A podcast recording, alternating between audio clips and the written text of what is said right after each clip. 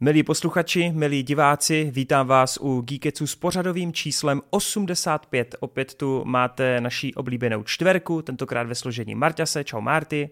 Čus lidi. Vítám tady druhého Marťase, Hroťáka, ahoj. Čus lidi.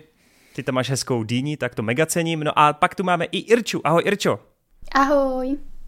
Tak ty tam máš zase krásné kytičky. A Marťas, abys nebyl smutný, ty tam máš krásné kočičky. Někde tam poletujou určitě. Jo, jsou nahoře, spí. Tak, to byl takový teasing na lidi, co nás poslouchají pouze na Spotify a na audioslužbách, protože když na nás občas mrknete i na YouTubeku, tak uvidíte nás, naše krásné pozadí, kromě mýho rámečku, protože po měsíci a půl nejsem schopen nastavit full há dé a rozšířený obraz. Omlouvám se, jsem technický magor. Tak, pojďme teda na dnešní epizodu. Máme toho opravdu, opravdu hodně. Náš taková, naše interní predikce je kolem tří hodin, možná tři a půl, tak jsem zvědav, jestli se nám to povede nebo ne. Ty geekeci poslední dobou začínají být fakt na úrovni Pána prstenů, takže Irča z toho má určitě radost. No a ještě než to vykopneme hlavním tématem a hlavními recenzemi, tak samozřejmě musím zmínit a týznout, že dneska bude opět turnaj, doufejme, podle času a samozřejmě spousta otázek, hlavně z Hero Hero, převážně z Hero Hero, protože nás tam zásobujete, podporujete a právě díky vaší podpoře se povedl i ten crossover z Movie Zone, který zatím má výborný ohlasy, moc vám za to děkujeme, jsem strašně rád, že to klaplo, že to vyšlo, že si to i vlastně pánové z em zetka užili a vy nám samozřejmě dáváte moc hezký feedback, nebojte se, budeme v tom nějakým způsobem pokračovat. Tak, řekl jsem všechno podstatný, takže pojďme na Killers of the fucking Flower Moon, který budou mít, hádám, stejnou stopáž jako tenhle, jako tenhle díl.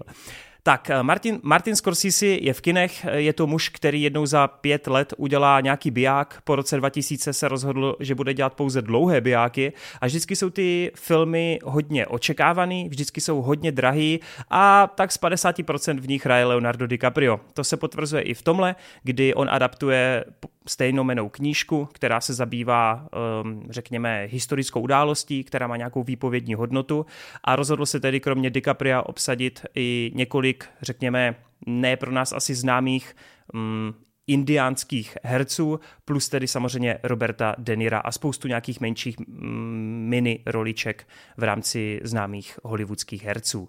No, je to film, který budí docela velké rozpaky, hlavně kvůli té stopáži. Já jsem slyšel interně, že dost lidí odchází z kina, protože to prostě nedávají, kupují si energetiáky a chodí furt na záchod, protože to prostě macek stopáží.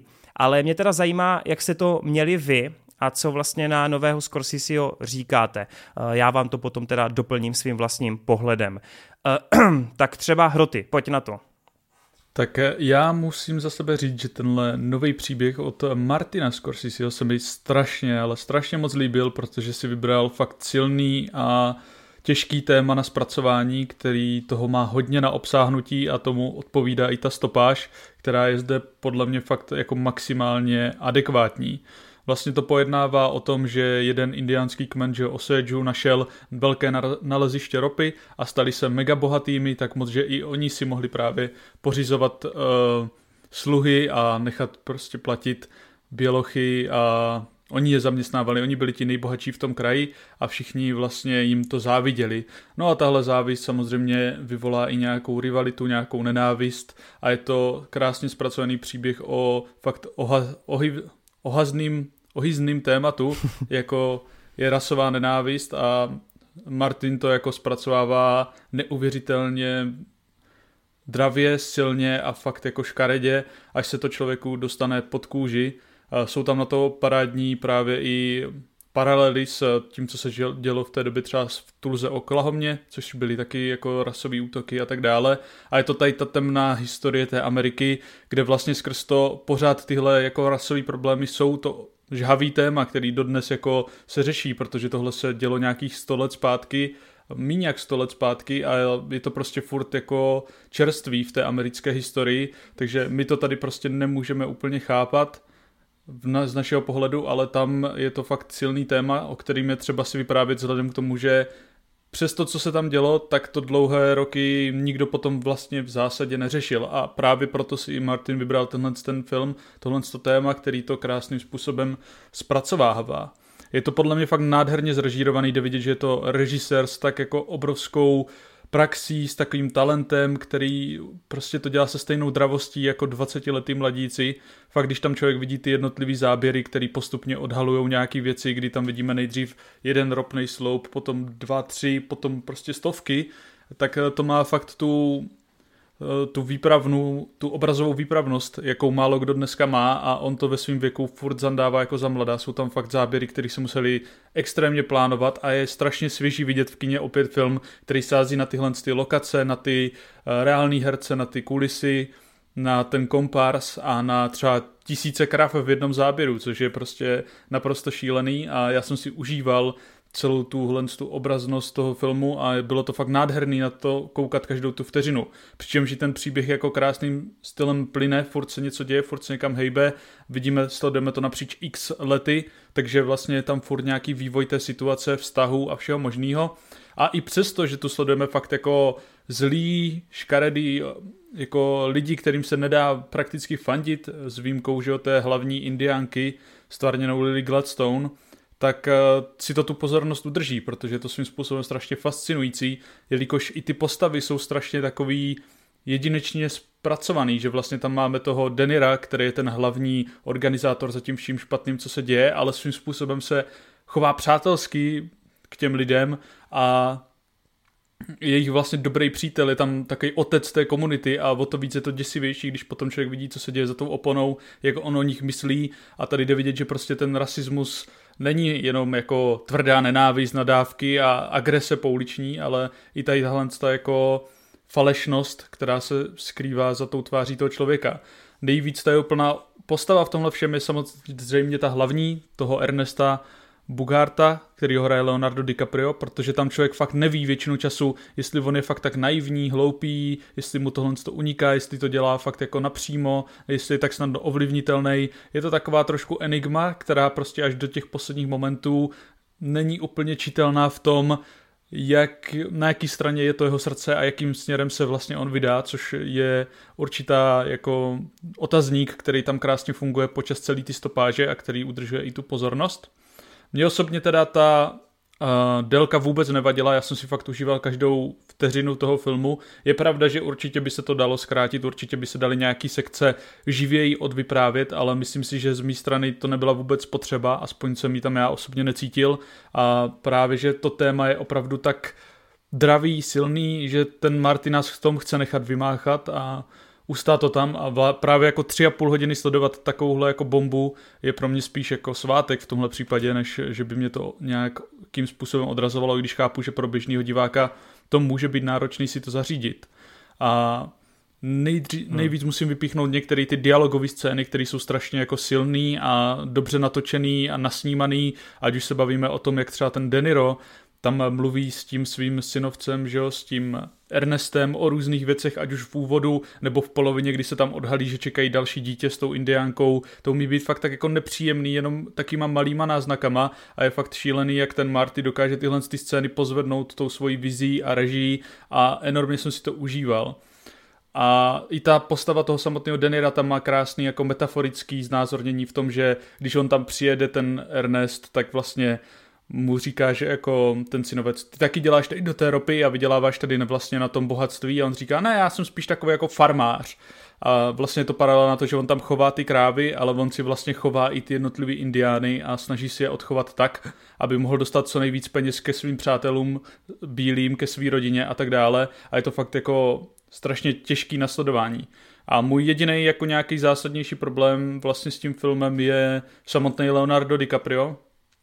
Já ho všeobecně nepovažuji za tak jako brilantního herce, jak je často vyzdvihovaný, ale tady opravdu v polovinu filmu má nasazený takový jako nepříjemný, uh, zamručený obličej s takovým jako obráceným rohlíkem, a už mě to jednu dobu fakt sralo, jak je to jednotný, a myslím si, že nějaký jiný šikovnější herec by v tom dokázal stvárnit víc nuance. I přesto, ale musím říct, že tady je aspoň pár scén, ve kterých si to za mě ten Leonardo vykupuje a vlastně tam ukazuje, že má nějaký ty skills, který dokáže předvíst, a zvlášť tam ve finále si myslím, že to opravdu osvěžuje a tam si to prostě pro mě zandal. Přičemž největší highlight tohoto snímku je pro mě samotný finále, který je podle mě naprosto geniální, skvěle podtrhuje celý ten film, vlastně to připomnělo svým způsobem tak trošku jako Babylon třeba, jak končí a tak dále, kdy fakt tam to má takovou silnou tečku a vy vlastně víte, proč si tenhle režisér vybral tenhle příběh, proč ho oživuje, proč ho vypráví a proč vám ho takhle předkládá. Takže já to můžu pro každého milovníka filmu jenom maximálně doporučit a i pro někoho, kdo si chce dozvědět víc o téhle té tvrdé a těžké historii uh, té Ameriky, dozvědět o těch rasových nenávistech, o kterých se právě moc nemluvilo a byly i částečně utlaný vlastně tím, jak moc uh, to většinu té americké vlády nezajímalo. Ty vole, já ti jako předal slovo a ty jsi tady dropl desetiminutový monolog.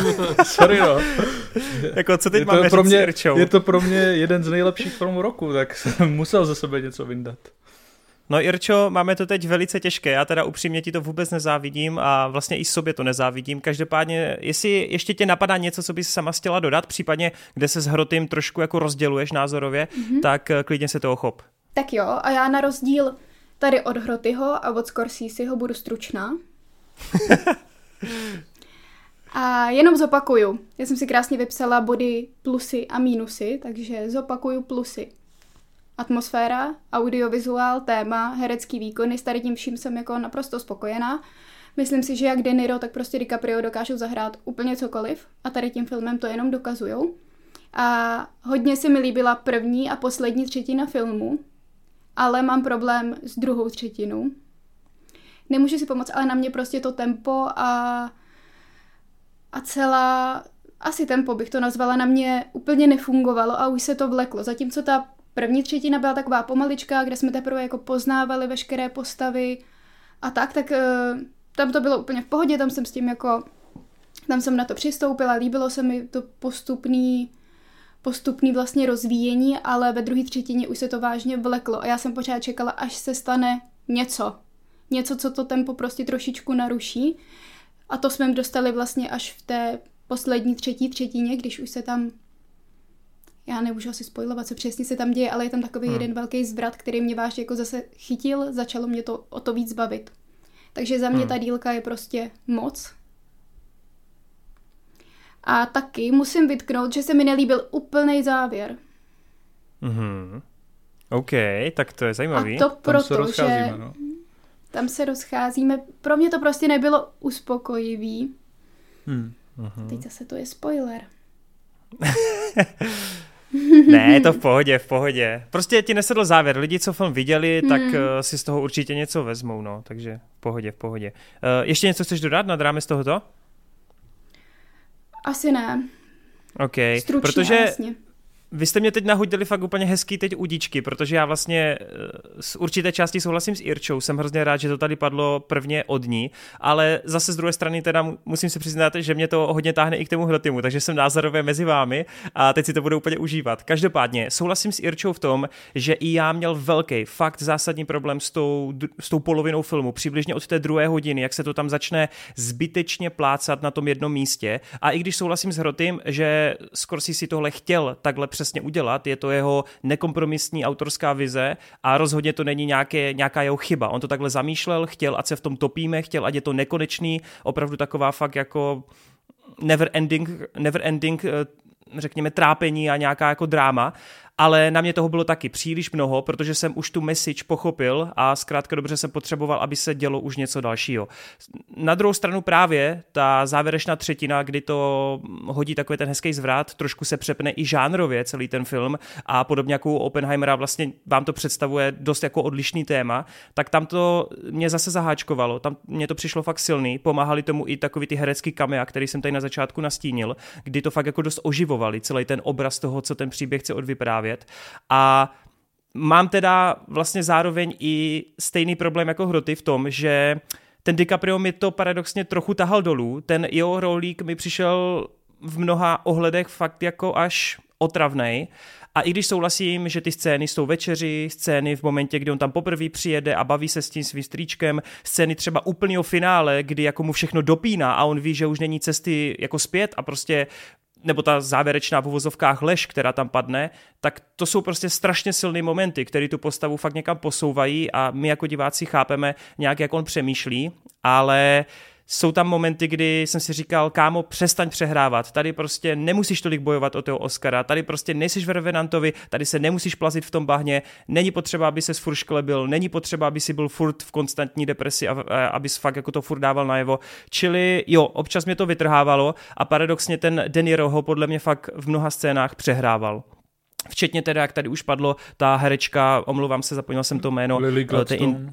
ta ano, taky tak... podle mě přehrává, no.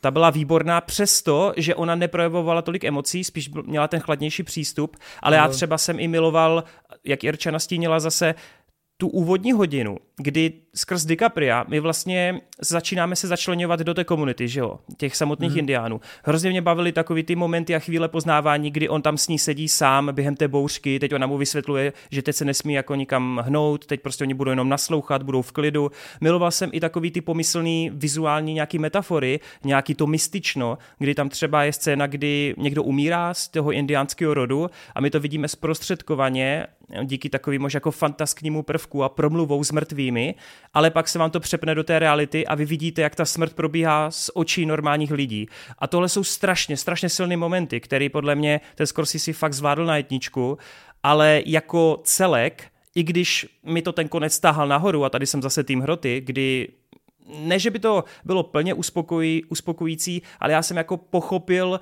co tímhle vším chtěl říct, plus mega oceňuju, že u historického filmu se rozhodl úplně jít out of the box a rozhodl se takový ty typický infografiky na závěr, tohle postavě se stalo tohle a tohle, tak on se na to tady vysral a prostě natočil si to úplně po svým ten závěr a ten epilog má neuvěřitelný koule a podobně právě jak ten zmíněný Babylon, to má fakt konec, který podle mě se zapíše do té historie a který je fakt nezapomenutelný. Čili z tohoto hlediska spoustu věcí, které oceňuju, ale stejně jako Irča, mám tam ty problémy, to tempo je rozvleklý a to já jako nemám problém s dlouhými filmy a díky tomu to bohužel pro mě není ten plný kvalt, ale jako je to kus umění, je to poctivá filmařina a myslím si, že pokud to s filmy myslíte alespoň trochu vážně, je to zkrátka povinnost. Jo, no, já musím jako souhlasit, že ta prostřední část je jako nejslabší a že tam jako je právě ten prostor, kde to mohlo klidně nabrat nějaký živější výpravnost, nějaký větší skoky v čase, nějaký větší střihy třeba na začátku, že on tam má strašně super prostřihy s těma černobílýma záběrama, který jsou točený tím yes. starým dokumentárním stylem a tak dále.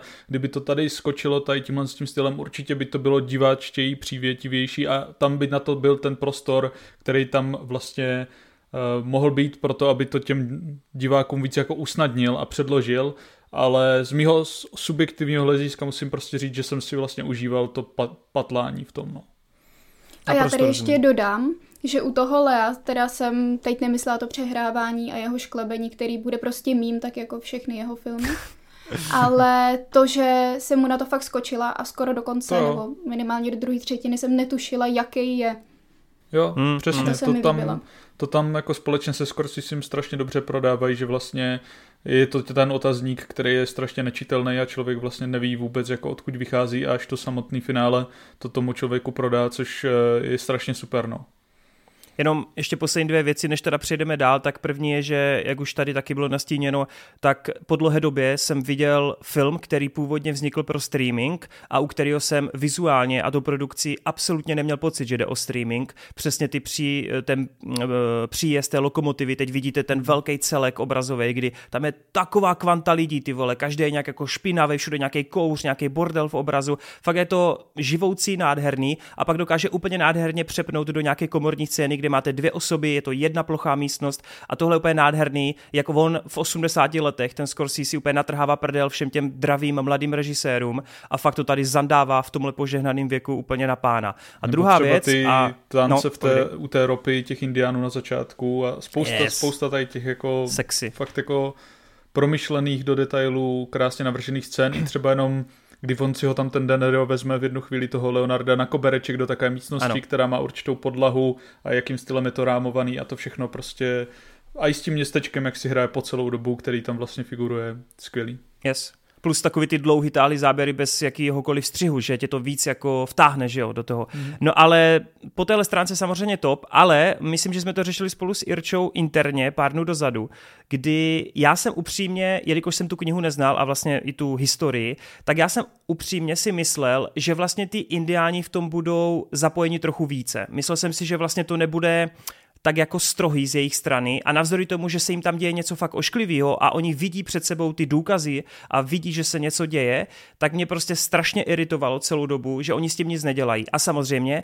já naprosto respektuju ten historický kontext. Já chápu, že si nemohli třeba dovolovat v té chvíli tolik, kolik třeba si já myslím, ale z nějakého diváckého pohledu, z nějaké hmm. mojí perspektivy si myslím, že je velká škoda, že oni jsou takový jako nezúčastnění, že tam jsou většinou jenom nějaký meetingy, jsou tam nějaký promluvy, snaží se to politicky vyřešit, ale vadí mi, že to nevezmou v vozovkách do vlastních rukou. Tak to je takový můj, takový, řekněme, divácký, možná mainstreamový trochu pohled na to, ale asi mě to jako trochu podrývalo tu logiku toho, co se tam děje, hmm. jo? Že jsem čekal, že budou aktivnější. Jakože tam v tom ohledu to beru, že ten film to úplně neprodává, ale hádám, že v kontextu té doby je to vlastně v rámci toho, že oni kdyby to nějak víc vzali vlastně do těch svých rukou, tak by to pro ně skrz jejich jako postavení ve společnosti mohlo dopadnout dost nemile. Každopádně, co se mi tam ale na druhou stranu zase líbí, je ten pohled té Lily Gladstone, té její postavy, té Molly, a jak to tam vlastně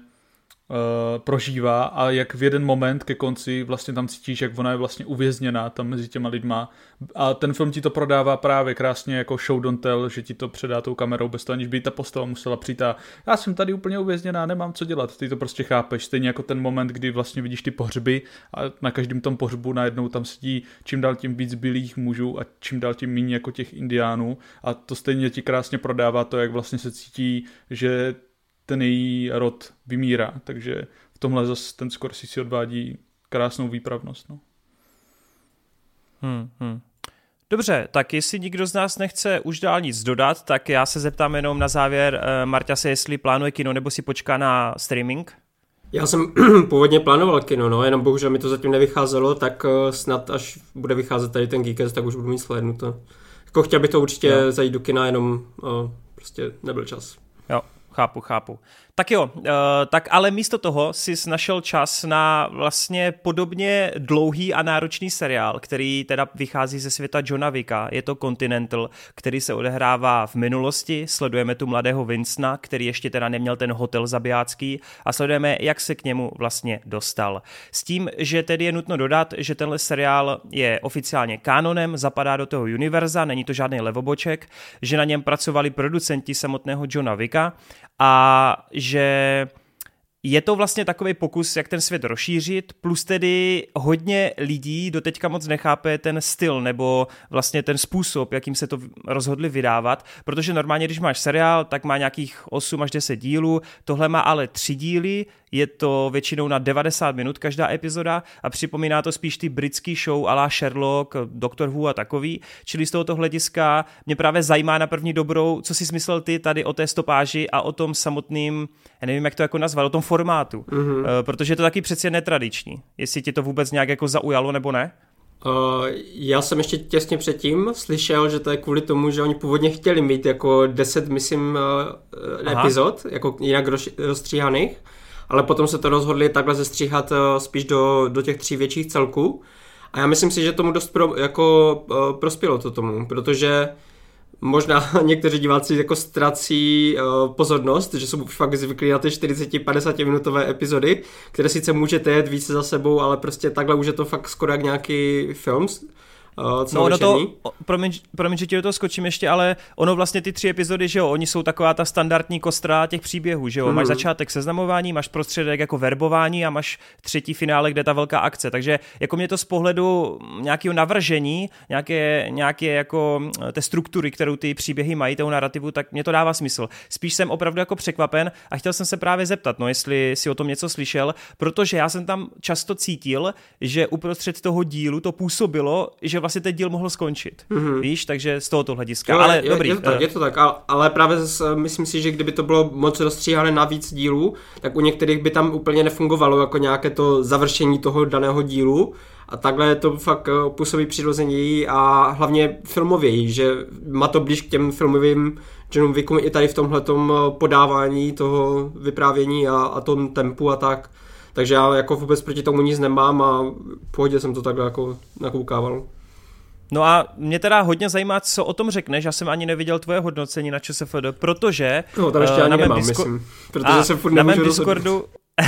Na mém Discordu totiž je jako velká, velký hate směrem k tomuhle seriálu. Padají tam fakt jako velmi, velmi nízká hmm. hodnocení. Já jsem jeden z mála obránců, přestože u mě je ten seriál skrz naskrz takový průměrnější, ale dost věcí tam oceňuju, dost věcí se mi tam líbí a vlastně nerozumím tomu, proč ten seriál dostává v uvozovkách takovou bídu. Tak uh, pojď to teda nějak rozebrat, protože já, já mě fakt zajímá, co si o tom myslíš. Dost, mám to dost podobně a myslím si, že to je jako kvůli tomu, že byly fakt velké očekávání, že lidi jako fakt čekali tu filmovou akci, že bude v tom seriálovém podání, ale ten seriál to prostě nemá, jakože snaží se, jsou tam záblesky, jo, třeba když si spojeneš na tu bitku v té telefonní budce, tam mě úplně jako neskutečně bavila a je to úplně mm-hmm. taková jako malá nenáročná pičovinka, že jo, ale mm. to je přesně to, co bych jako tam očekával víc a nemyslím si, že to, je, že to úplně dokázal naplnit ten, ten seriál. Že jako co týče toho, jestli tady si pro to rozvíjení toho světa, rozvíjení těch postav a těch jejich motivací a vztahů a tak, tak budeš potěšený, protože toho tady dostaneš více než dost. Jako. A myslím si, že tvůrci, i, i když jako to třeba na tebe nemůže tak, nemusí tak dobře fungovat, tak myslím si, že ta snaha těch tvůrců je fakt upřímná, že to jde cítit, že oni se fakt jako snaží rozvíjet opatrně ten svět, ne, snaží se, aby si ho nějak nezničili, nebo prostě, aby tam nebyly nějaké kraviny, které tam ne, ne, jak kdyby nepatří nebo nepasují. Takže jako tu snahu tvůrcům určitě nikdo nemůže upřít. Pak už je druhá věc, jestli teda jako to oceníš, nebo jestli si tam fakt jenom kvůli tomu, že očekáváš uh, tu akci ve stylu toho těch filmů, a kterou tady úplně nedostaneš a pak můžeš být třeba zklamaný. No. Já, mm. já říkám, já osobně jsem ten člověk, který má rád tady tu mytologii toho světa, líbí se mi, jak si to budujou a tak a z tohohle pohledu prostě ten seriál fakt uh, mě odměnil za tu moji pozornost a ty, kolik to je, čtyři pět hodin věnovaného času. Mm. A, tak abych jenom tak neobkecával, tak uh, ty hlavní postavy, uh, Winston a... Charon. Charon. Uh, jo, tak Winston a Charon, to jsou tady takové jako asi nejznámější postavy z toho původního světa uh, filmového, kdy vlastně tady vidíme jejich mladé verze a vidíme hned Winstona a jeho bráchu, jak vlastně uh, vyrůstali, vyrůstali v New Yorku a udělali si první jak, nějaký jak kdyby vztah vůči člověku, který tenkrát vedl ten Continental, který potom vidíme ve filmech, že má ten Winston. Což teda asi není tajemství, že tady přímo uvidíme to, jak se to vlastně stane, že Winston je potom ten správce toho, hmm. toho, toho Continental. Uh, tak uh, musím říct, že ta postava hlavní uh, mě přišla doc, dost dobře zahraná. Uh, úplně jsem tam viděl v něm toho Winstona, jakože v některých scénách... Úplně stejně to mám, jo, jo. Úplně jakože to chování, nebo prostě ty maníry, nebo tak. A úplně vidíš, z čeho jako vychází, že on vlastně odjel do toho Londýna, že jo. A tam žil úplně hmm. jiný život, takže se chová jinak, než třeba jako většina těch uh, New Yorkčanů, nebo tak.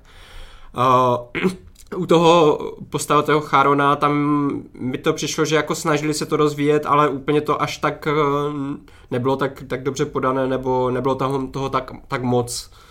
Přesto, přesto musím říct, že tam mě hodně bavilo to, že oni vlastně, a to taky není žádný jako výrazný spoiler, jsou vlastně tak trochu jako na opačných stranách, jakoby, dejme tomu těch, těch nějakých jako nepřátel, přátel a tak.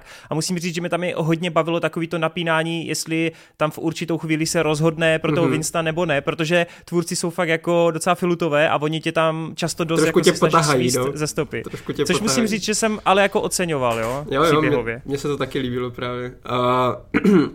No, co týče ještě toho Winstona, tak uh, tam byly nějaké spekulace o tom, že tam se možná ukázalo, protože tam je takový jako náznak toho, proč on vlastně má rád tak uh, toho Johna Wicka, protože s ním má jako až uh, extra pouto vůči uh, těm ostatním zabijákům nebo tak, že uh, Keanu si k němu může dovolit úplně něco, co, co nikdo jiný. Tak tady se to trošku ospravedlňuje, jednak jakože vidíte... Uh, že on si to trošku spojuje s tím bráchou a jednak byly nějaké spekulace, to myslím se ani nepotvrdilo, že možná nějaké rodinné vazby tam můžou být tady. To se, hmm, to hmm. si myslím tam nějak ne, nepotvrdilo. Tam a, jsem to spíš jako vnímal skrz toho bráchu, no jak říkáš, hmm, no. Jo. A, a kde, kde ještě úplně nefungovalo to rozvíjení, kde mě to trošku zklamalo, tak je u toho království, jak oni byli vlastně v, my, myslím, že se tomu říká království, ne, jak byli v tom mezi těmi bezdomovcema jo, a vlastně vidíš, jak to tam fungovalo už v té době, že potom asi ten Lorenz tam potom přišel, on tam myslím byl taky v nějakém datizovaný v jednom záběru, tak uh, tam jsem se těšil, že to trošku ještě víc rozvinou, oni tam jenom ukážou jako jo, tady jsou, ale... Hmm, uh, ale... Jako, já jsem celou dobu čekal právě nějaký toho cameo toho, ne Lorenza přímo, ale právě toho Bowery Kinga, který bude mm. ještě prcek, že jo? Nebo on vlastně věkově asi by byl na podobné úrovni jako ten Winston, hádám, nebo trošku mladší. No a musím říct, že já, já všeobecně vlastně, já tam, jak ty říkáš, já tam cením dost těch jako vedlejších linek a rozšiřování loreu, ale pak v momentě, kdy tam třeba se rozebírá ten High Table, což je pro mě taková ta jako zajímavá věc na celém John Wick univerzu, za ty čtyři filmy vlastně o něm víme docela málo. I v té čtverce, který slouží jako pomyslný konec, tak jako jsme se nedozvěděli to nejhlavnější. Já tam prostě potřebuju tu scénu a la Akatsuki, víš co, a la jako Espada, já potřebuju, aby tam byl ten kruhový stůl, aby tam sedělo těch deset nejlepších, chápeš, já to potřebuju. A já to ani v jednom filmu nedostal. A nedostal jsem to ani v tomhle seriálu. A, a to ani nedostaneš. Nikdy nedostaneš. Protože... protože, protože no, no. no právě proč? Ti tvůrci se vyjadřovali k tomu, že oni to nechcou nějak zhmotnit, víš? Přesně. Aha, že jsme se třeba... nechat, a myslím, že jsme tady nechat... dokonce bavili o tom u toho posledního filmu, že jsem to tady říkal, že přímo oni to... Tak to mě minulo, sorry. To říkali. Takže no, toho se nedočkáš. Oni chcou právě, aby to mělo takovou tu tajemnou auru a tak, no. Já jsem právě tro, trošku rád, jako, že tady tím směrem úplně nešli, aby to nebylo úplně stejné jak ty filmy a tady vidíš v podstatě jenom fakt jako ten osobní příběh toho Winstona a z jeho pohledu, jak on se vlastně dostal do toho světa, což je za mě úplně jako asi nejvíc cool moment, který si mohli vybrat z té jejich mytologie, protože oni zase jako až hmm. tak bohatou nemají a tohle je určitě dobrá volba. Co se týče teda té akce, tak mě přišla docela dobře podaná, nebylo nějak výjimečná, ale byly tam prostě, jak jsem zmiňoval, třeba ta scéna s tou telefonní budkou, nebo v podstatě... Ten úvod, ne? Ten co říkáš úvod, ten úvod, cel... protože ten byl podle mě fakt mega cool. Jo, celý ten heist super, uh, potom se mi líbily většina i těch bytek od těch různých holek, uh, ať už ta mm-hmm. Borka, co měla to dojo, tak tam měla pár jo. dobrých scén, uh, i ta, uh, ta policajtka Japonka. Nebo tak. Ta, ta Japonka taky, takže jako najde se tam, najdou se tam jako povedené scény, jenom to není nikdy nic úplně jako, co jo. bys mohl říct, že to bylo výjimečné v něčím úplně mega moc, jenom je to prostě vždycky ten standardní nadprůměr, no. Hele, já musím k tomuto bodu ještě pak dodat, že mimo tu akci já jsem tam hrozně cenil vlastně samotný to zasazení a ten styl, jo, že já mám hrozně rád takový ty jako sedmdesátá osmdesátá léta a mě hrozně baví, že tady to nejenom v tom intru je, ale fakt všichni nosí prostě ty správný hadry, mm-hmm. všichni mají ty cheesy hlášky, ty policajti jsou tady hrozně jako skorumpovaní, je to takový hrozně jako špinavý, hnusný a mně se líbí, jak do toho úplně jako kontrastně máš přesně tady ty postavy, které nosí ty červený džisky, nosí nějaké jako žlutý svetry a tak dále a to tohle tady ten, jako, já nevím, jak to jako říct, ale ten design tady tohoto všeho. No, takové to, to re- retro prostě, prostě těch padesátých No, let, no, no. To mi přišlo fakt jako hrozně, hrozně cool a mě to třeba hodně drželo u toho seriálu, mm-hmm. že se mi to líbilo tady skrz tohle. A co... uh, měl jsi to taky tak, nebo? Jo, jo, určitě. Uh, Mně se celkově bylo vlastně to podané, jak ten New York byl zobrazený, Uh, jak se změnila vlastně, jak, jak vidíš tu odlišnou dobu. Uh, líbilo se mi, že si to drží takový ten, ten vikovský styl v tom, že to používá hodně licencované hudby, takové jako známe, že třeba když ta první scéna a je, vlastně sledujete postavu Frankieho a do toho hraje Frankie Goes to Hollywood, tak mm, prostě mm. to je uh, cool, prostě takové to propojení, to vidíš, že si ti tvůrci fakt dali záležet a hrajou si s tím. Do toho tam je i vlastně takové ty uh, barevné filtry, že třeba máš často, uh, že oni úplně zalijou tu scénu třeba červeným světlem, je to t- úplně brutálně přesaturováno červenou a potom přijde nějaká akce krvavá nebo tak, naopak mm. když máte scény, které jsou úplně z- z- dožlutá, tak je to vždycky taková nějaká scéna, u, u které jako to má inspirovat naději nebo něco prostě, že se stane dobrého nebo může se stát něco dobrého. Tady to jsou prvky, které používají i v těch filmech a tady se to přeneslo do toho, do toho seriálu, že se to fakt jako drží furt ten standard, že když je někdo fakt fanoušek Johna Wicka, tak se na to může podívat a fakt říct jako jo, ten styl si to fakt jako drží. Hmm, hmm, hmm, souhlas. Občas tady objeví i nějaké zajímavé kompozice, snaží se prostě nějaké pěkné shoty tady dát třeba na to město, nebo prostě i když, já nevím, sedne nějakou akci a vidíte nějaký na, záběr na měsíc nebo něco takového. Takže jako rozhodně tady ta snaha povýšit to trošku na tu seriálovou tvorbu, aby to vypadalo hodně filmově, a jako často se tomu i daří. Takže já taky nevím úplně, jak někteří lidi říkají, že to vypadá levně, nebo prostě, že to není úplně ono. Nevím, co úplně víc očekávat od takového jako seriálu, který nemá úplně nejvyšší rozpočet. Hmm, hmm. Tak to jsem rád, tyvo, že jsi na také pozitivní vlně, protože říkám, já slyším hlavně teda z mojich tam jako diváků, že jsou fakt extrémně zklamaní. Dokonce i tu hudbu, jak ty zmiňuješ, tak na tu si takřka devadesát procent lidí stěžuje, že tam je à la Suicide Squad ve stylu každých pět deset minut prostě nová skladba, většinou, že se to tam absolutně nehodí, ale já třeba, když se jako zaposlouchával do těch textů a podobně, tak mi přišlo, to právě, že to jako dobře prokresujou. Mě právě přijde, že to trefovali dost s těma jako textama a tak. Hmm. Možná se nehodí jako úplně um, atmosféricky, že jsou většinou jako mm, popíky mm. a to, ale na druhou stranu uh, nemyslím si, že by měl ten seriál na to úplně zreplikovat toho Johna Wicka i v tomhletom, aby tam měl fakt jako takovou tu elektro tvrdší nebo tak. To by, po, mm. to by už potřebovalo fakt epičtější ty scény nebo tak. Tady aspoň jde vidět, že když už to využili, tak je to spíš takové, jako aby si trošku udělali srandu z té scény, jakože tím textem té písničky nebo tím vyzněním, no. No, jenom abych teda, to tady nebylo úplně na pozitivní vlně, tak já bych to už finišoval tím, že já jsem byl teda dost zklamanej z postavy Mela Gibsona, protože on třeba má jako docela dobrou výstavbu, působí jako ten badass drsňák, ten záporák hlavní, ale třeba mám pocit, že v té třetí epizodě se ta postava úplně rozsype, mám pocit, že vůbec tvůrci nevěděli, co s ním, jak ho psát, co vlastně by měl dělat, a jako úplně se to nehodilo, protože ty dva díly má nějakou auru, nějakou jako personu, jde z něho ten strach v vozovkách, udělá tam jednu fakt fantastickou scénu, která připomíná Lazova z Vojku a pak tam prostě máš moment ve třetím díle, kde se úplně jako rozpadá ten charakter prostě a chová se úplně oproti tomu, co dělal předtím. Takže to mě fakt strašně iritovalo a štvalo. Ani jsem nebyl, neměl takový to vnitřní uspokojení potom jakoby z toho finishu a tak dále. Plus celý ten konec je takový hodně jako klišé a divnej, ale to stejný pak můžu říct o konci první epizody, kde jsem absolutně nepobíral to Frankyho rozhodnutí, protože vlastně tím, co udělal,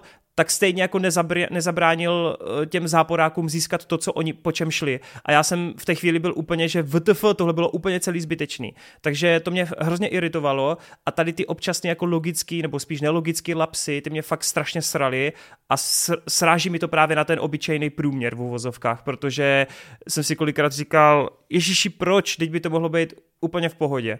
Plus teda v první epizodě, nevím, jak jsi to měl ty, ale já jsem chtěl zabít tu Japonku. Ona byla tak otravná, já jsem si, že normálně, že to vypnu kvůli ní, ta mě fakt tak iritovala, ale naštěstí od druhé epizody přestala mluvit a začala jenom fajtit a od té doby byla v pohodě.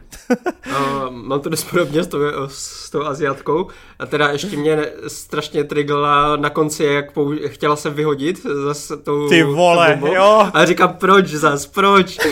Tak to bylo jako... Uh, taky trošku mimo. Jo, jo. A s tím Melem Gibsonem taky souhlasím, protože ten záporák mi rozhodně přijde jako nejslabší část toho, toho seriálu. Myslím si, že kdyby to dostal lepšího toho záporáka, tak by to i potom lidi lépe jako přijímali, ale podle mě on tam nemá pořád něco dělat. On je takový ten typický hmm. prostě záporák, který jenom všechny komanduje, pak se vždycky někde nasere, na někom si vybije zlost, ale jako nic víc neudělá nikdy pořádně.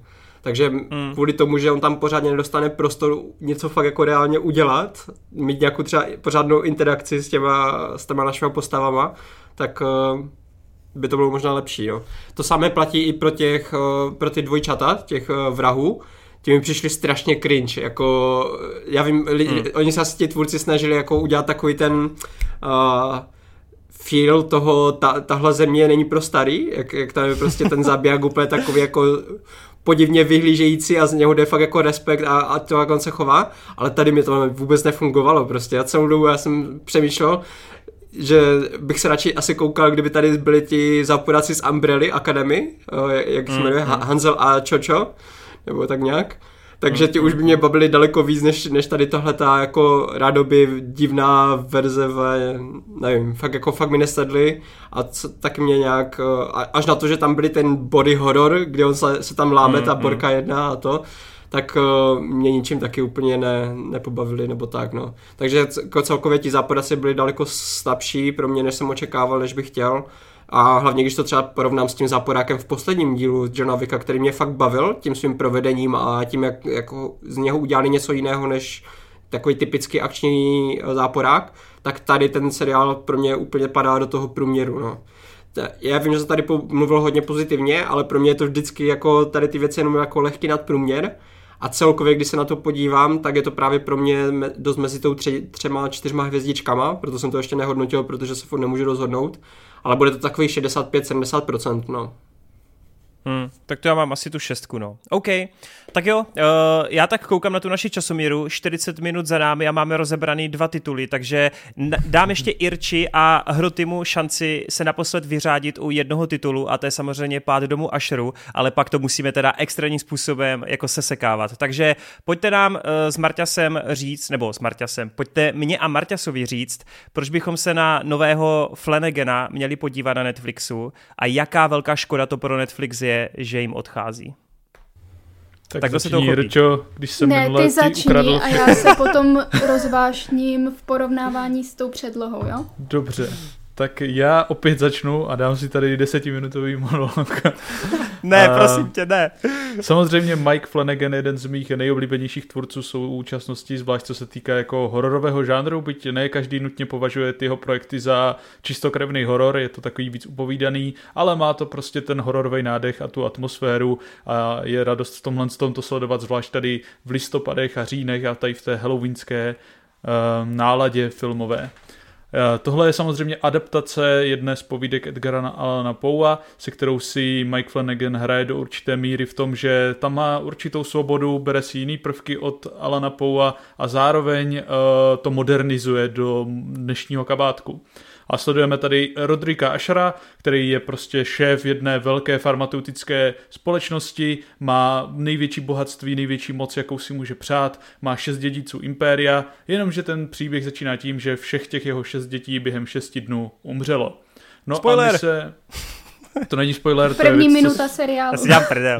To je věc, co se dozvíš hnedka a vlastně tady je to, co by tě mělo zaháknout, jako to zpětné vyprávění Rodericka Ushera o tom, co se vlastně stalo a prolíná se tu hned několik linek, kdy jde jak o jeho dospívání, o jeho, o tom, jak se dostal k té moci a k té k tomu postavení v té firmě a o tom, jak právě ty děti v současnosti umřely během toho posledního týdne. A vypráví to takovému svýmu rivalovi, nepříteli, Ogimu v jejich starém domě, takže to má takovou jako krásnou atmosféru. Navíc Bruce Greenwood má naprosto geniální takovej drsnej, chraplavej hlas, kterým to vypráví a fakt to úplně člověka vtáhne. Takže ta, v tomhle ohledu to byla skvělá volba ho tam obsadit. Samozřejmě, co se týká herců a hereckých výkonů, je to opět u Flanagana naprosto fenomenální. Má tady ten svůj jako dvůr herců, který věčně rotuje, opakuje, sem tam přivede někoho novýho a toho si potom znovu obsadí do dalších projektů. Takže v tomhle je radost zase sledovat ty herce, jak si je drží, jak tady hrajou zase úplně opět jiný role,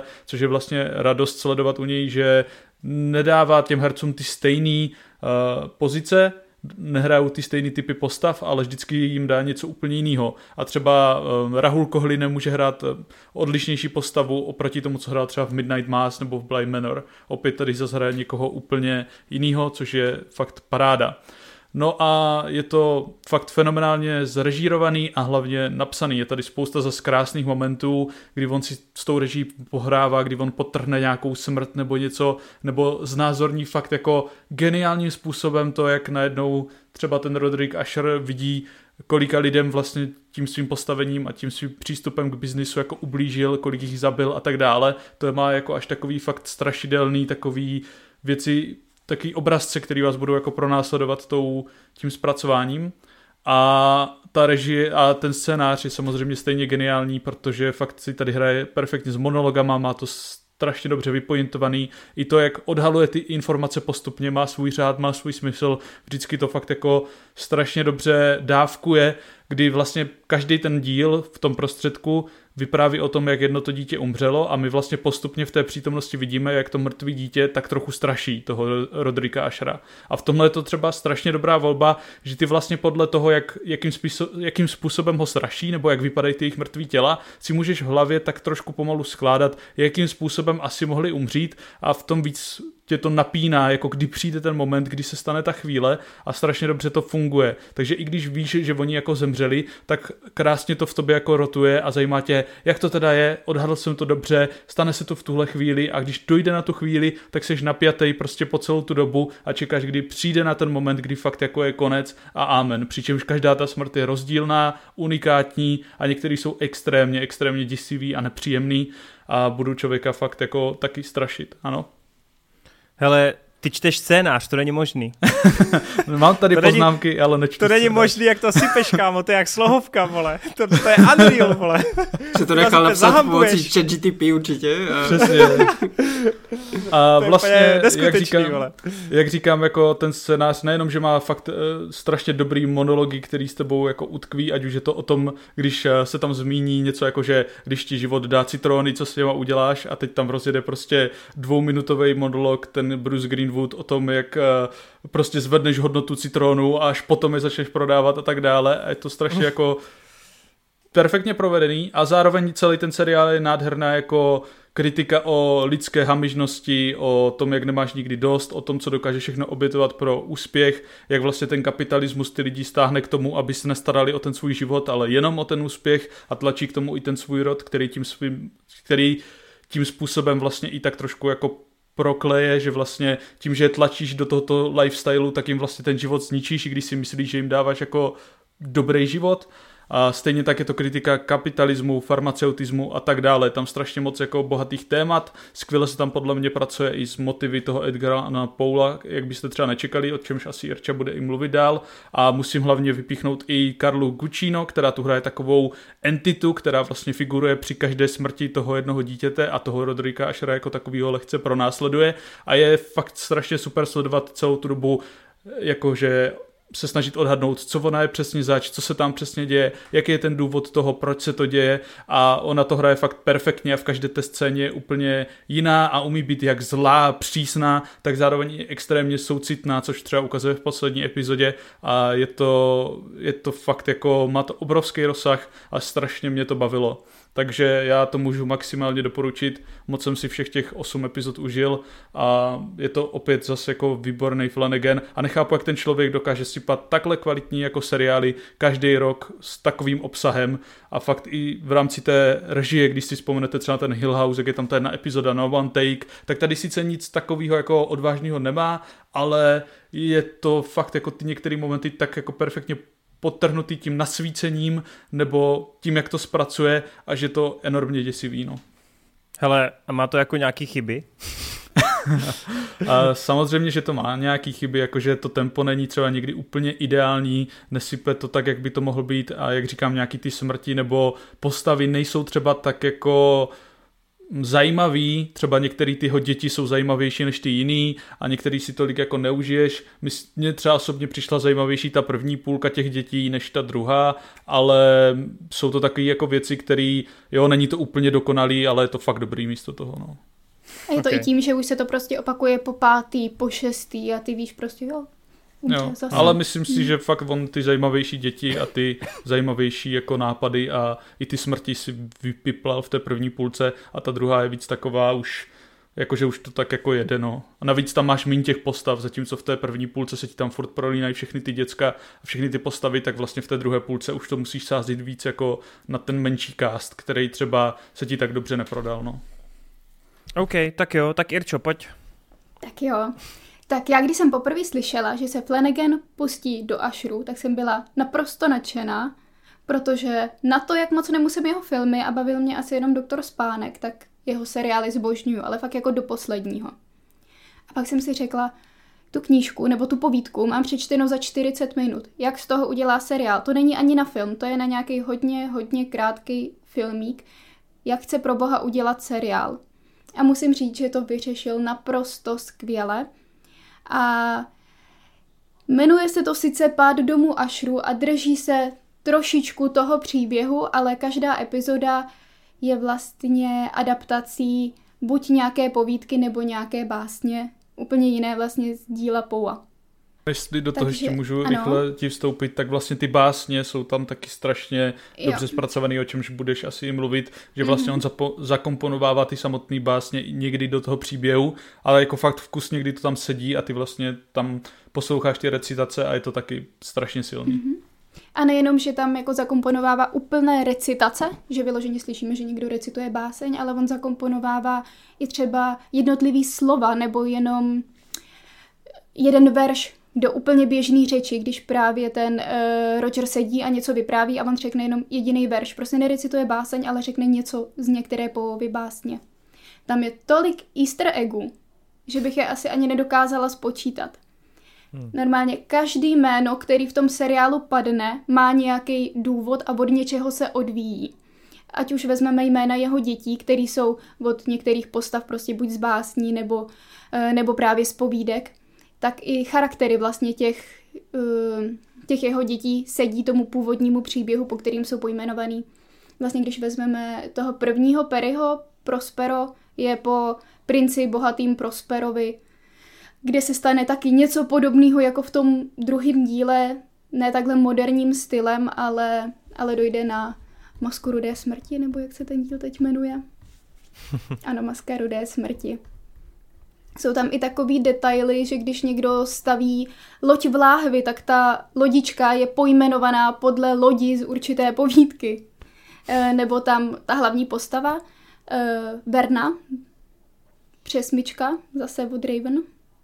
Hmm. Jo, až takovýhle maličkosti. Jednou ukáže svou falešnou občanku, na který má jméno, který se e, odvíjí zase od jmén polových, polový manželky. Má tam uh, stejné datum narození, jako měl, jako měl Poe až na ten rok. A dokonce je tam i jedna ulice, a teď já z hlavy nevím, Reynolds. Ray, Reynolds Street. A to, je, to se zase odvíjí k příběhu prostě uh, Poeovy vlastní smrti, kdy on, když už umíral a byl v horečkách, tak pořád vykřikoval Reynolds a nikdo nevěděl, o koho jde, jestli to bude muž, jestli je to žena, koho volá. A i podle tohohle pojmenovali takovou maličkost, jako prostě ulici na občance místo narození.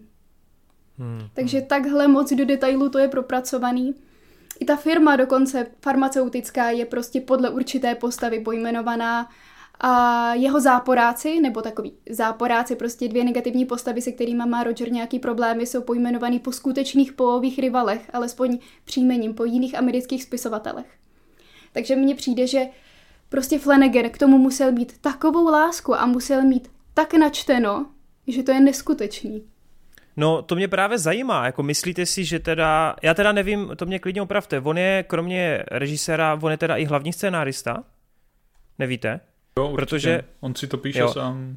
Protože většinou. Já teda, podobně jak Hroty, já prostě nechápu, kde by na to bral tolik času. Říkám si, jestli mu s tím právě nepomáhají jako nějací jeho jiní scénáristé, protože... Možná má nějaký pomocníky, ale jako myslím si, že vždycky tu kostru příběhu a všechno, tak to si píše a konstruuje sám, že on je jako fakt takovej protože... tvůr, tvůrce, no.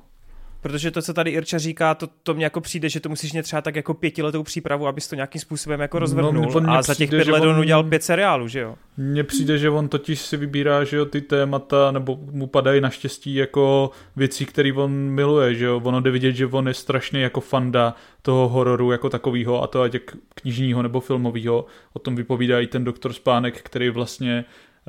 Uh, je pokračování Shining a vlastně nedokážu si představit, kdo lepší by to mohl v dnešní době udělat než on.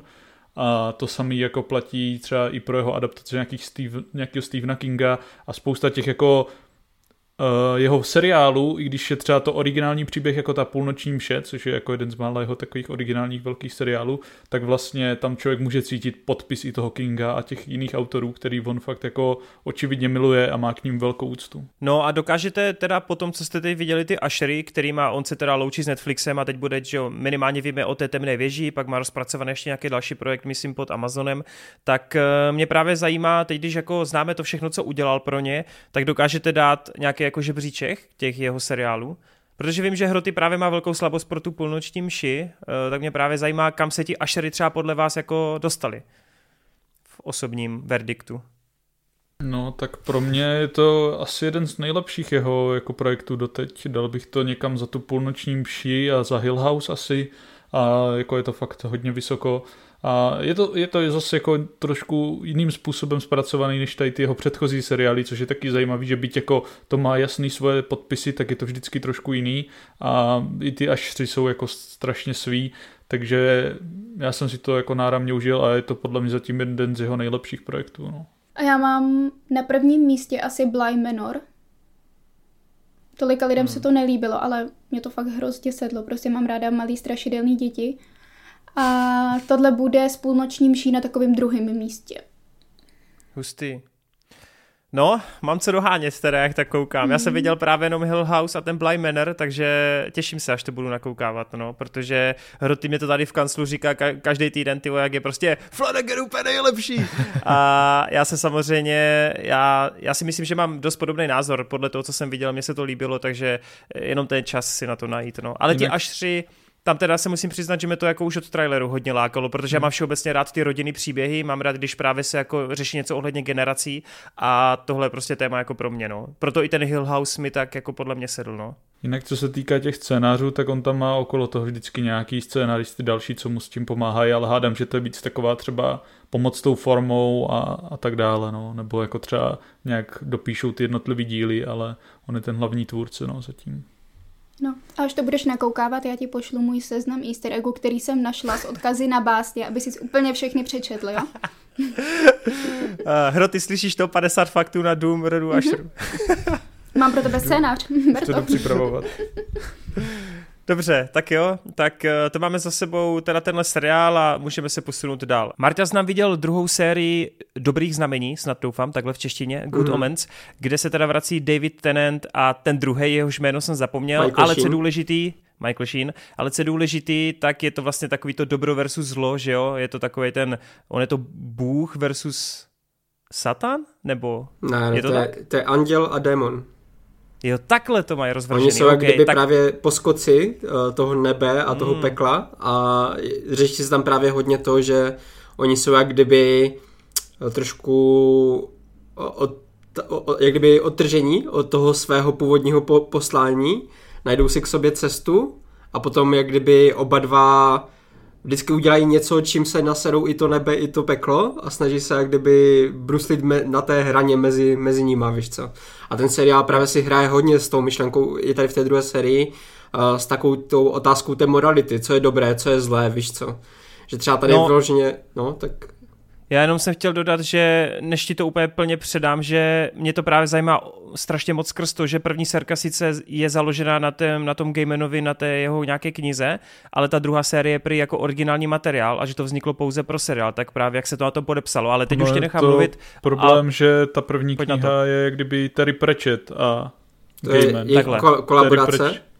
A Terry Pratchett, hmm. že už teďka není, jo. takže ta druhá je vlastně Gaimanová ko- ko- kolaborace na tom seriálu.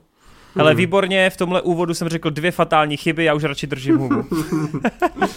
No a právě, jak jsi teda říkal, že uh, jestli to jde poznat, uh, myslím si, že to jde poznat, no, protože uh, rozhodně na tom humoru, kde ten humor byl hodně pračetovský, jako samozřejmě tady jde i cítit strašně ten Gaiman, jako to neříkám, že nejde, ale vždycky ten humor, který mě nejvíc pobavil, tak vždycky byl takový ten veskrze pračetovský a toho je tady jako poskrovnu. Je, je tady fakt cítit daleko víc ten Gaiman, než uh, v té první sérii, tady naopak jde méně cítit ten Pratchett, což možná je to, proč uh, i to lidi tolik uh, nehodnotí tak dobře, jak, jak tu první sérii, ale je to jenom lehce. Já se na tom shodnu, že prostě je to trošku slabší, ale ne o moc zas.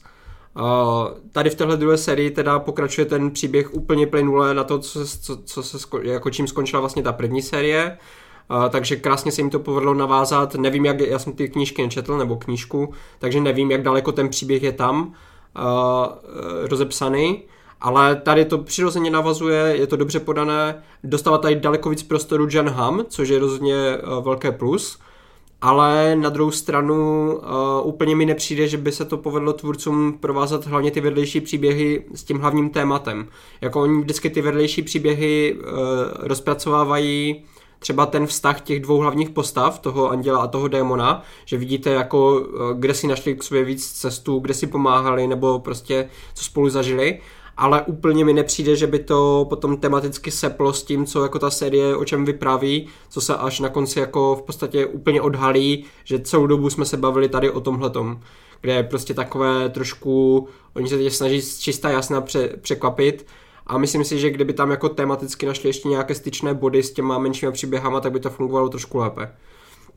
Uh, co týče jednotlivých dílů, tak musím vyzdvihnout dva díly a to je třetí díl, kde právě ta hra té morality, kdy prostě ty se můžeš na jednu věc podívat ze dvou různých pohledů a z jedné, jeden člověk ti může říct, že to je dobře, co si udělal, druhý ti řekne, že to je špatně, tak se tam ukazuje na příkladu vykopávání, vykopávání mrtvol z, z, ze hřbitova. Je to teda zasazené v době nějaké průmyslové revoluce, takže je to nějakých, uh, nějaká Anglie osmnáctého století nebo devatenáctého No, jako brzký začátek devatenáctého století, kde v podstatě vidíte nějakou žebračku, která tak tak jako má na to, aby si koupila nějaký chleba, aby přežila do druhého dne a ještě tam nějakou kamarádku se snaží jako pro ně nějaké léky sehnat nebo něco takového. Tak ona vykopává těla, aby si přivydělala a ty těla potom odváží chirurgovi, který ty těla jak kdyby rozřeže a snaží se z nich naučit, jak má potom zachraňovat živé lidi. Protože se nenaučíš být chirurgem nebo doktorem bez toho, aniž by si nikdy jako viděl tělo živé nebo mrtvé, že jo. Tak tady právě jako ten příběh krásně jako si hraje s tou myšlenkou té morality, krásně jsou tam ty komentáře toho ďábla a toho anděla, kdy ten anděl začátku říká Ježíšmarja, to je strašně špatné, víš co, nemůžeš vykopávat těla a tak a potom se ukáže, jako, že i ten anděl pochopí, že v nějakých situacích asi to jako jde ospravedlnit. Tak tady tenhle ten díl mě fakt bavil, je tady právě skvělá ta postava té žebračky, toho chirurga. Potom hned přijde další silný díl s, s nacisty v pekle, kde je to takový ten typický britský humor, prostě co, co byste úplně očekávali od nějakých sitcomů skoro až a tak. A, ale je to dobře podané. Jsou tady skvělé scény třeba s autem, kdy si anděl půjčí ďábelovo auto a začne mu ho předělávat podle sebe a ten ďábel to jak kdyby na tu dálku v podstatě cítí, že on mu jako hrabe se do jeho věcech. Tak tam jsou takové jako vtipné uh, dialogy. Uh, jenom škoda, že tady tohodle tam právě nebylo víc, to mi tam úplně chybilo z té, z té druhé série. Podstatně byla, byla podstatně temnější nebo taková jako trošku vážnější než, než ta první, kde to bylo daleko víc takové uh, rozverné, pohádkové až a, a taková, takové mm, vyhrané. No. no a ještě je trošku blbý, že se tady projevuje to, že to natáčeli během covidu, takže často ty lokace jsou hodně skromné. Jsou to malé sety, většinou se to odehrává teda v místnostech vyloženě, kde máš jenom pár lidí nebo tak. Oni se to tam i v pár scénách snaží trošku omluvit, že třeba když tam démonka chce armádu nějakých ďáblů nebo démonů, aby mohla zaútočit, tak oni řeknou, hele, my máme problémy s financema, my tady nemáme tolik lidí, my ti dáme tady deset démonů a, a víc jako nemůžeme si dovolit. Takže jako možná si z toho trošku dělají srandu nebo tak, ale... Uh, oproti tomu, jak ta první série zvládla trošku víc jako střídat ty exteriéry nebo tak a udělat to trošku zajímavější, tak tady toho až, až tak moc není. V podstatě pořád jsme jenom na jedné ulici a v obchodech, uh, které jsou v té, v té ulici, no. Což je trošku škoda. Ale říkám, celkově jako uh, jak první série pro mě byla takových sedmdesát procent solidních, tak tady je to šedesát pět procent, takže jenom trošku, trošku pokles. A rozhodně mě překvapilo, jak až moc do hloubky šli v tom posledním díle, kdy tam je fakt jeden jako velký zvrat, potom se dozvíš ještě něco o našich hlavních postavách a skončí to na takovém dost vážném bodu, kdy jsem ani nečekal, že něco takového se může stát tady, takže jako rozhodně, jestli budou chtít tvůrci pokračovat, tak budu zvědavý na třetí sérii. No, jsou, jsou zprávy o tom, že chtějí třetí sérii, no. Mm. Já si myslím, že Amazon to bere jako, že tohle je něco, co lidi táhne, takže do toho bude dál investovat. No. Dobře, tak jo. No a do čeho zase naopak investuje Netflix, tak to je rozšiřování animovaného světa Castlevanie, který je založen vlastně na letité sérii herní, která má na kontě x desítek dílů a právě díky tomu, že už mají tolik příběhů, tolik postav a tolik mytologie, tak si pěkně tvůrci z Netflixu a animátoři můžou pěkně vyzobávat přesně ty arky, které chtějí. No a po té původní Castlevanii, kterou jsme dostali před pár lety na Netflixu, která měla čtyři série, tak se teďkom Castlevanie vrací s podtitulem Nocturne, myslím, doufám, a je to tedy zasazeno cca tři sta let po té původní sérii, kdy tedy logicky sledujeme, řekněme, nějaké jako potomky, pra, pra, pra potomky těch postav z původního seriálu.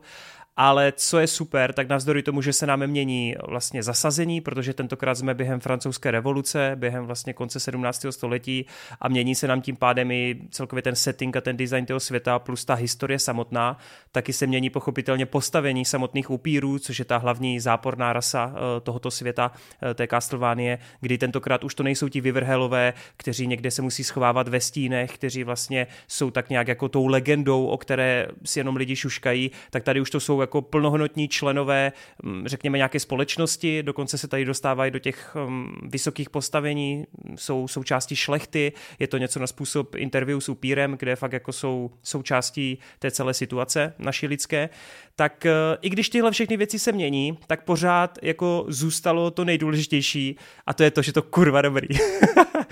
Takže já jsem strašně nadšenej, protože já, když původně tenhle seriál oznámili, tak podobně jako Hroty jsem se na to samozřejmě těšil, protože Castlevania je pro mě taková, takový ten střed animační toho západu a toho východu, kdy ono skutečně to má tu animaci, kterou vy poznáte od těch amerických děl, třeba D C animovaných filmů, Mortal Kombat a tak dále, ale zároveň to hrozně moc a často využívá toho anime, využívá to toho japonského stylu a kloubí se tyhle dva styly dohromady, kdy hlavně v akci to předvádí jako neuvěřitelnou audiovizuální podívanou. No to právě tu dravost, jsem... no, anime. Ano. A jsem strašně nadšenej, že vlastně to Nocturne vlastně skoro stejně jako ta původní série Castlevania v té první řadě má takový pomalejší rozjezd, ale jako čím více blížíte k tomu finále, tím větší bomby tam do vás sypou, jsou tam takový ty typický anime power-upy, tyjo, jsou tam takový ty strašně cool, rádoby drsňácký řeči, jsou tam ty fantastický akční momenty, jsou tam i nějaký romantické linky, nějaký ten humor, ono je to spíš takový hodně jako černý humor, takový ten sarkazmus a tak dále, ale jako rozjíždí se to neuvěřitelně a na konci, když jako fakt doděláte tu poslední epizodu, tak si jenom říkáte, ty vole, dejte mi instantně druhou sérii, protože končí to úplně v nejlepším. Vůbec jsem nevěřil, že se do toho tak jako ponořím v posledních čtyřech dílech a slupl jsem to jako malinu. Čili Castlevania Nocturne je zároveň ideální vstupní bod pro lidi, co neviděli původní Castlevanii, protože se odehrává fakt tři sta let oproti minulému příběhu a to navázání je tam velice, velice volný, i když se tam jako některé třeba události, postavy a tak můžou vrátit, ale je to fakt samostatný příběh, byť teda s tím odkazem a tím dědictvím původní Castlevanie.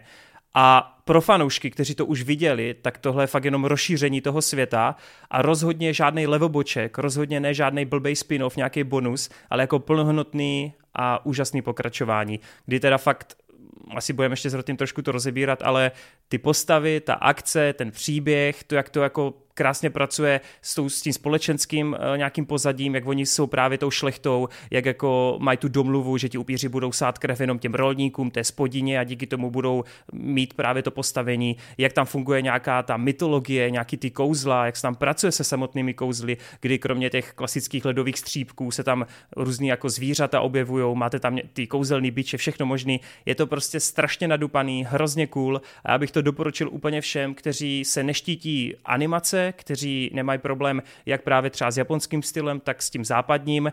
A fakticky vás prosím, páč Castlevania sice má sledovanost, jinak by to nemělo tolik sérií, ale není to takový ten velký hit, tak já vás fakt prosím, pokud se nebojíte animace, dejte tomu šanci. Je to velice dospělý seriál, jenom je to prostě udělaný um, jako animák, ale je to strašně silný, strašně dobrý, hororový, cool, mega. Takže Hroty, pojď to vyhypit. Ty vole, ty se mi tady stěžuješ, že, že já tady začnu a všechno si, všechno tady vysázím a nemáš kde navázat. A co mám teďka říct já?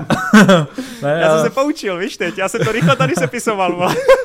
Já musím jako kompletně, kompletně souhlasit, je to skvělý pokračování, skvělé původní Castlevanie, které podle mě fakt jako tady u nás vidělo jako až kriminálně málo lidí a právě jako je to trošku škoda, protože vlastně to je ta první skvělá seriálová adaptace těch videoher, která tady tak vznikla a jde vidět, že ty tvůrci jak krásně pracují s tím materiálem, tak si tam vlastně domýšlí vlastní věci a mají tam neuvěřitelnou jako kreativitu, ať už v té animaci nebo třeba s těma schopnostma a i s různýma zbraněma, což je jako strašně super vidět a co bych tak jako rád dodal, je, že ono je to fakt strašně dobře zrežírovaný, že tam fakt jako přemýšlí nad těma scénama a využívají to vizuální médium, že to je vizuální médium. Tam může mít člověk jenom sledovat jak kdyby rozhovor mezi postavama, který si tak nějak představujou, říkají si něco a u toho ta postava tra- prostě trénuje se svým bičem a vysází prostě nějaký šipky, vždycky tam nějak hodí a potom si ho prostě přisune tím bičem a tak dále.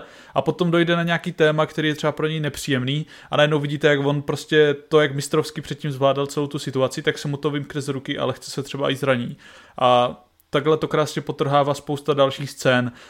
Castlevania je celkově ta první, i tahle pokračuje v tom, byla vždycky pro mě strašně silná v tom ohledu, že oni to dělají fakt jako přes ty nejsilnější stránky toho audiovizuálního média. Že fakt často za sérii dostaneš jednu, tři, čtyři výrazné scény, který v žádným jiným médiu bys takhle nemohl jako zažít.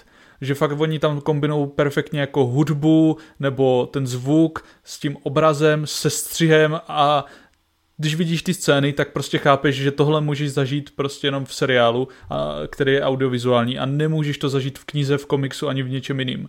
Tady opět je třeba v nějakém čtvrtém díle scénka, kdy oni se dostávají do nějaký věznice, je tam jeden z bývalých členů jejich skupiny, který je proměněný na monstrum a zpívá tam a je to strašně takový až jako děsivý, že se to člověku dostane pod kůži a do toho tam se jde tu úžasnou animací. Takový plíživý, nepříjemný, no. Jo, přesně, takový nepříjemný a strašně je to jako specifický. A ta Castlevania měla podobné věci vždycky, že třeba si pamatuju konec třetí série, kdy vlastně tam je nějaká sex scéna, která se prolíná se soubojem a tak jako perfektním způsobem se to prolíná a zase zapadá do sebe, že to fakt jako ani nechápete, jak ti tvůrci na to přichází, takhle ty věci dát dokupy a jak to dobře nakonec sedí.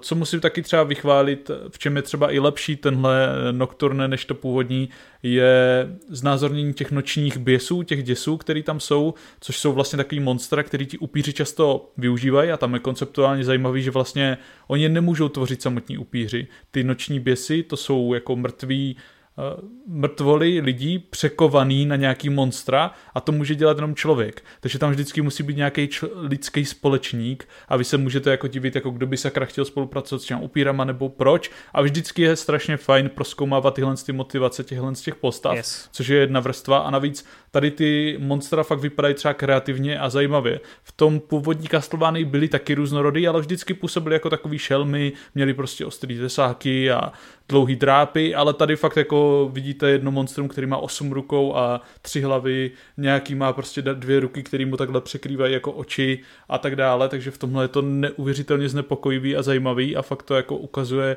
tu určitou různorodost a ty vrstvy se tu zase krásně jako proplítají, že tu nemáš jenom ty zlý upíry a dobrý lidi, ale máš jako i zlý lidi, máš i upíry, který třeba mají svoje jiné agendy a nejsou na té straně se všema, takže opět tady jako ta, ten celý cast, to obsazení těch postav je strašně různorodý, zajímavý. My jsme si s Torenem trošku dělali v kanceláři srandu, že je to na jednu stranu i tak trošku telenovela, protože tam fakt mm-hmm. jako často narazíš na to, že každý je nějak příbuzný s každým, nebo má každý s každým nějakou minulost a tak dále, ale vlastně to není jako k smíchu a strašně dobře to funguje a strašně dobře s tím uh, pracují v tom seriálu, takže je radost jako to sledovat a to, co nakonec nějakýma těma postavama udělají nebo odhalí, je fakt jako mega silný a zábavný, no. A má to spoustu hmm. hype momentů, právě jako když dojde na nějaký power upy nebo něco, kdy člověk jako prostě dostane úplně husinu a je úplně, jo ty vole, pojď. Takže to je, je to fakt skvělý. To je takový ten moment, kdy sleduješ dvacet minut té epizody a říkáš si, jo, jako pěkná animace, pěkný, pěkný, a teď přijde těch posledních pět minut té epizody a ty si říkáš, ty vole, ty lidi si dali nějaký feda, úplně se zbláznili. Jakože tam začnou úplně čmrkat, čárovat, ty vole, efekty, všechno úplně hype, úplně počítač ti vybuchuje z toho, vole.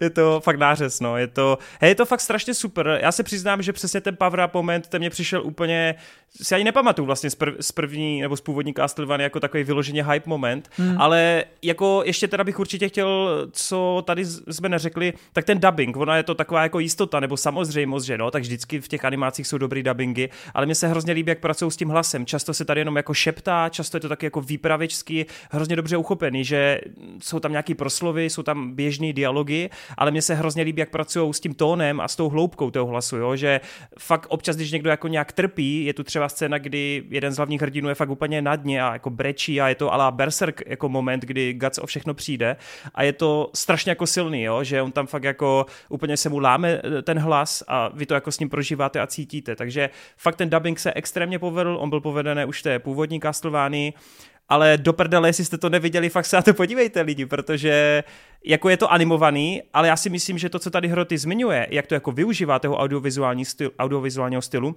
tak je to právě díky tomu, že to není ani obyčejně naanimovaný jako Invincible a není to ani obyčejně naanimovaný jako různý anime, který znáte, ale je to fakt jako kulminát, fakt také amalgám toho, co tyhle dva směry dokážou nabídnout. A je to v tomhle ohledu strašně unikátní. Jako fakt tu nemáme takovou show, která by tyhle dva směry kloubila tak v takové míře a já musím říct, že jsem z toho fakt vyloženě nadšenej. Já mám teda obrovskou slabost pro animáky, to se všeobecně ví, ale tohle mi teda strašně sedlo a jak říkám, ten konec, to mě tak strašně nahypilo na tu druhou sérii, že jsem si instantně začal prožít Wikipedii, jako co ty Castlevania obsahují a co všechno můžeme v budoucnu dostat. Takže hype is real. Yes. A je to fakt jako, oni vždycky dokážou dělat, že ta první série skončí nějakým prostě fakt jako cliffhangerem a hypem, který tě prostě naláká a ta první série většinou strašně vybuduje něco dobře a ta další to jako sklidí.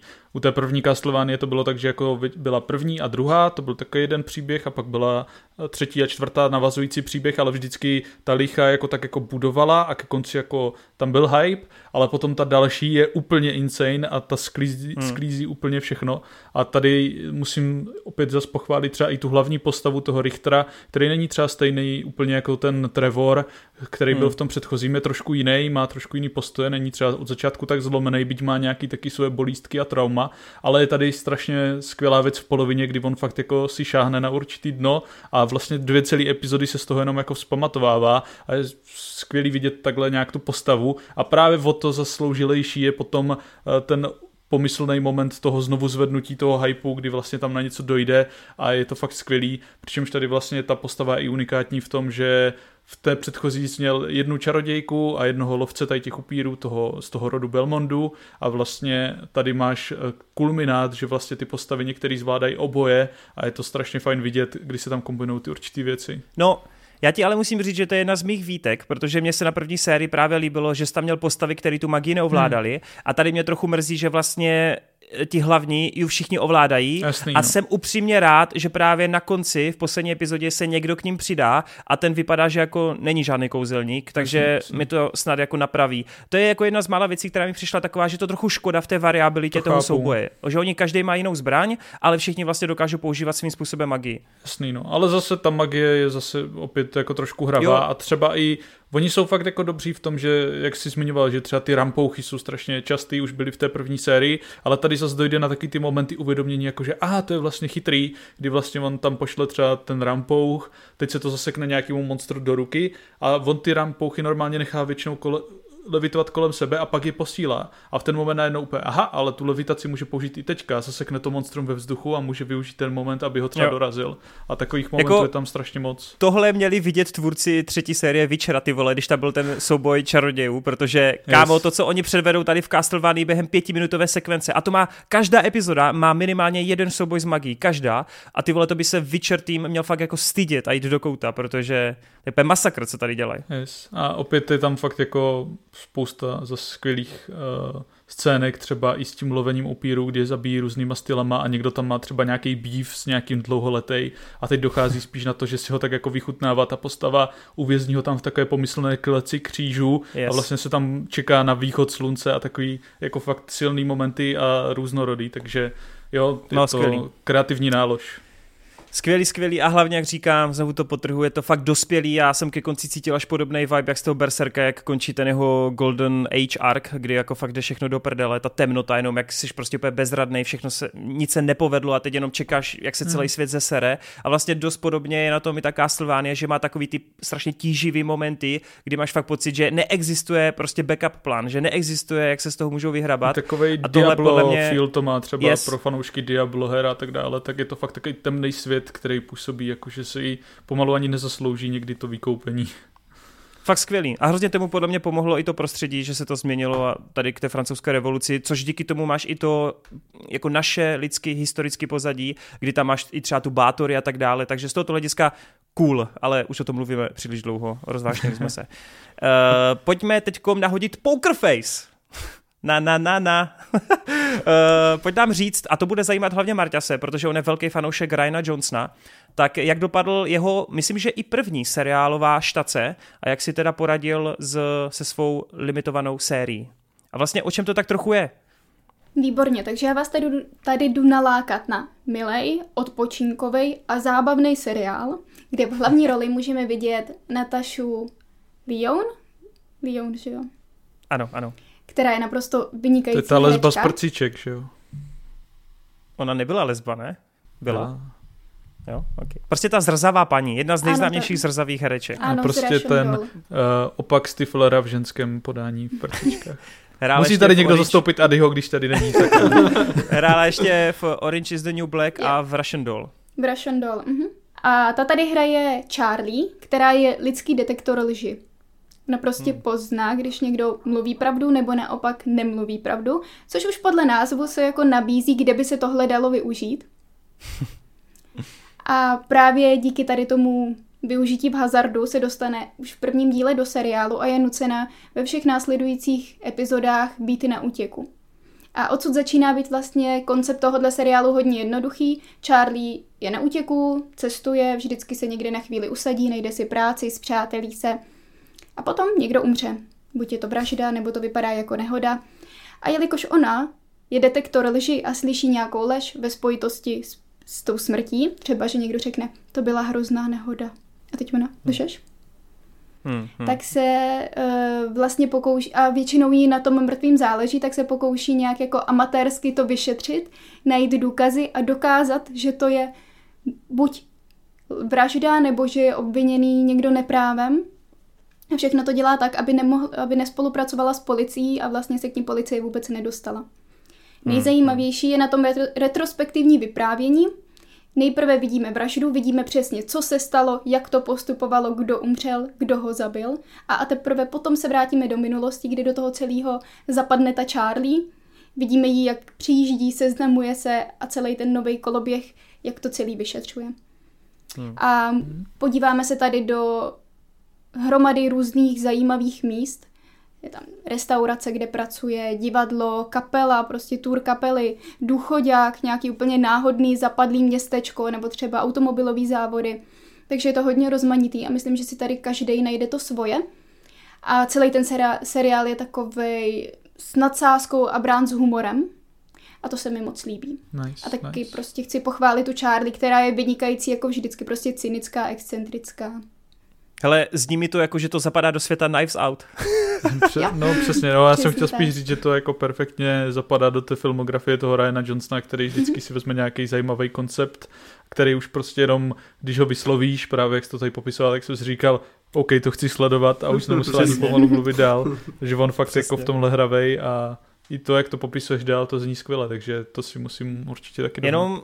Jenom se trochu obávám, aby to právě jako nespadlo trochu do té stereotypy, stereoty, stereotypu, aby to nespadlo, protože když máš každou epizodu jako postavenou tak jako epizodicky, že máš jako no, novou lokaci, nové postavy, což jako je skoro u všech těch detektivních případů nebo těch postav, tak jestli to právě časem se nevyčerpá, ale hádám, že po těch prvních dílech těch os, osmi cca nebo kolik to má, takže to asi se ještě u tebe nedostavilo, ne? Nějaká jako únava. No, ono to hlavně ještě nevyšlo celý, teď to vychází každý pátek u nás. Já čekám vždycky na Showtimeu.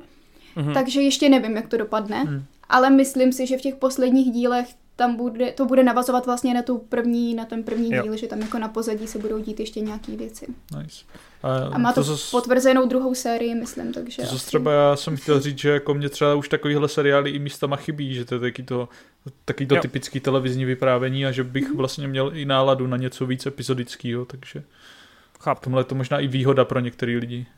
Mě by teda ještě zajímalo, jestli ten Rian točil ty epizody, nebo to jenom jako vymyslel námět a... Protože oni to často tady, ty vel, velcí režiséři dělají, že oni vymyslí námět na seriál, natočí první epizodu a pak už se o to nestarají. Potom to většinou tak dopadá. Tak natočí ještě finále. No a maximálně finále třeba. Uh, já vím, že, já vím, že on byl režii u toho... u dost dílů. Ne u všech, hmm. ale u dost. Hmm. Takže a taky se liší ty díly kvalitou přesně podle toho, že jo. Protože to mě tam třeba chybělo, jako, protože on vždycky třeba vezme něco zajímavého, vymyslí něco to, ale pak ještě dává ty svoje malé nápady, jako režijní a tak, a to by tam mohlo jako dost zvláštní. No. Hmm. Hele, zní to strašně dobře, já jsem o tom seriálu cca se dozvěděl rok dozadu, kdy mě to na Twitteru jako přímo Rian Johnson nabízel, protože tam psal o tom, jak to jako chystá. Ono totiž údajně to bylo natočený jako mnohem dřív a jemu strašně dlouho dobu trvalo, než to jako někomu udal a než nějakým způsobem skrz nějaký čachry po covidu a tak, tak jemu prej strašně trvalo jako to někomu dát na tu platformu, jo? Že tam byl nějaký problém, nějaký fuck up producentský, protože on je sám hlavní producent te- toho seriálu, tak si to asi sám chtěl mít jako pod dohledem a vím, že právě ten seriál je třeba už dva, tři roky natočenej a zajímalo mě, jak si právě povede, no, ale jsem teda rád, že podle tebe, podle tvých slov je to kvalitka a já upřímně se na to určitě chystám, no, Sky Showtime mám, takže zase jenom najít si ten čas na to, no. Já jsem taky někdy no, na začátku tady viděl trailer a zapomněl jsem úplně, že to vlastně má vzniknout. Koukám, že Johnson dělal asi čtyři díly, přímo, že je režíroval a jeden si režírovala i sama Natasha. Hmm, hustý, hustý. Nice. Tak jo, tak děkujeme, to bylo, to bylo příjemný, to bylo fajn, to bylo dobré doporučení, myslím si, že spousta lidí o tom Poker Face nevěděla, tak určitě si to doplňte, pokud máte Sky Showtime. No a teďkom teda bych poprosil Hrotio, má tu takový double feature, tak uh, zkus to nějak, já tě nechci samozřejmě limitovat, jo, nejsme tady Jasný. V Movie Zone, že bychom se hejtili, ale, ale zkus teda nám povědět o vymítání Úsvitu. Dobře, já začnu tím méně zajímavým a to je Vymítač ďábla, Znamení víry, nové pokračování po letech legendárního filmu, nejenom v rámci hororu, ale tak jako všeobecně. Je ten Exorcista původně jeden z vlastně nejvýznamnějších a nejikoničtějších filmů všech dob. A opět si to vzal na paškál uh, pan David Gordon Green, který nám nadělil Halloween trilogii, která začala velmi slibně a šla pomalu, ale rychle do pekel. A takže se vlastně divím, nebo jako na jednu stranu nedivím, že jo, protože ono to mělo finanční úspěch a tak dále, takže tady Blumhouse uh, se rozhodl, že bude pokračovat tady s tímhle s tím pánem v legendárních hororových sériích a vybrali si ho i pro ten Exorcistu, který vlastně má mít taky svoji trilogii. Teď je otázka, jestli to vůbec vznikne tady po tomhle uh, filmu. No a co k tomu říct, je to strašně suchý, nudný poloremake. Je to takový ten resequel, podobně jako byl třeba ten Halloween, že vlastně tady máme pokračování po letech, který jako víceméně ignoruje cokoliv jiného než původní film a vlastně dost přesně kopíruje tak nějak tu formuli toho původního filmu, možná s menším obzvláštněním. Což jako u Halloweenu může relativně dobře fungovat, dá se to snadno napodobit, protože byť Halloween je mistrovský horor a slasher, který jako nakopl celou tu éru, tak jako v jádru to není nic tak komplexního, co by se nedalo zreplikovat.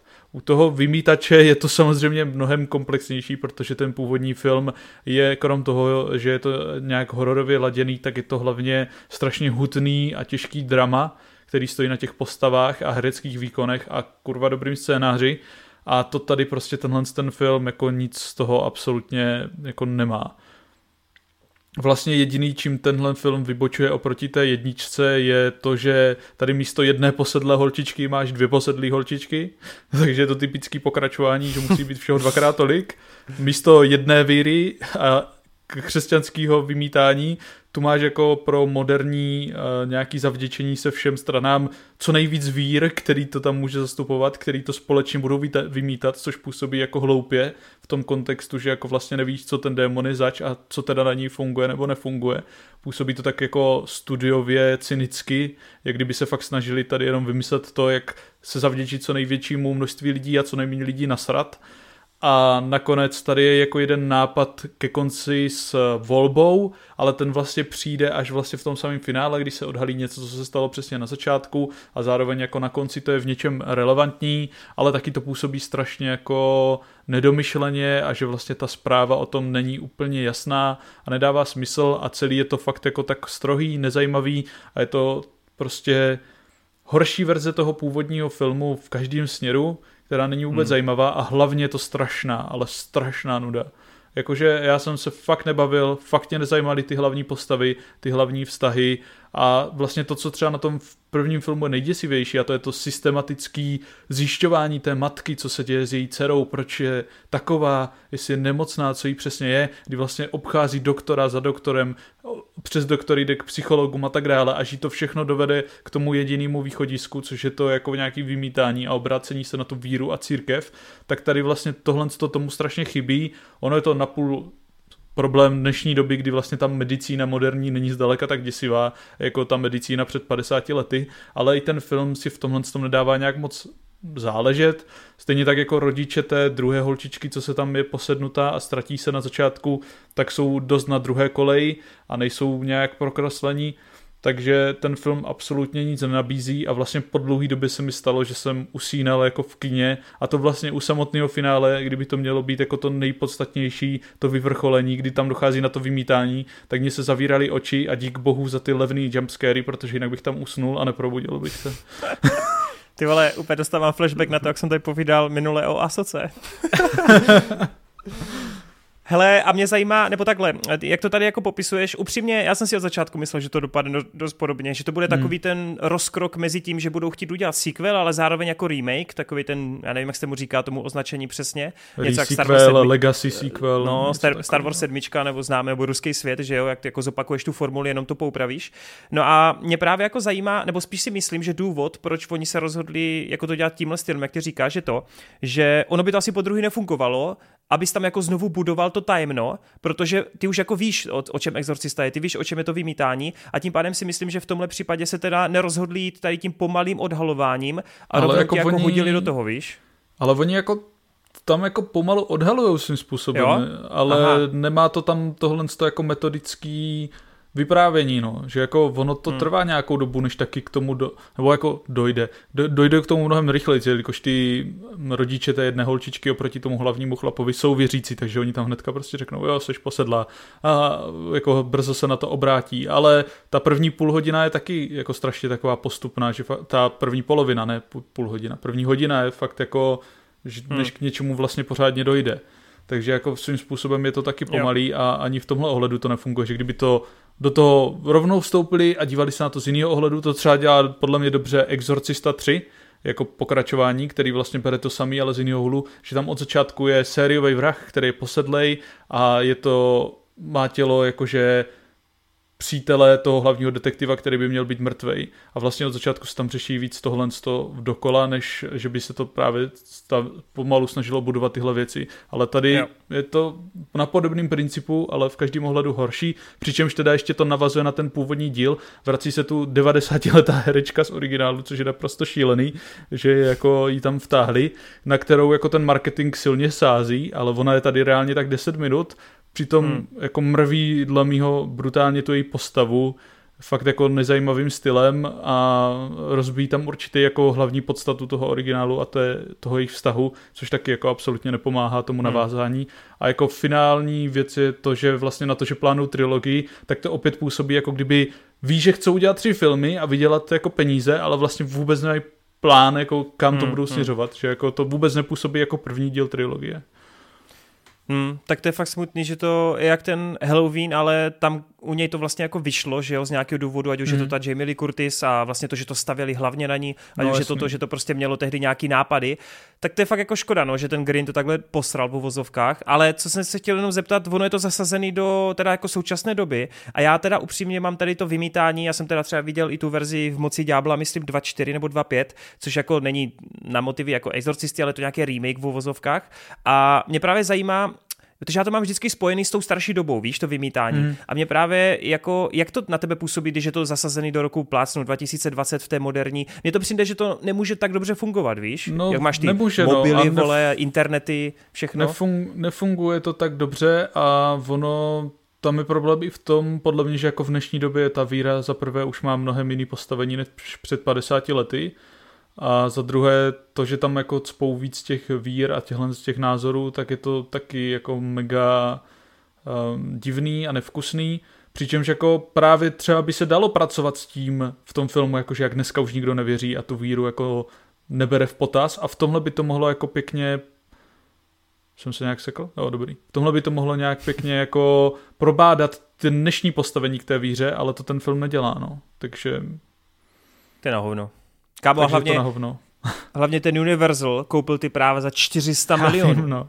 Já nechápu, co si úplný... o to slibovali, protože ten Halloween má jako tu lákavost a tak dále, protože je to novější značka, víc těch dílů bylo, je to ten typický slasher, na který... A je to, přesně, je to aktivní chodí... série, vole, aktivní, že jo? na který chodí ti puberťáci, ale ten exorcista není a vlastně tady neděláš ani nic zajímavého s tím, přičemž jako máš i ten problém v tom, že to není v ničem inovativní. A já věřím, že jako jestli něco Davidu Gordonu Greenovi můžu připsat je to, že on se snaží potom v těch dalších dílech jako u toho Halloweenu přijít s něčím zajímavým, s nějakým konceptem, který, se kterým neumí sice pracovat, ale aspoň je nějakým způsobem kreativní. A věřím, že třeba pokud by došlo na ty další filmy, tak se o to asi bude snažit i u těch dalších exorcistů, ale problém je, že to je prostě v těch špatných rukou, kteří s tím neumí pracovat. No. OK, tak pojď nám říct, hádám o něčem lepším, a to je teda z českého Rybníčku a yes. Je to věc, která vlastně přišla v hrozně blbou dobu, protože z jedné strany jí předcházel bod obnovy, z druhé strany potom teďkom se rozjeli bratři, jsou to takový jako velký český bijáky, žánrovky. No a přišla bohužel... v noci má být teďka, kterým ano, přišla v noci na... silný ohlasy. O tom nám říkali Wade, že to je vlastně jeho velký favorit, že jo, českého filmu letos. No takže mě hrozně mrzí, že do tohoto všeho vlastně distributor český rozplánoval premiéru Úsvitu, který hmm. je tak trochu přezdíván jako česká verze Midsummeru, slunovratu. A údajně je to fakt dobrý, což doufám mi potvrdíš. A mě prostě mrzí, že to finančně neuspělo u nás, no, skrz to, že to tak je dementně tady vloženo. No, jako letos je v tomhle ten český rok fakt silnej, až mě to překvapuje, že na kolik filmů já jsem byl sám zlákaný, na kolik jsem šel a o kolik tady můžu mluvit pozitivně, a naštěstí Úsvit je i opět jeden z dalších jako fakt dobře zpracovaných českých filmů. Je tam režisér Matěj Chlupáček, který je mimochodem nejmladší český režisér, který v osmnácti letech před jedenácti lety vydal vlastně svůj první celovečerák bez filmové školy, prostě si do toho pustil a udělal to. Takže to je docela dost zajímavý a tohle je vlastně druhá jeho režijní filmová záležitost. A pojednává to o československé továrně někde v Tatrách, v alternativním světě jako Česka okolo roku devatenáct set čtyřicet. A tam vlastně je nějaká uzavřená společnost, kde sledujeme továrníka, jeho ženu, která je víceméně hlavní postavou, ta žena je těhotná a nalezne se tam prostě mrtvý hermafroditní dítě, že jo? Kdo neví, tak prostě to znamená, že má obě pohlaví zároveň. A ta továrníková žena vlastně se do toho zainteresuje a hledá, co se bude dít dál. Jak si říkal, ten film z traileru hodně působil jako takový thriller, horor, podobně jako ten Slunovrat a Midsummer, což k tomu právě tak jako přezdívali to, tak jako český Midsummer, ale ve finále to tak jako moc není, což může některý mm. lidi možná trošku zklamat nebo zmást a více to po... ponořuje do toho krimi drama, přičemž v té druhé polovině je to spíš jako to čistokrevný drama.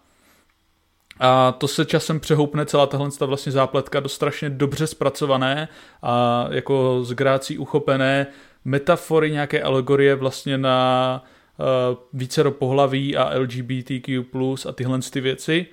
Prosím, a... no tak to odpad, odpad na ČSFD L G B T Q plus, fuj, fuj, fuj. Právě jakože když jsem to už toho mám viděl, dost té politické korektnosti, vypněte nás. Jako když jsem, to je smutný jako na tom dnešním vnímání tady téhle z té konverzace toho, že když jsem na tom byl v tom kině, který bylo mimochodem teda ale docela dost plný, když jsem na tom byl v pátek, hmm. což mě aspoň mile překvapilo, tak vlastně, když se to v té druhé půlce překlopí tady do těchhle z těch věcí, tak mě začalo být taky jako ousko z toho, jako co si ty lidi okolo mě asi myslí, jak to vnímají a jak jako na to ten film teďka toto. reagují. To je... Já to mám je... úplně stejně. Já v posledních dvou, třech letech, když vidím nějakou jako lesbu nebo homosexuála, celkově, když vidím někoho, kdo prostě není podle ostatních normální v uvozovkách, tak já si no, úplně jasný. v hlavě říkám, Ježíši Maria, to zas bude keců, vole. A ani to nemám dokoukáno, ale úplně v hlavě mám tuhle myšlenku, že to zas budu muset obhajovat. No jasný. A vlastně je to fakt podle mě strašně silně zpracovaný, silným způsobem, kdy oni tam vlastně pracují s tím, že já teda nemám nějak extra ověřený, jak to je v realitě, ale předpokládám, že to měřítko těch hermafroditů v té společnosti není vůbec daleka tak jako četný, jako to udávají v tom filmu. A v tomhle ohledu je to strašně jako zajímavý pohled na to, kdy ta hlavní postava a hrdinka je strašně otevřená vůči tomu, je jako k tomu vědecky a tak jako otevřená a snaží se pomoct tomu danému člověku, co tam pravděpodobně splodil to dítě, snaží se ho jako vypátrat a potom s ním řeší tyhle ty témata. Do toho se tam objevují ale jiný postavy, kdy ten její manžel hlavně řeší to, že vlastně tohle je strašná jako kauza, strašný problém, který může uškodit a tak dále, a dívá se na to víc toho kapitalistického, uh, smutného hlediska, který vlastně nechce řešit ty problémy, ale chce hlavně jako zaručit tu to bezpečí, jako kdyby, a to příjemný pocit a image z té své společnosti a se všeho. Takže se tam třou vlastně tyhle ty dvě věci, tyhle ty dvě postavy a je to taková fakt jako těžká souhra těchhle z těch dvou stylů. Do toho se tam objevují samozřejmě i jiný postavičky, které jsou strašně zajímavý. Uh, celkově herecky je to strašně nadupaný a silný. Ta Eliška Křenková v té hlavní uh, roli podává neuvěřitelně silný výkon, strašně jsem tam soucítil. To samý platí potom pro Richarda Langdona, který tam má nějakou větší roli, je to vlastně jeho první nějaká role, co jsem viděl a fakt jako ta jejich společný příběh a poznávání se a zjišťování a řešení věcí je fakt jako, má strašný grády a fakt velkou sílu. Třeba z bodu obnovy tam můžeme vidět i dva herce, vlastně, který tam jsou příbuzní v tom filmu, v bodu obnovy. Uh, je to ten vlastně Slovák, který ho tam celou dobu hledají, který ho hrál Milan Ondrík, který tady opět zase jako válí, já jsem o tom herci před bodem obnovy vůbec jako ani nevěděl a úplně si mě získává s každým tady tím filmem víc a víc a ta jeho babička z bodu obnovy tady třeba taky hraje takovou menší roli a ten cast je to zase různorodý, každý tam má trošku jiný pohledy na ty věci a nejlepší je tady prostě Marta Isová, která je totálně na ranu, kterou by chtěl úplně profackovat a zabít a dostane tam potom jednu takovou brutální scénu u, u večeře, která rozesmála vlastně celý kino a dala takový pocit za, za dosti učinění, takže tomhle je to fakt strašně nadupaný, je to hodně silný a řekl bych i emocionální, je to krásně teda i natočený, vlastně si to strašně dobře hraje s těma kulisama, kdy já, který žil poslední že, dva a půl roku ve Zlíně, vlastně můžu říct, že tam dobře využívají tu architekturu samotného Zlínu, kdy oni vlastně tou společnost pochází ze Zlína, mají tam snídanou spojku a vlastně i ta jejich továrna se staví v tomhle tom uh, uh, tomhle té architektonickým rysu a některé ty scény se očividně i natáčely ve Zlínu a myslím si, že se to jako perfektně hodilo do té určité tíživé atmosféry toho filmu a do té doby, takže kdy vlastně Baťa byl na vzestupu a tak dále, takže i v tomhle ten film jako strašně krásně funguje a je dobře zvolený a opět tematicky je to velmi dobře zpracovaný, kdy vlastně ta hlavní hrdinka je vlastně uh, třeba medicínsky vzdělaná a mohla by tam rozjet svoji vlastní kliniku, ale místo toho tam prostě nechávají dolítávat jednou za čas doktora, který to tam celý vyšetřuje, ona mu asistuje a tak dále, protože prostě je to ta jiná doba a opírá se to vlastně o tady tyhle ty určitý témata té nerovnosti v té společnosti, ale strašně jako vkusným, myslím si, že nenuceným stylem, který jako i zabředává do nějakých těch dalších okrajových debat okolo víry, jak se k tomu staví určité společnosti, a o tom, jak to může být promlebový pro nějaký lidi a potom je vlastně možná někdy příjemnější i pro ty lidi vlastně zůstat v tom svém skrytu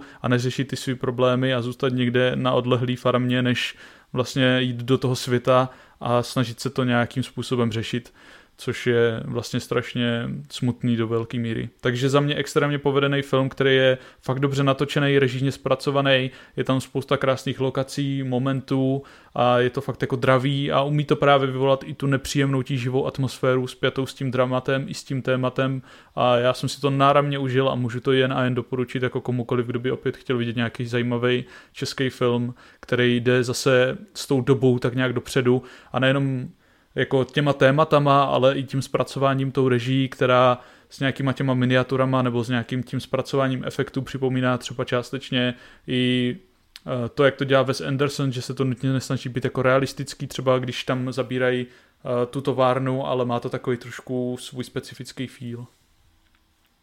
Nice. Velmi, velmi nice. Až jsem se z toho rozkuckal. Tak, uh, pojďme to tady ty filmový a seriálový okénka zakončit. Jirče tady má ještě poslední taky double feature. Tak Jirčo, co jsi připravila a jaký to je? Tak, já pro vás mám dvě takové Netflixové jednohubky, které jsou příjemný, lehce nadprůměrný žánrovky, které vás sice neodpálí ze židle, ale zabaví to aspoň na pár večerů. A první je britský seriál Buddies, mysteriózní stívko, takový thrillero krimi. E, vůbec netuším, kdo jsou tvůrci, neznám je, jenom režisér dělal asi jeden díl Shameless. Wow. Ale, ale jinak netuším. A já vás jenom nalákám příběhem, takže konkrétně v Buddies sledujeme čtyři časové linie, jedna je na konci devatenáctého století, druhá někdy kolem roku devatenáct set čtyřicet něco během války, třetí v roce dva tisíce dvacet tři a čtvrtá dva tisíce padesát tři. Hmm. A ve stejný Den na stejném místě v Londýně se objeví čtyři naprosto stejná těla v každé té časové linii. Je to muž, Prodáno. který tam leží, který tam leží nahý, má e, prostřelený oko, ale chybí kulka a má ještě na ruce nějakou značku a my tady sledujeme vlastně čtyři různé vyšetřovatele z různých dob, jak se pokouší vyšetřit tady tu záhadnou vraždu. Každý na to jde svými způsoby, které jsou typický vlastně pro tu jeho dobu. A to je hrozně zajímavý sledovat, i jak tam vlastně vymysleli takovou tu nemoc vzdálenou budoucnost, vlastně v roce dva tisíce padesát, tak se vrátit až jako naprosto do toho devatenáctého století. A všechno jako nasvědčuje tomu, když už víme, že to je střípko, že to bude nějak propojený, bude tady něco vyššího, co zatím stojí, když je to vlastně stejný člověk, co se najde takhle. A, a co k tomu to... ještě říct? Příjemný tempo, má to hlubší myšlenky, není to jenom jako vyložení jednohubka, má to v sobě nějakou hlubší myšlenku. I vývoj jednotlivých postav, který se právě liší těmi stoletími, ale řekla bych, že je to místy až trošičku překombinovaný. Hmm. Ale jako na takový ty večerní prostě pokoukáníčka můžu doporučit. Hele, a ty to máš dokoukaný, jo, celý? Mám to dokoukaný, no. A jako to totiž, to zní zase, to zní konceptem jako strašně zajímavý seriál, ale úplně si mm-hmm. umím představit, že se to dá strašně zesrat, jo? Tak mě právě jako zajímá, jestli si na konci jako cítila, že to jako nějak vysvětlili v uvozovkách a je to jako OK, anebo jestli to jako podryli, tu, tu, ten prvek toho tajemství ze začátku. Mm, vysvětlili? Uhum. Naprosto jako otevřeně vysvětlili a byl tam velikánský zvrat na konci, který se řešil a tak, ale teď záleží na každém, jestli mu to vysvětlení stačí a jestli je to pro něj dostačující, to vlastně rozuzlení, jo. Co se tam stalo. No, já se přiznám, že jsem koukal na čísla Netflixu právě skrz Vampis a tak dále, mm-hmm. jak se drží, no a díval jsem se, že právě Buddies jsou teďkom druhý týden jakoby v topu a takže jako ten název mi něco říkal, netušil jsem teda, o čem to je a právě se jako ptám i z toho důvodu, že to vypadá, že ta sledovanost je dobrá, jestli si myslíš, že tam je potenciál jako na nějaké pokračování, víš? Ne, já bych řekla, že je to naprosto uzavřený příběh. Možná okay. S jinými postavami, ale v několika zase linkách, jo. Ale ne, tyhle postavy asi ne. Dobře, Ne, paráda. počkej, počkej, no. kecám. Jo, je tam jedna, jedna postava, která by jo, mohla okay. se objevit, ale jenom jediná. Dobře, dobře. Hele, zajímavý, fakt zní to dobře, mm-hmm. myslím si, že i Marťas, že to přesně něco, co by ho mohlo zajímat, jo, jo. ten mysteriózní prvek. A hlavně takže... poslední doporučení, co jsem takhle zkusil, odečte je tady, Ďáblovu hodinu, byla pecka, takže... Jo. Počkej, ale to, to bylo její první a zároveň Došek. I pro tebe poslední? zatím, zatím. Tohle zní ale... jako zase okay. zajímavě. Je to zajímavý, ale fakt to není jako deset z deseti. Mm. Jasný. Ok, a, a co je to druhý teda? No. Se podíváme do Německa na seriál Dear Child, Milé dítě. Tohle je minisérie šestidílná. A ve zkratce je to o ženě, která je držena s dětmi v zajetí v nějakém uzavřeném domě. Může to připomínat něco jako sklep, kde byla Nataša Kampuš. A podaří se jí odtama utéct. A hned úplně na začátku seriálu jí srazí auto, ona se dostává do nemocnice a teď nastává vyšetřování, kdo je ta žena. Celé se to komplikuje, namísto vlastně do té nemocnice se potom dostávají i její rodiče, ta vlastně jedno z těch dětí, holčička. A něco tady brutálně nesedí už od prvního dílu. Řekla bych, že tady je vynikající tempo v první polovině seriálu, který si vás jako zaháčkujete a furt přemýšlíte, tam je něco prostě divnýho. To dítě se chová zvláštně, to dítě ví věci, které by vědět nemělo. A fakt si vás to takhle zaháčkuje, je to hodně tajemný, ale nechci moc prozrazovat, ať si to jako neskazíte. A řekla bych, že pokud se na to budete dívat jako takový ten nenáročný divák, co má rád tenhle typ prostě dramatických krimi thrillerů, tak si to hodně užijete, je to super podívaná, ale když se na to kouknete víc kriticky, tak už je to takový ke konci předvídatelnější, místy trošičku nesmyslný a já miluju prostě, když je tam špatně odvedená policejní práce, když je každý solista, nikoho neposlouchá, všechno vyřeší sám, nikdo nespolupracuje, nezavolá si posily, tak tomuhle se vždycky tak jako zasměju, no. OK. Cool, cool, cool. Hele, dobrý tipy, dobrý tipy. Dobré tipy, uh, ještě, že ti tu máme. Já si myslím, že to je přesně to, že my nemáme úplně, že všichni tady čas jakoby sledovat uh, tak nějak všechno, ten hlavní proud se snažíme nějak udržovat, sem tam z něčeho vykývneme, ale je hrozně fajn, že ty jak to do sebe sypeš, ty kriminálky a ty další mysteriózní věci, takže to tady padá, to mám radost z toho. My s Torem, no a... jak mluvíme profesionálně o filmech, tak nemáme čas sledovat filmy a seriály, protože... Ano, přesně. Já nekoukám na žádný animáče, asi potom jenom kriminálky. Aha, takže hater Castlevania, dobře, dneska seš tu naposled.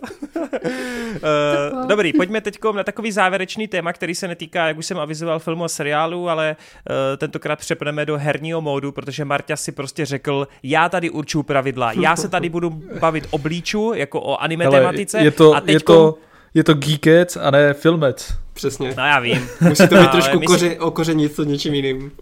Jasný. Uh, my to okořenujeme svým ostrovtipem a svými životy, víš co. Uh, tak jo, hele, já jsem tady jedinej z vás, kdo nemá čas na to hrát hru, která vám prvním průchodem trvá asi sto padesát tisíc hodin, takže se omlouvám, že se nepřidám. Každopádně vyšla taková malinkatá hra, která se dělala jenom pár let, je to Baldur's Gate tři a samozřejmě všichni už víte, že to je desítková záležitost a tady naše trio se rozhodlo, že se nemají rádi a že prostě se zavřou k počítačům a budou nekřesťanský hodiny si hrát na život někoho jiného. Tak prosím vás, pojďte do toho. Tak já nevím, jestli to je tím, že se nemáme rádi, já bych řekl, že to je tím, že máme rádi ty světy, které nám nabízejí tvůrci, protože tohleto rozhodně patří mezi jeden z nejlepších herních světů, co jsem měl jako možnost navštívit. To je taky důvod, proč jsem si vydobil, že, to, že se tady o tom musíme zmínit a musí tady padnout prostě nějaká diskuze na tohle téma, protože docela to přišlo z čista jasna, jako jasně, teďka když se podíváš zpětně, jak, jak kolem toho bylo halo, tak uh, si můžeš říct, že prostě to je jasně, že to prostě nemohlo dopadnout jinak ta hra.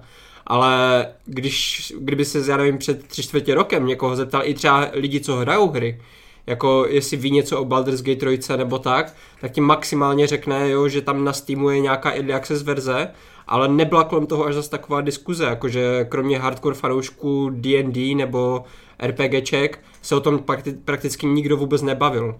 Až ty poslední tak měsíc, dva měsíce před tím vydáním začala taková šuškanda, jakože možná je tady hra roku, možná hra desetiletí a jako ono se to dost, dost potvrzilo, no, aspoň teda pro mě. Uh, teda začnu tím, že osobně jsem nikdy Baldur's Gate nehrál, oni jsou teda tohle trojka, byly jednička a dvojka předtím, které dělalo jiné studio. Uh, pak přišlo studio Larian, nebo La- Larian, Larian. Larian. A v podstatě oni dělali dost podobné hry, jako byly ty předchozí Baldur's Gate hry, to znamená vždycky to byly nějaké tahovky, byl tam jako tahový souboj, uh, soubojový no, systém. Toho... U těch prvních Baldur's Gate to bylo víc jako akčnější, víc jako v rámci Diabla, ale tak ostra toho, že je to RPGčka, izometrický a právě příběhově a, založený. A hlavně, tak... že tam je, ta, že tam je máš bandu nějakých, uh, nějakých hrdinů, že ne, ne, jako neovládáš jenom jednu postavu, ale máš celou uh, skupinku. Tak uh, to byly nějaké takové trademarky toho Baldur's Gate a Larian, oni dělali dost podobné hry. Oni měli Divinity sérii, která je jako v podstatě úplně stejná v, tady v těch základních prvcích, jenom se to odehrávalo v novém světě, který oni si vlastně vytvořili. A potom si řekli, že když už dělají jako podobné žánrové hry, tak by bylo fajn jako pokračovat vyloženě Baldur's Gatema, protože oni měli vždycky rádi ty první dvě hry a jako chtěli udělat důsledného nějakého moderního nástupce tady té série. Takže dlouho vyjednávali uh, nějaké uh, licenční ujednání, prostě aby získali ty práva, chvilku se jim to nedařilo, ale pak ti tvůrci D and D vyloženě se jim skontaktovali zpátky ten Larian a řekli jim, že viděli, jako oni odvadí práci na těch svých uh, jiných hrách a že by jim to rádi svěřili. A tam vlastně nějak šest roků zpátky začaly práce na tady tom, na tady tom no, nejnovějším dílu. A na to, že to je jenom šest let, tak oni odvedli obrovský kus práce a to ještě tím, že jako je umocněné tím, že to studio není žádné triple A, to není jako E A nebo Ubisoft nebo žádné takové z těch největších studií. Rockstar. Nebo Rockstar. Oni mají sice dost, docela dost zaměstnanců, myslím nějakých čtyři sta padesát zaměstnanců v šesti zemích, takže není to vyloženě nějaká malý, malá indie studio. Ale studio. To nabrali až během toho vývoje toho Balduru hodně těch jo, zaměstnanců, jo. Že ale... měli třeba nějakých dvě stě nebo jo. něco takového. Takže jako rozrostli se, ale pořád je to v podstatě nezávislé studio, které nemá nějakého publishera, který by jim říkal, co mají dělat, jak mají dělat. Oni si všechno dělají podle sebe a myslím si, že to se dost podepisuje na té, na té hře, protože ona je dost nekompromisní v některých věcech.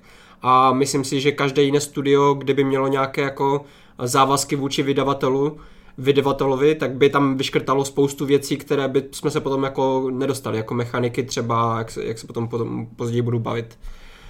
Uh, tak teda k samotné hře.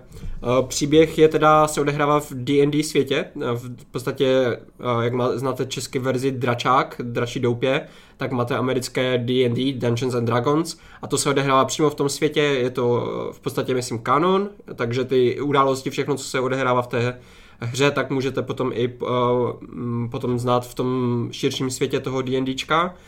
A to už potom jako spíš nahrotyho vám řekne, protože já v D&Dčku se asi, asi tak nevyznám. Můžu říct k tomu, že vlastně máš ten universe Forgotten Realms, který se vlastně od nějaký pr- verze pravidel využívá pro to hraní v tom D&Dčku, že se tam vlastně ti Wizards of the Coast, který tvoří jako kdyby ty pravidla, tak tvoří i třeba jednotlivý příběhy, které ty si můžeš jako koupit a s tou skupinou je odehrát, tak je tvoří v tomhle zasazení, v tom Feyranu, v tom světě, v tom Forgotten, Forgotten Realms a vlastně jako potom často dodělávají k tomu i nějaký jako specifické věci, třeba u toho Dungeons and Dragons filmu, tak vlastně potom udělali určitý věci, že ty můžeš uh, mít ty deníky těch postav z filmu a zakomponovat je. A stejně tak jako tady v té hře se objevuje spousta, spousta postav, který ty vlastně můžeš znát třeba z nějakých těch jako knížek, který oni k tomu vydávají a který jsou jako fakt jako novely typický, anebo k, z těch různých dobrodružství. A to samé se týká i těch míst jako právě Baldur's Gate, což je že jo, město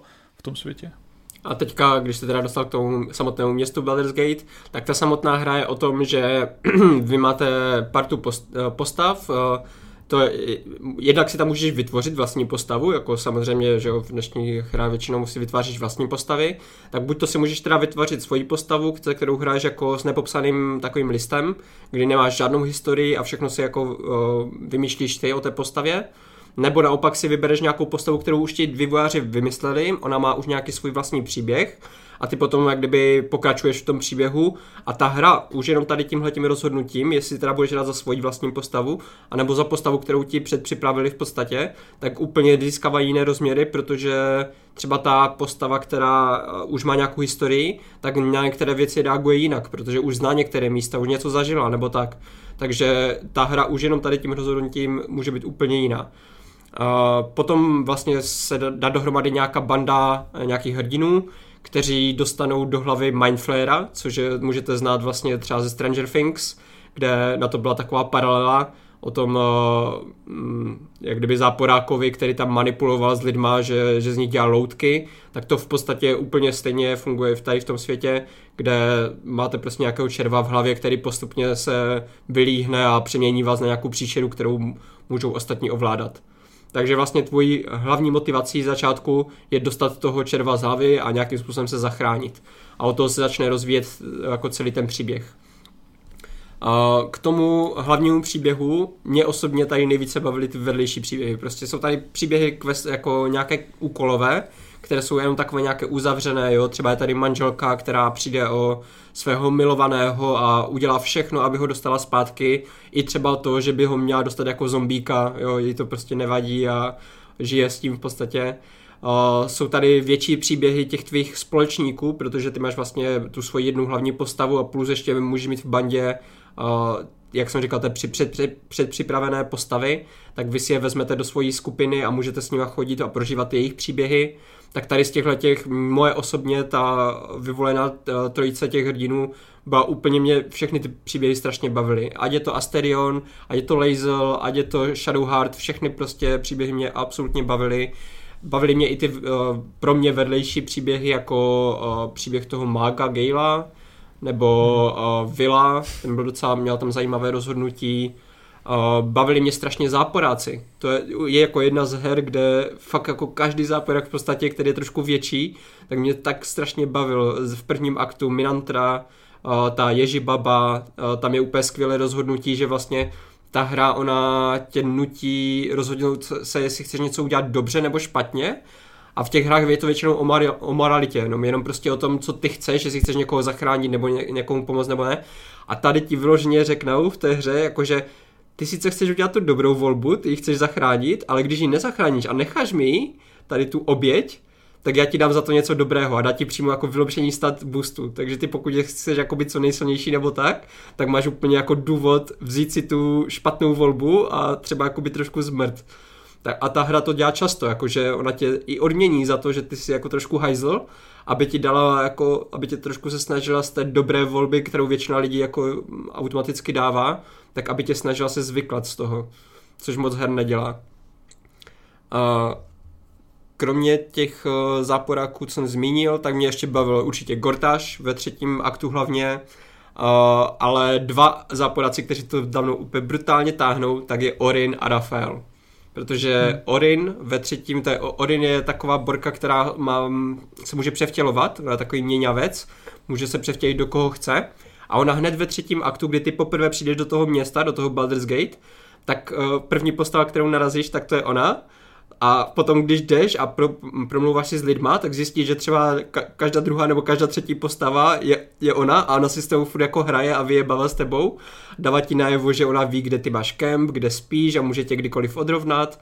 Takže v ten třetím aktu to za, ve mě začalo strašně budovat takový ten pocit paranoje, že jsem nevěděl jako co udělá, odkud na mě jako zaútočí nebo tak a strašně jsem si to užíval. Do toho tam ještě přijde takový prvek časované bomby, kdy ona ti řekne, že v podstatě ti unesla jednoho z těch kamarádů a pokud si dobře pamatuju, tak to je myslím dokonce náhodně, že každý hráč to má trošku jinak, že jako třeba pro mě osobně mě unesla druida, ale myslím si, že když jako hrajete tak... Mě unesla Lae'zel, no. A ona unáší, že jo, ty, co nemáš ve skupině, že jo? Jo, to jsem nevěděl. Takže ona ti vlastně někoho unese a ty máš v podstatě, ty víš, že máš jenom určitý čas na to jí zachránit. A já když jsem se dostal do tady tohohle bodu, tak já jsem měl ještě jednu postavu, co byla v ohrožení a tu postavu jsem měl ještě radši než toho mého druida. Tak já jsem si říkal, ty vole, já se prostě musím na něho vykašlat, já radši zachráním tam tu. A to byla mimochodem Mol, takový malý tiefling. A já jsem měl strašně rád tu postavu, ona byla v ohrožení, tak jsem se snažil ji zachránit. Došel jsem za ní a zjistil jsem, že ona celou dobu nebyla v, bezpe- nebyla v nebezpečí. Chillovala si tam v cechu zlodějů a vůbec mě nepotřebovala, abych ji zachraňoval, protože byla dostatečně dobrá na to, aby se z té svízelné situace dostala sama. A když jsem se potom vrátil k tomu druidovi a snažil jsem se ho zachránit, tak už bylo pozdě. Takže se mi strašně líbí, že tam jsem měl takový ten uh, moment toho, z toho temného rytíře, jak on si musí prostě vybrat, t- koho zachrání, máš dvě postavy, ale nemůžeš zachránit obě, tak se mi strašně líbilo, že tady ta, ta hra mi v podstatě dala něco, něco dost podobného. No. A k Raphaelovi se potom v, vyjádřím asi, asi později. Ještě teda k té Orin, ona tam ty vole, uh, v tu chvíli, kdy se objevil ten měňavec, tak mi do kempu přišla malá holčička s pejskem. A začala se mnou chillovat a úplně se mě ptala, můžu tady zůstat, já nemám maminku, víš co, a to, a úplně já tady zůstanu s tebou. A já jsem si říkal, ty vole, to je podezřelá ta holčička, to bude, to bude bez tak ta Orin. Protože v tu chvíli mě začala jako dost týzovat, že, že ví, kde mám kemp a že mě tam přijde navštívit a to. Jsem si říkal, ty vole, to bude určitě ona, už jsem jako v jednu chvíli jsem si dal uh, save. A zkusil jsem na ní jenom tak zaútočit, jestli se třeba nepřemění během toho útoku nebo tak, ale ona jenom zdrhla, tak jsem si ji nechal v tom kempu. A pak jsem jednou přišel a už byla mrtvá, no. Tak uh, asi to nebyla ta Orin, no. Mm. Ale jako líbí se mi, že ta hra si se mnou fakt jako takovým způsobem až hrála, že, že furt jako věděla, že teďka budu v tom rozpoložení, že budu každého obvinovat, jako jestli je někdo Orin nebo ne a ona, oni mi tam schválně hodí nějakou novou postavu do kempu, o které vůbec nic nevím. Takže fakt jako v tomhletom mě ty tvůrci hodně překvapovali a líbilo se mi to, jak, jak se mnou hrajou, no. A ještě co se týče postav, tak musím vyzdvihnout perfektní nápad, perfektní design. Je tam borec, co v podstatě celou dobu tě nějak provází tím příběhem, je v takovém snovém světě. A ještě, aby to umocnili, tak oni tě na začátku nechají, kromě tvojí hlavní postavy, udělat jak kdyby postavu, já nevím, teďka oni to v, myslím v tom plném vydání trošku změnili, ale v tom early accessu, kdy jsem s tím poprvé přišel do kontaktu, tak tam to vyloženě podávali, že jsi měl vytvořit jako postavu, která tě láká, která jako jak kdyby, kdyby ji potkal ve světě, tak ona by byla taková jako, bys po ní toužil eroticky, chtěl bys ji jako svést, mít jako svého partnera. Takže ty máš v podstatě vytvořit nějakou postavu, která tě bude fyzicky přitahovat, která se tě bude líbit a oni ti potom tu postavu dají do tvých snů a ona tě tam začne svádět a, a jako lákat tě, abys udělal něco, co třeba úplně udělat nechceš. Což mi přijde jako úplně geniální tah a nikde, nikde jako v jiné hře jsem nic, nic takového nezažil. No.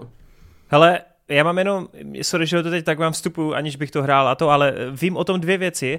První je veverka, která se dá rozprsknout a druhá věc je sex s medvědem. Tak kdo z vás to zažil? Ani jedno jsem nezažil. Ah, taky ne. Špatný průchod, špatný průchod, nezabíjí tohle je kánon. Veverky a nepracá medvědy. Protože aby zabil tu veverku, tak ty musíš žít v podstatě toho, toho největšího z největších zmrdů, který má takové dark urge, se tomu říká, ty máš prostě nutkání dělat nutkání. Špatné, šput, špatné věci. A to je vyloženě, jak kdyby právě na začátku, když si vytváříš postavu, tak si musíš vytvořit postavu tady s tím nutkáním. A ty potom Aha. jako hraješ a buď se tomu nutkání úplně poddáš a všechny budeš vraždit, anebo se snažíš odolávat a to ani nevím, jako, jak to, kam to povede. No. To bude jeden z mých myslel, potom dalších her. Já myslel, že, tam je, jako... že špatně hodíš kostky, jsem si myslel, a že nějak ne, ne, ne. Pře, přehypíš kouzlo ne, ne. a tím kouzlem mu rozprskneš. ne, ne. Ne. Ale ten Dark Urge je podle mě super alternativa vlastně pro to, když ty si vytvoříš tu svoji vlastní postavu, tak jedna z mála věcí, co já bych vytkl v té hře, je taková, že ta tvoje postava, jak je fakt jako nepopsaný list, tak ty vlastně nemáš ale nějak moc velký způsob, jak se jako projevit, nebo jak zapadnout do toho světa a jsi takový holej proti všem těm kompanionům, s těm společníkům, kteří mají mm-hmm. fakt jako bohatý příběhy. Nemáš žádnou minulost, jako no.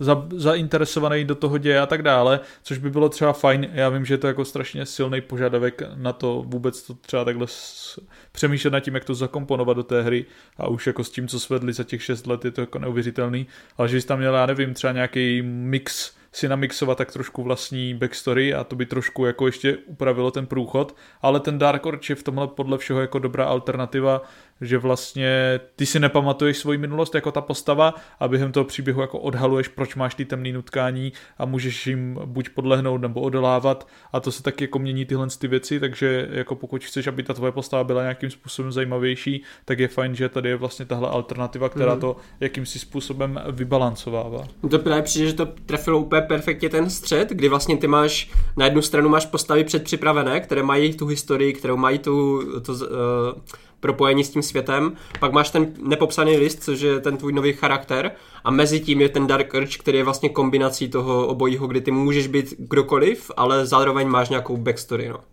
Hmm.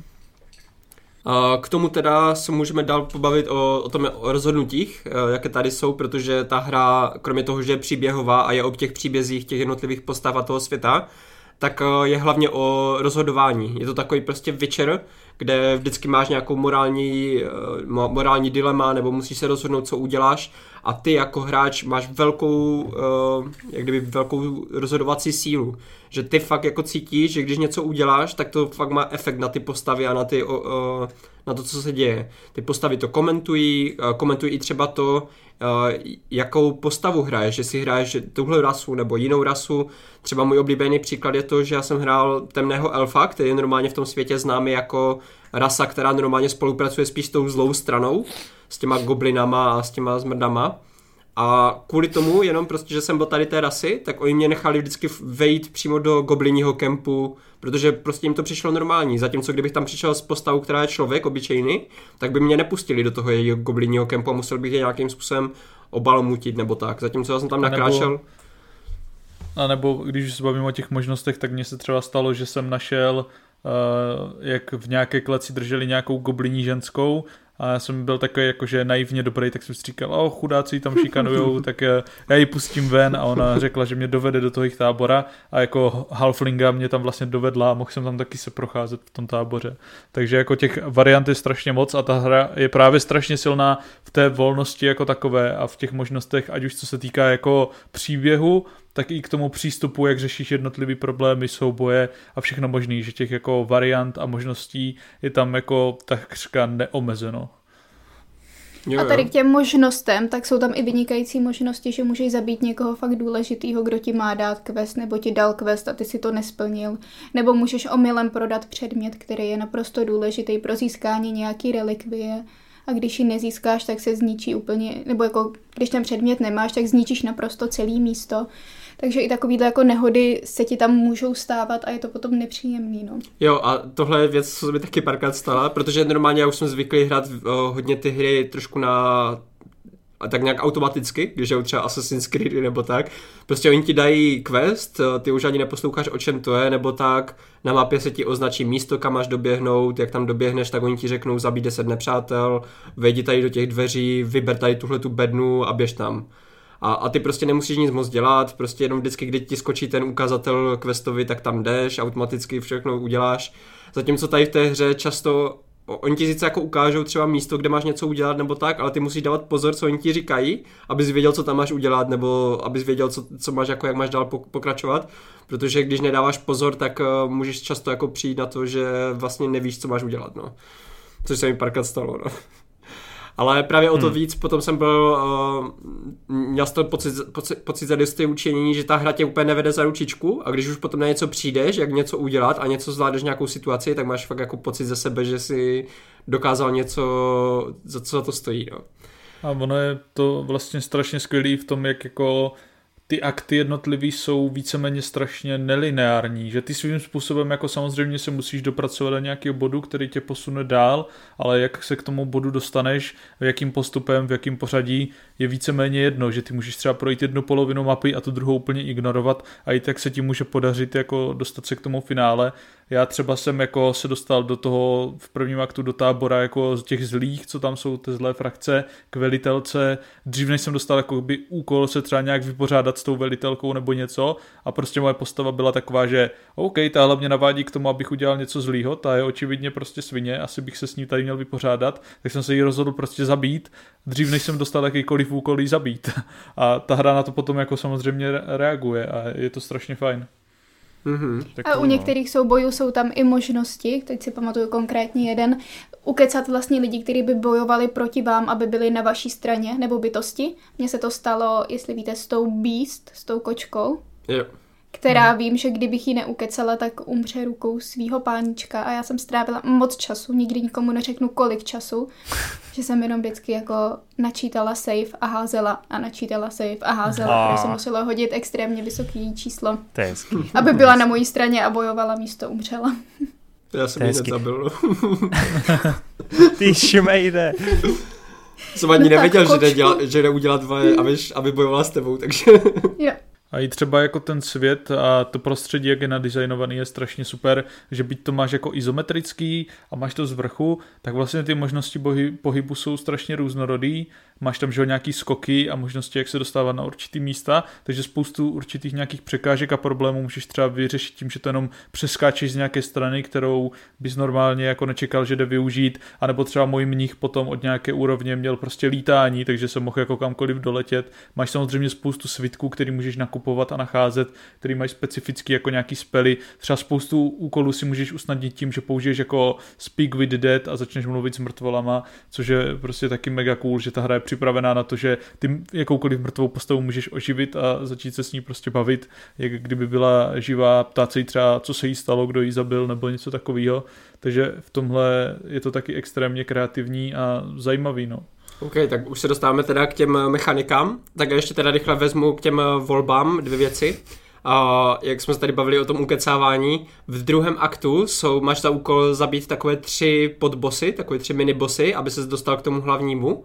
A je úplně, mě snad, jako já jsem to nevěděl při tom prvním playthrough, takže se mi to povedlo jenom u dvou, ale pak jsem byl úplně nadšený, že jsem zjistil, že všechny tři můžeš nějakým způsobem ukecat, nebo prostě nějakým způsobem je poděláš, nebo vyhraješ nad nima chlastací hru a oni se potom nějakým způsobem vždycky zabijou sami.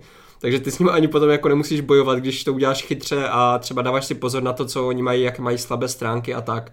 Takže úplně pecka. Já za, u mě třeba, já jsem první, co jsem takhle zjistil, tak byl ten chirurg, že jsem ho ukecal, aby se v podstatě nechal sám zabít těma svýma sestřičkama a úplně jsem se tady bavil u toho, jako neskutečně. A druhá věc, k těm volbám ještě, a tak i špatné volby ta hra dokáže odměňovat, jak normálně třeba ve hrách, když třeba bys udělal špatnou volbu a dejme tomu přišel o oko, tak bys měl chuť prostě dát uh, load, protože nechceš prostě svoji postavu, abys byla be- bez oka nebo tak. A tady v té hře, když budeš prostě hrát, budeš hrát i bez toho oka, tak pak později zjistíš, že třeba to oko je nějaké magické a má nějaké věci, které ti úplně pomůžou.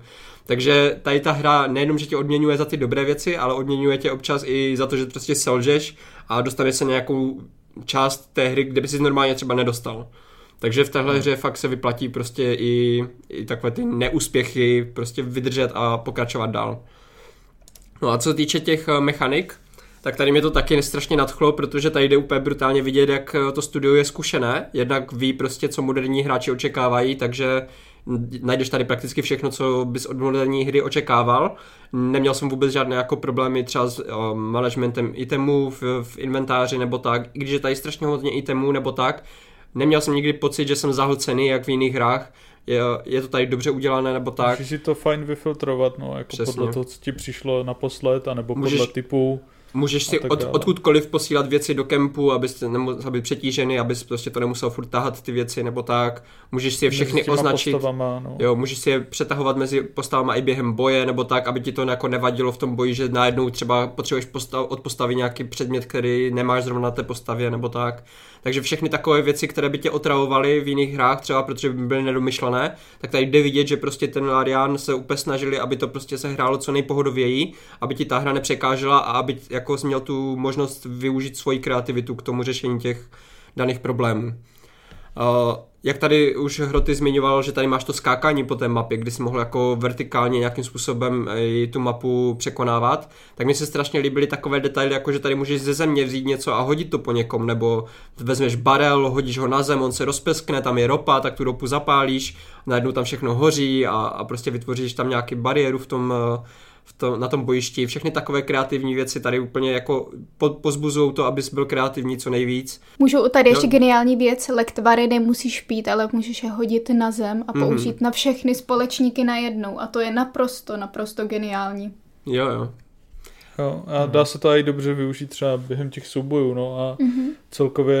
Mm, to jako, ono tě to, jakmile zjistíš, že nějaký věci můžeš dělat trošku jinak, než si jako předpokládal, tak začneš takhle přemýšlet úplně nad každou věcí a vidíš třeba prostě páku a řekneš si, OK, co když do ní prostě střelím z dálky, udělá to něco, OK, můžu mm-hmm. takhle ovládat páky z dálky, můžu to využívat nějak ve svůj prospěch a tak dále a tak dále, no.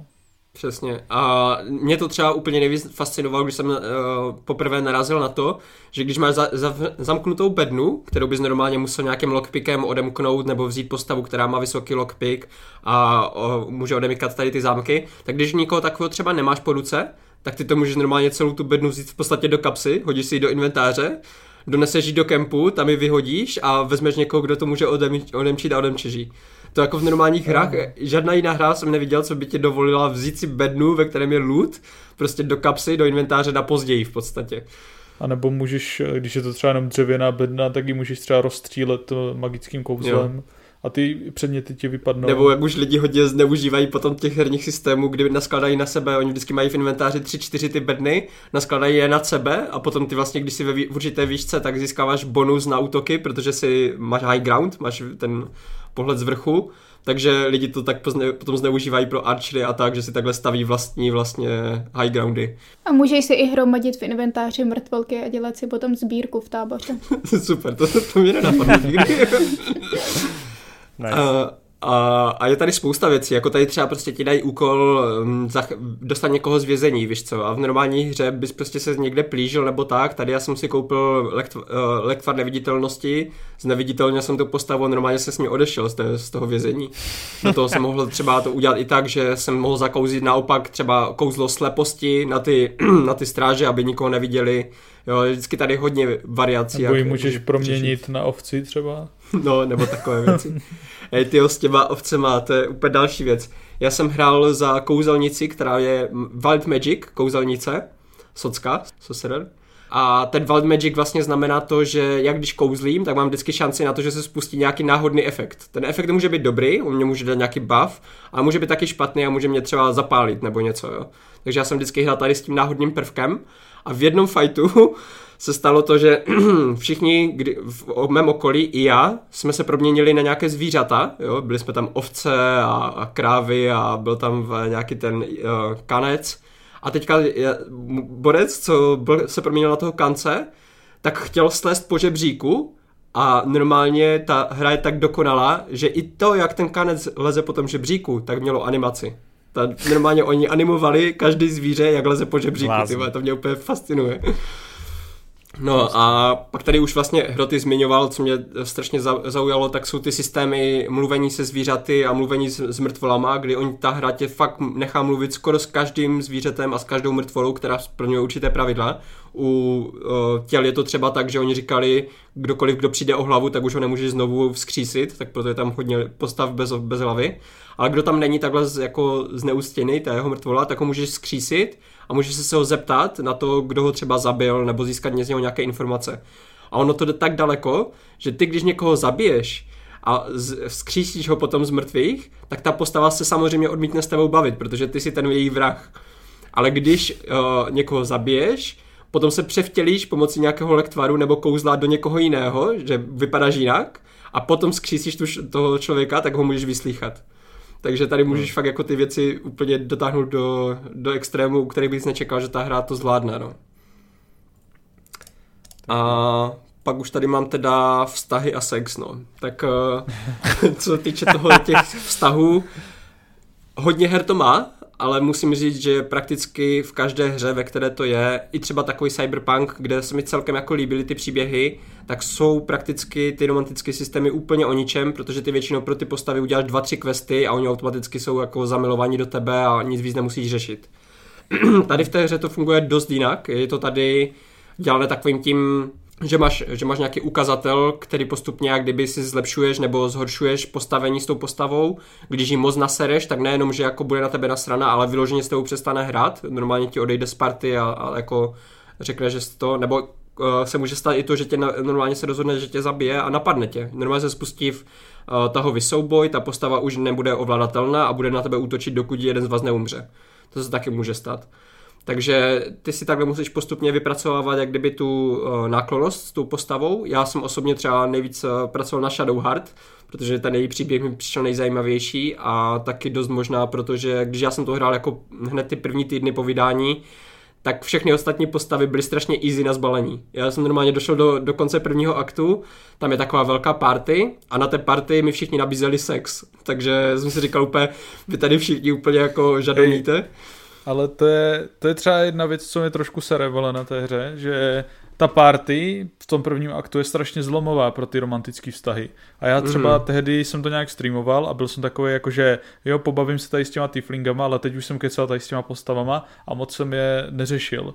No a potom je strašně třeba na prd, že co se týká těch romancí, tak ty třeba potom nemáš možnost některé ty romance už zpřístupnit, když Aha. o ně neprojevíš zájem mm. na té party. Takže já třeba jsem měl strašně rád Karlach, chtěl jsem jako s ní mít vztah, fakt jsem se snažil, měl jsem mega náklonost a všechno, ale nikdy jsem se nedostal dál a právě jsem potom zjišťoval proč a je to tady z toho důvodu, že ty prostě musíš projevit zájem na té party a když to neuděláš, tak mm-hmm. to tam není, což doufám, že oni furt na té hře jako pracují, furt nějakým způsobem vylepšou, hlavně ten druhý, třetí akt jako vypilovávají a tak dále, se kterýma jsou taky nějaký menší problémy, tak doufám, že třeba ty romance třeba trošku víc jako zpřístupní, protože to mě trošku zamrzelo, že vlastně na to, jak je to rozsáhlý ve všech těch možnostech, tak zrovna u těch romancí je to takový, že jo, ok, tady jsem to neprojevil, tak uh, mám jo. smůlu.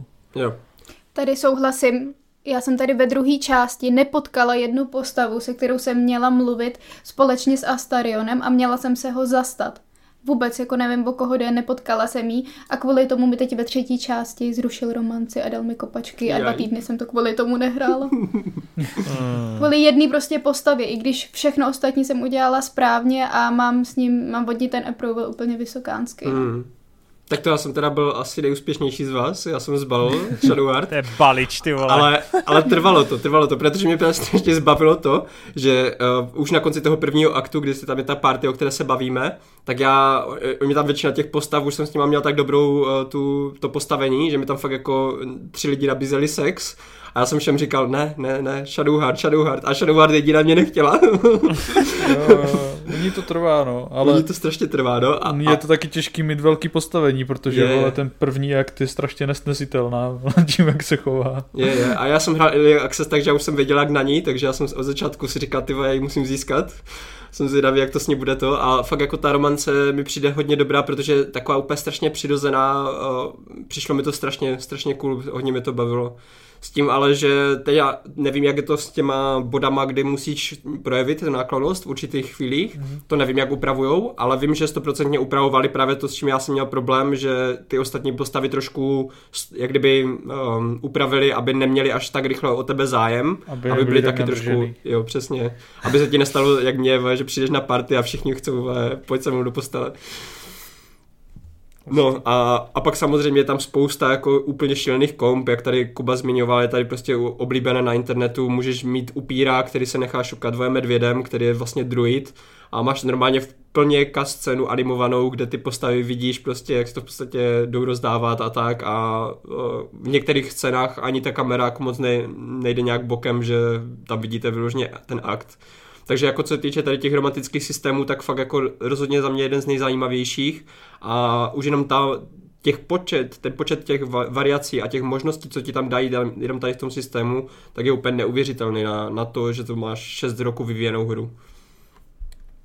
A ještě musím zmínit dvojčata v bordelu, to jsem jedině nezískal.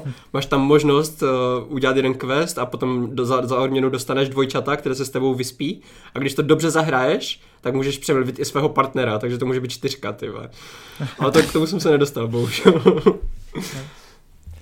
No a jestli teda nechcete ještě něco dodat v dva, tak uh, já tady mám poslední věc. Ale to je tak trošku spoiler, není to teda spoiler jako příběhový, je to pr- spoiler z designu, čistě jako z design, herního designu nějaké, nějakého levelu, takže jestli někdo plánuje to hrát a chcete jako si to projet celou tu hru, doporučuji první si to zahrát, potom se vrátit třeba tady k té diskuzi, protože to je věc, která mě osobně úplně z té hry, která už byla takhle výjimečná, to udělalo úplně top, jakože fakt top. Hmm. A takže jestli tak poskočte třeba pět minut dál nebo deset minut dál a já se teda pustím do Rafaela. třicet minut a... dál. Ne, to zase není tak nadlouho. Je to teda o Rafaelovi a House of Hope. Je tam postava takového ďábla, který, jak já jsem tady říkal, že ty máš vlastně toho červa v hlavě, který ti jak kdyby přemění nějaké to monstrum, tak on hned potom, co to zjistíš, tak se ti tam objeví ďábel, který ti řekne, že má jak kdyby... může tě vyléčit, může udělat to, aby to zmizelo hned. Stačí, když mu prostě dáš, co on chce, což je většinou jako nějaká tvoje duše, že jo, nebo tak. Takže on tě celou dobu tak nějak jako týzuje, je tam prostě jako taková jedna z těch postav, která je fakt skvěle napsaná, spolu s Mol, asi moje nejoblíbenější postava celého, celé té hry. A když potom se dostaneš ve třetím aktu do jeho, do jeho doupěte v podstatě, jeho, jeho dům naděje, tak ty tam máš v podstatě takový haste. Ty máš za úkol tam ukrást něco a dostat se pryč nepozorovaně. A celou dobu, co to děláš, tak mě se to povedlo udělat skoro fakt nepozorovaně. Já jsem tam jako zabil pár věcí, nebo tak, jako pár demonů, ale celou dobu po mně nikdo nešel. Nebyl tam ten Raphael a já jsem si říkal, ty vole, jako to je nějak moc easy, ne? A teďka, když už jsem měl ten předmět, jdeš, jdeš jak kdyby ke dveřím, odkud se jako jdeš pryč z toho, z toho baráku, tak se najednou spustí soubojový, soubojový jako uh, ten kombat uh, a začne hrát taková písnička.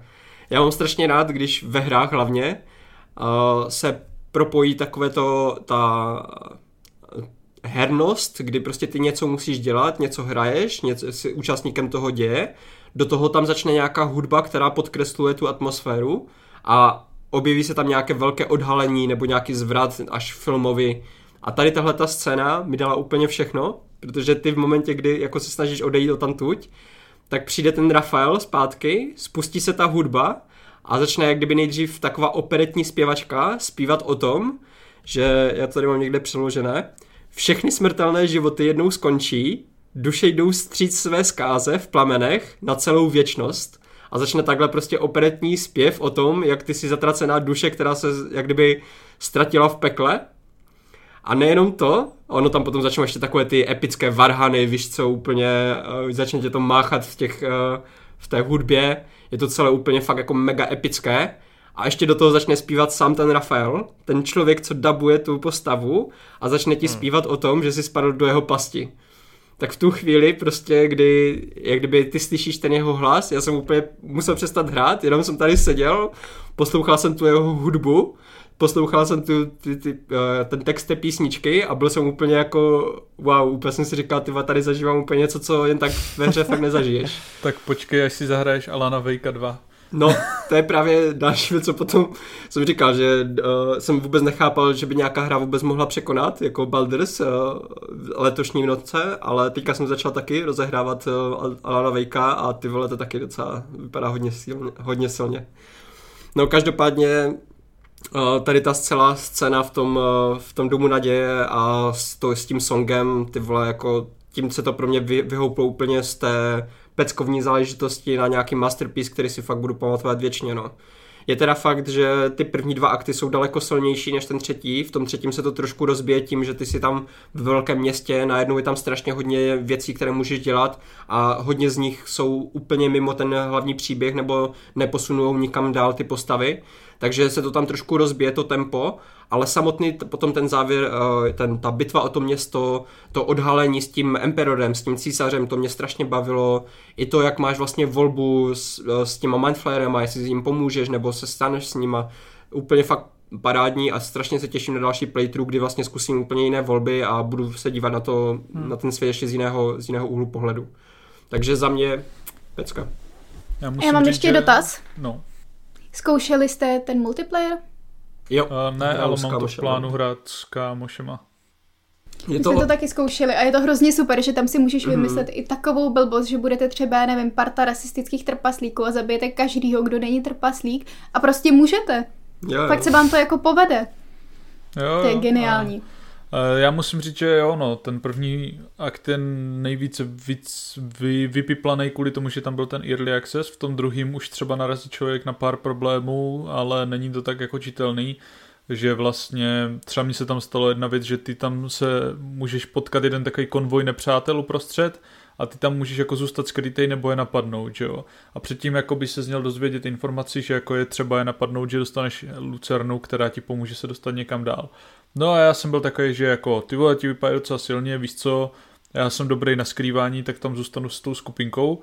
No tak jsem tam zůstal, no a ona prošla okolo ten konvoj a pak ty máš strašný problém získat tu lucernu, jako aby ses mohl dostat jakkoliv dál.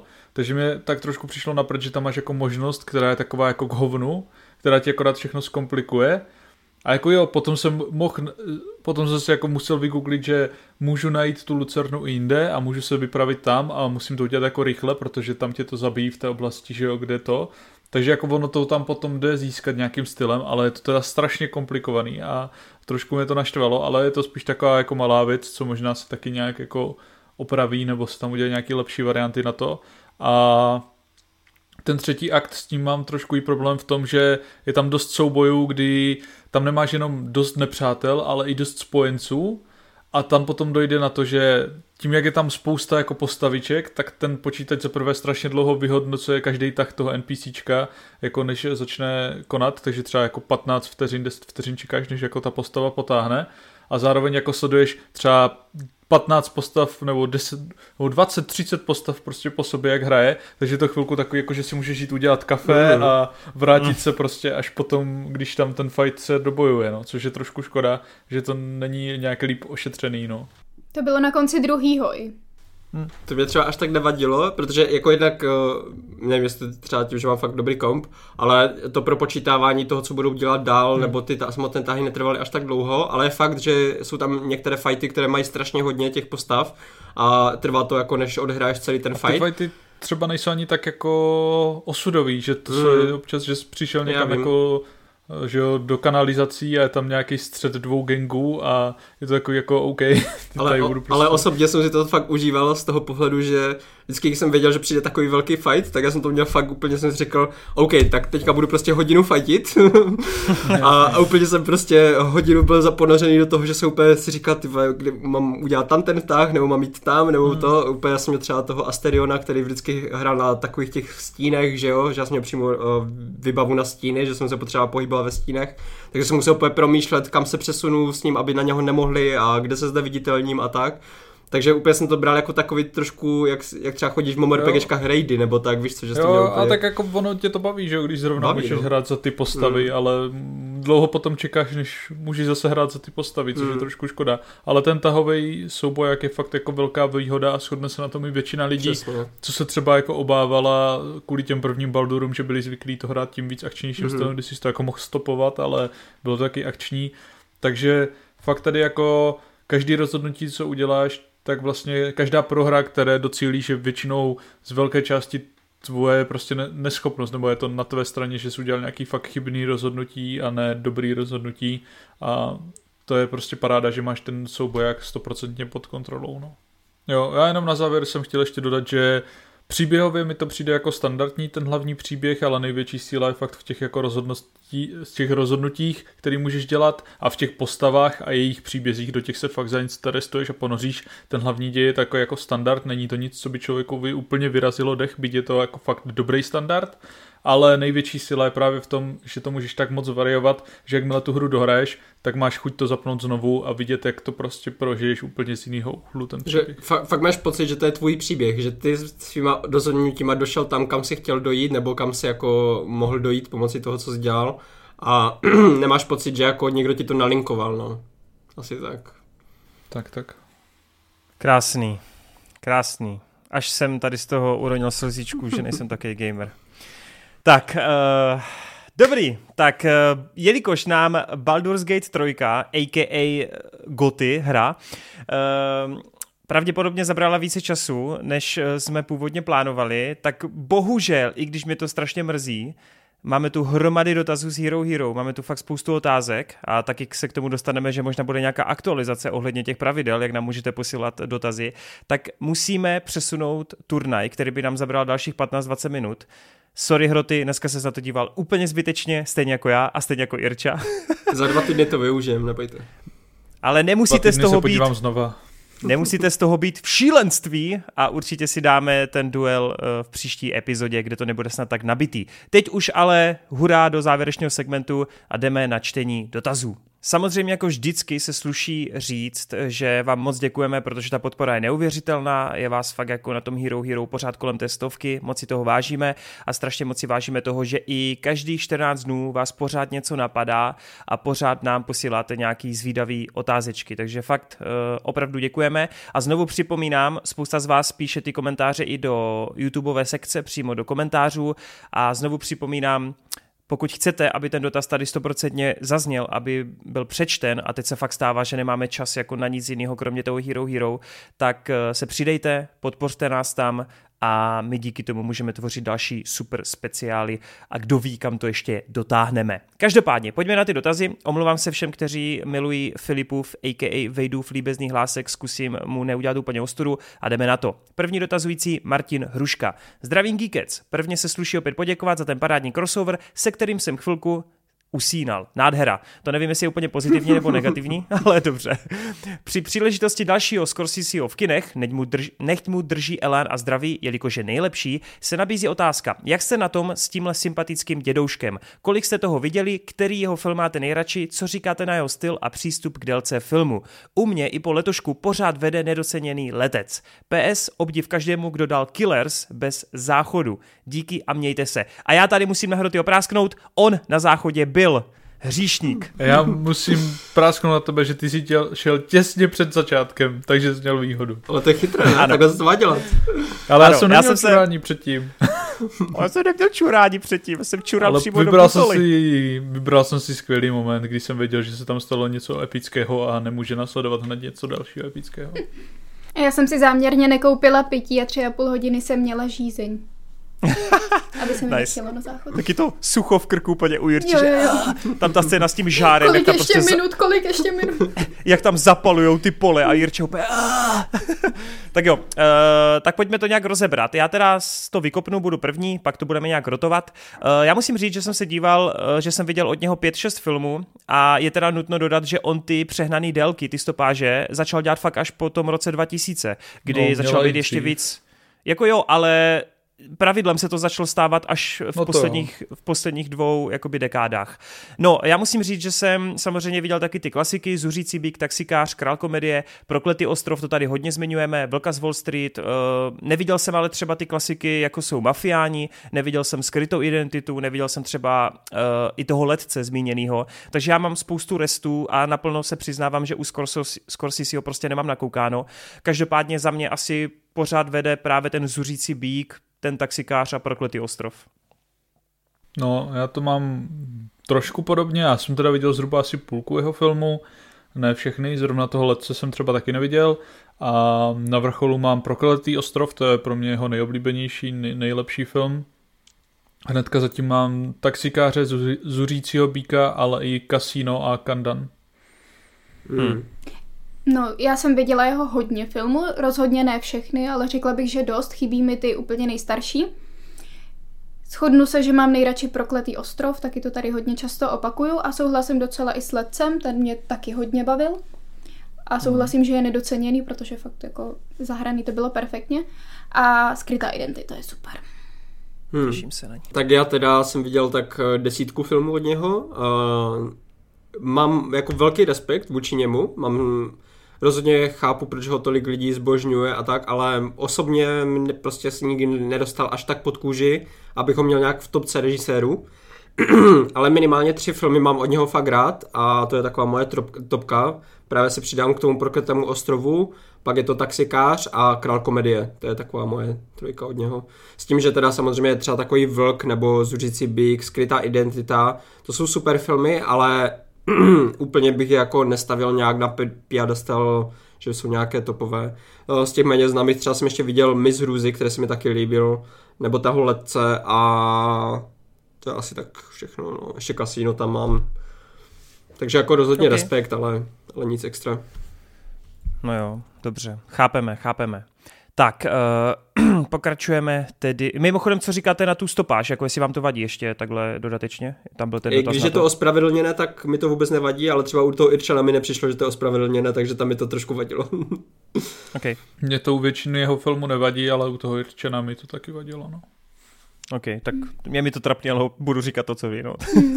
Tak jo, e, jdeme dál. Lexon devadesát sedm. Zdravím posádko Geekecu. Každý týden bez nové epizody je pro mě jako utrpení. Chtělo by to další epizody, nebo je dneska se pravděpodobně dočkáš. Každopádně po skvělém díle s em zetkem a výborným hejtem Asoky, děkuju, e, a spoustu doporučení filmu a seriálu je tu konečně další díl. A já po dlouhé době mám dotaz. Jaký máte názor na čím dál více oblíbený trend, kdy herci začínají čím dál více pracovat s režií a scénářem?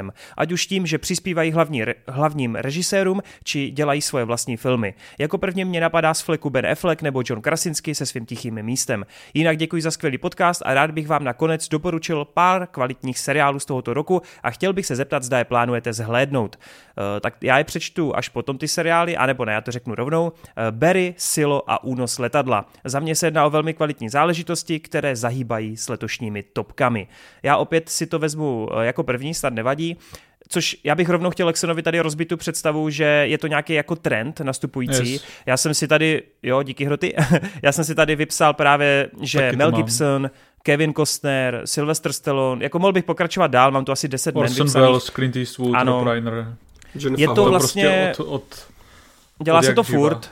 Dělá se to od jak živá, takový ty výraznější osoby, které už mají za sebou na kontě nějaký ty filmy, nějakou filmografii, oni se prostě nebáli a začali na to makat. U toho Gibsona třeba, že jo, krásný příklad Stateční srdce, u Costnera to jsou ty jeho propadáky, že jo. Teďko mimochodem, to tady chci jako vměstnat takovou suvku, já se neuvěřitelně těším na ten Horizon, který má být příštím roce.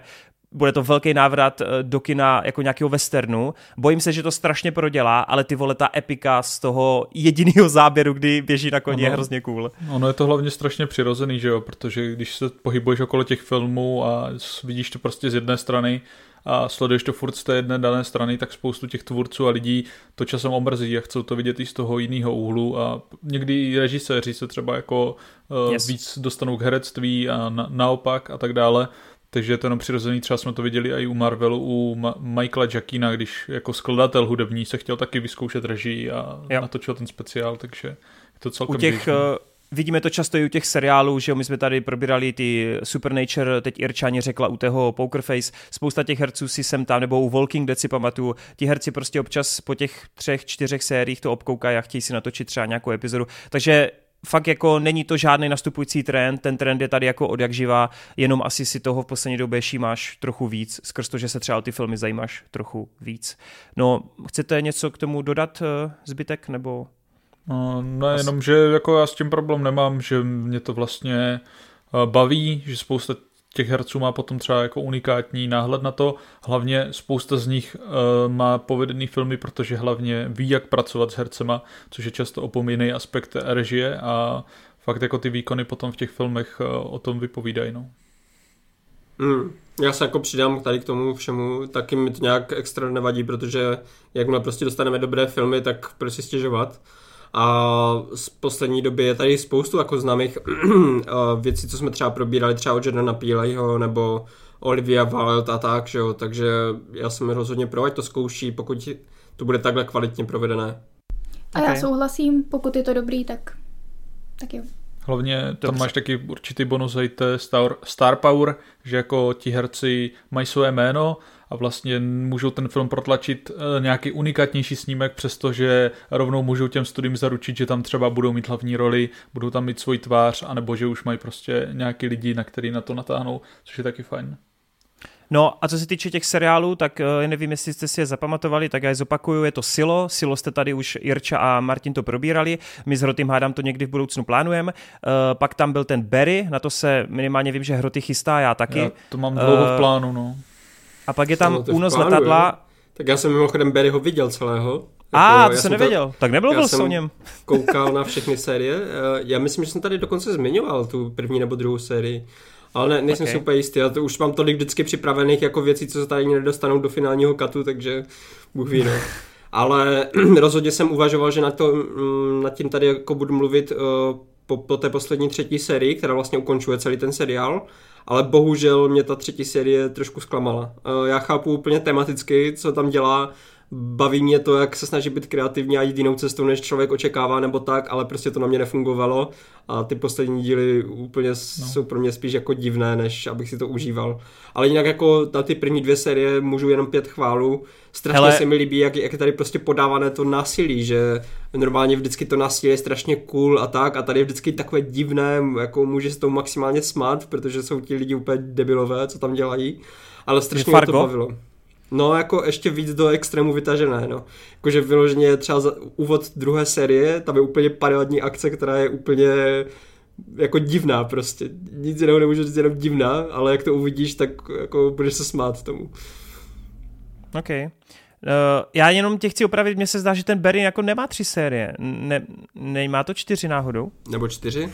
Možná letu čtyři. Si to? Ale letu já tě tady nechci opravovat. No. Jo, letos byla každopádně poslední, no. Prostě poslední okay, okay. série, všichni to chápem. A... Jo, máš pravdu, čtyři. Tak první tři byly dobré, jakž tak, ale potom ta čtvrtá mm-hmm. trošku pokazila mě. A ten, A ten únos letadla, únos letadla je ten Idris Elba, ne? Myslím, na jo, Amazonu jo. nebo na Appleu. No, jako mě to, mě to neláká, nezajímá. A těch seriálů já jako letos je určitě nedoplním, abych je nějak jako honil do topky, protože já prostě na ty seriály nemám absolutně čas. Jako. Jo, jo, chápu. A Irčo, ty něco z toho plánuješ z těch tří? Teda Silo už jsi viděla, tak... Silo jsem viděla a Barry ani Únos letadla mě asi neláká. Dobře. Tak jo, tak pokračujeme dál. Richmond sto padesát. Zdravím Geekes podcast tak nezapomenutelný jako crème brûlée od Gordona Ramsayho. Obě, opět tu mám tradiční dvě otázky. Za prvý, viděli jste někdy film s legendou Vincentem Pricem? Tak uh, já se musím přiznat, že jsem to jméno na první dobrou jako vůbec nerozpoznal, takže jsem se podíval do čes, na ČSFD. Zjistil jsem, že jsem s ním viděl Střihorukého Edvarda, kde hrál toho tátu, ale upřímně vůbec bych nevěděl, že to je on.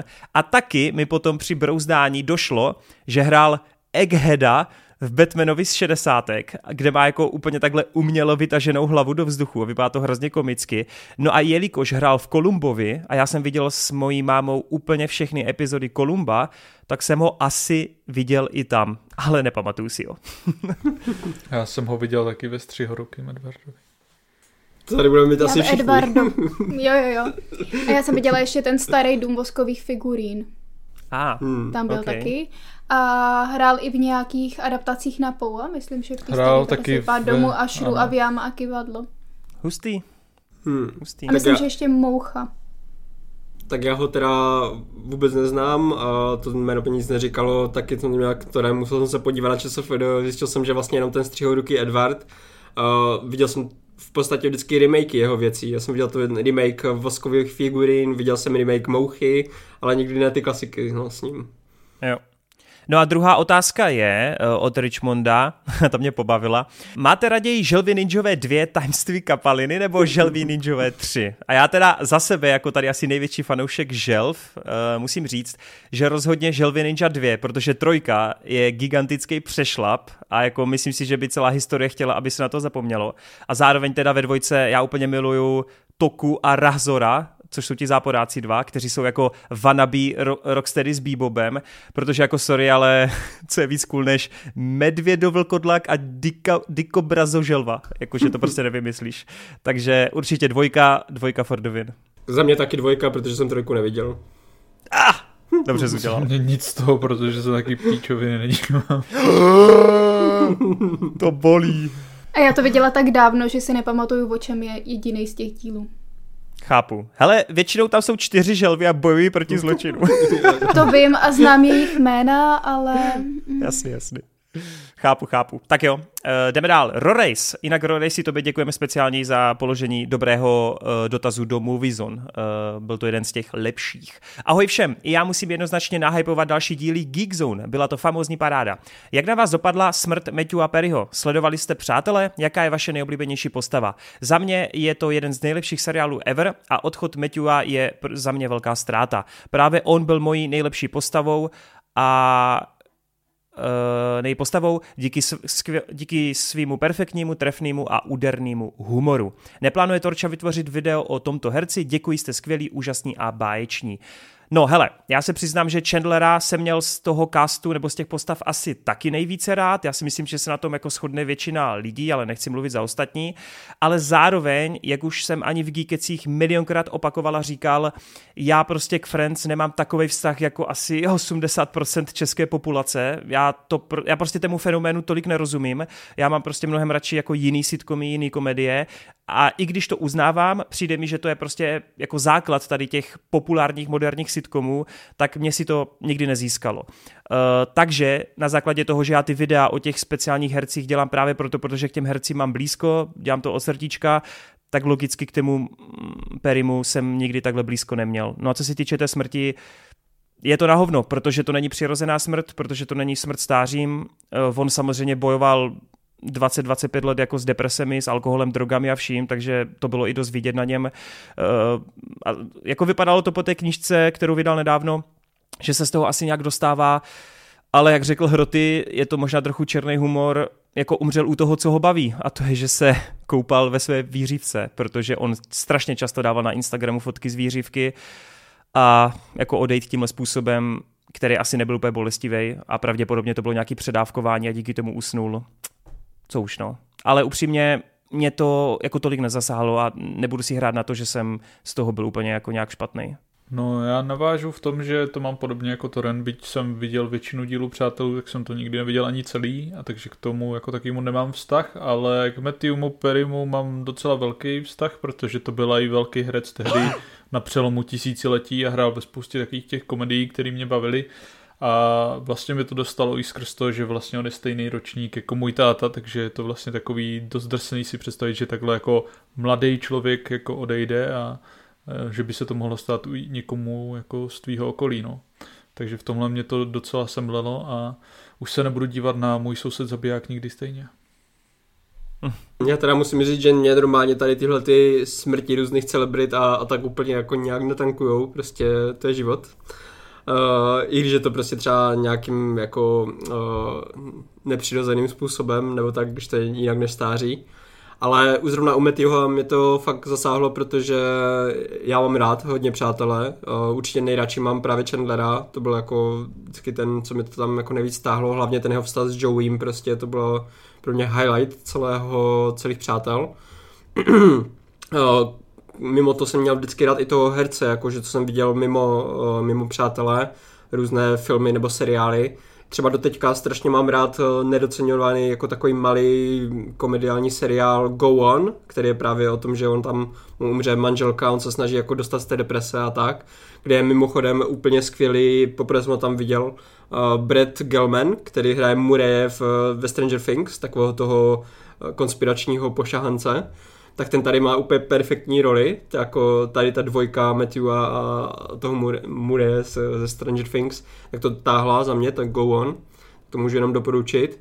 A právě tím, že jakmile přišla ta zpráva, že umřel, tak fakt jako pár dní jsem nemohl myslet, jako, jak, jak normálně vždycky jenom tu zprávu jako přečtu a úplně na to přestanu myslet, tak tady prostě dva dny nebo tři dny jsem fakt jako docela často na to, nad tím přemýšlel, no.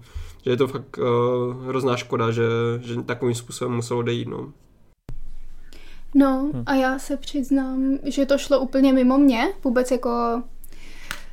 Mě to nějak extrémně nezasáhlo, protože přátelé jsem nikdy neměla ráda, nikdy mi nesedli, nikdy mě nebavili.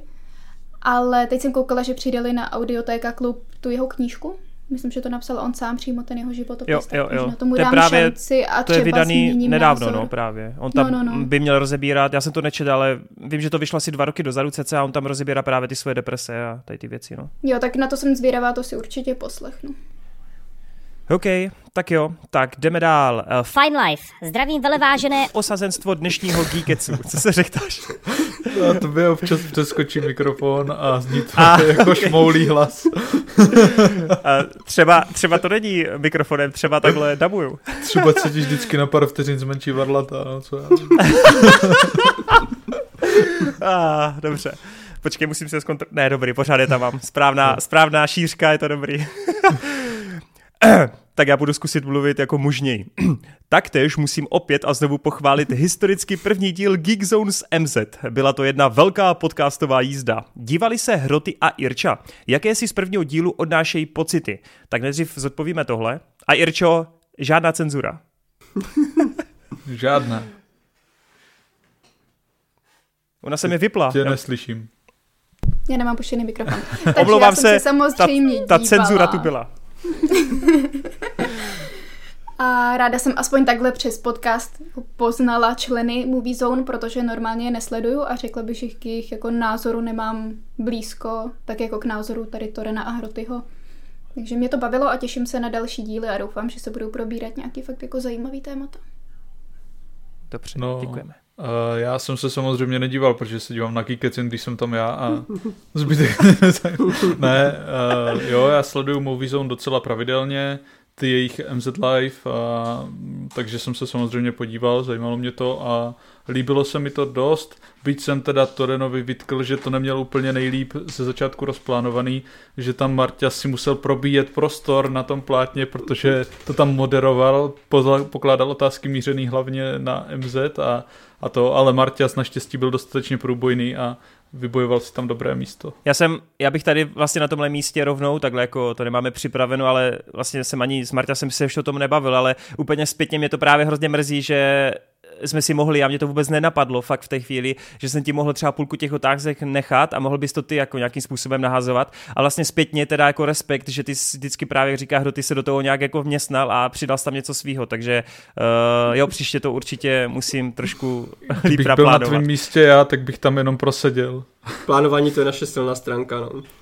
No, hlavně tam se dosralo úplně všechno, co se dalo, tam hodinu jsme nemohli natáčet, pak jsme to točili do dvou do rána, no tam bylo úplně všechno špatně, ale nakonec si myslím, že to vyšlo moc pěkně a jsme moc rádi za ty ohlasy, byť teda bohužel jsme nerozbili algoritmus jako u klasických dílů a spíš to jako má tu sledovanost toho Barbenheimeru, což je jeden z posledních mála Geekeců, který nemá takový ty šílený crazy čísla, ale ono to podle mě není jako samotným videem, spíš je to tím, že je to kratší epizoda a z nějakého důvodu nám YouTube hodně vytahuje do vysokých čísel ty tříhodinový podcasty místo těch dvouhodinových, takže příště to musí být na tři hodiny.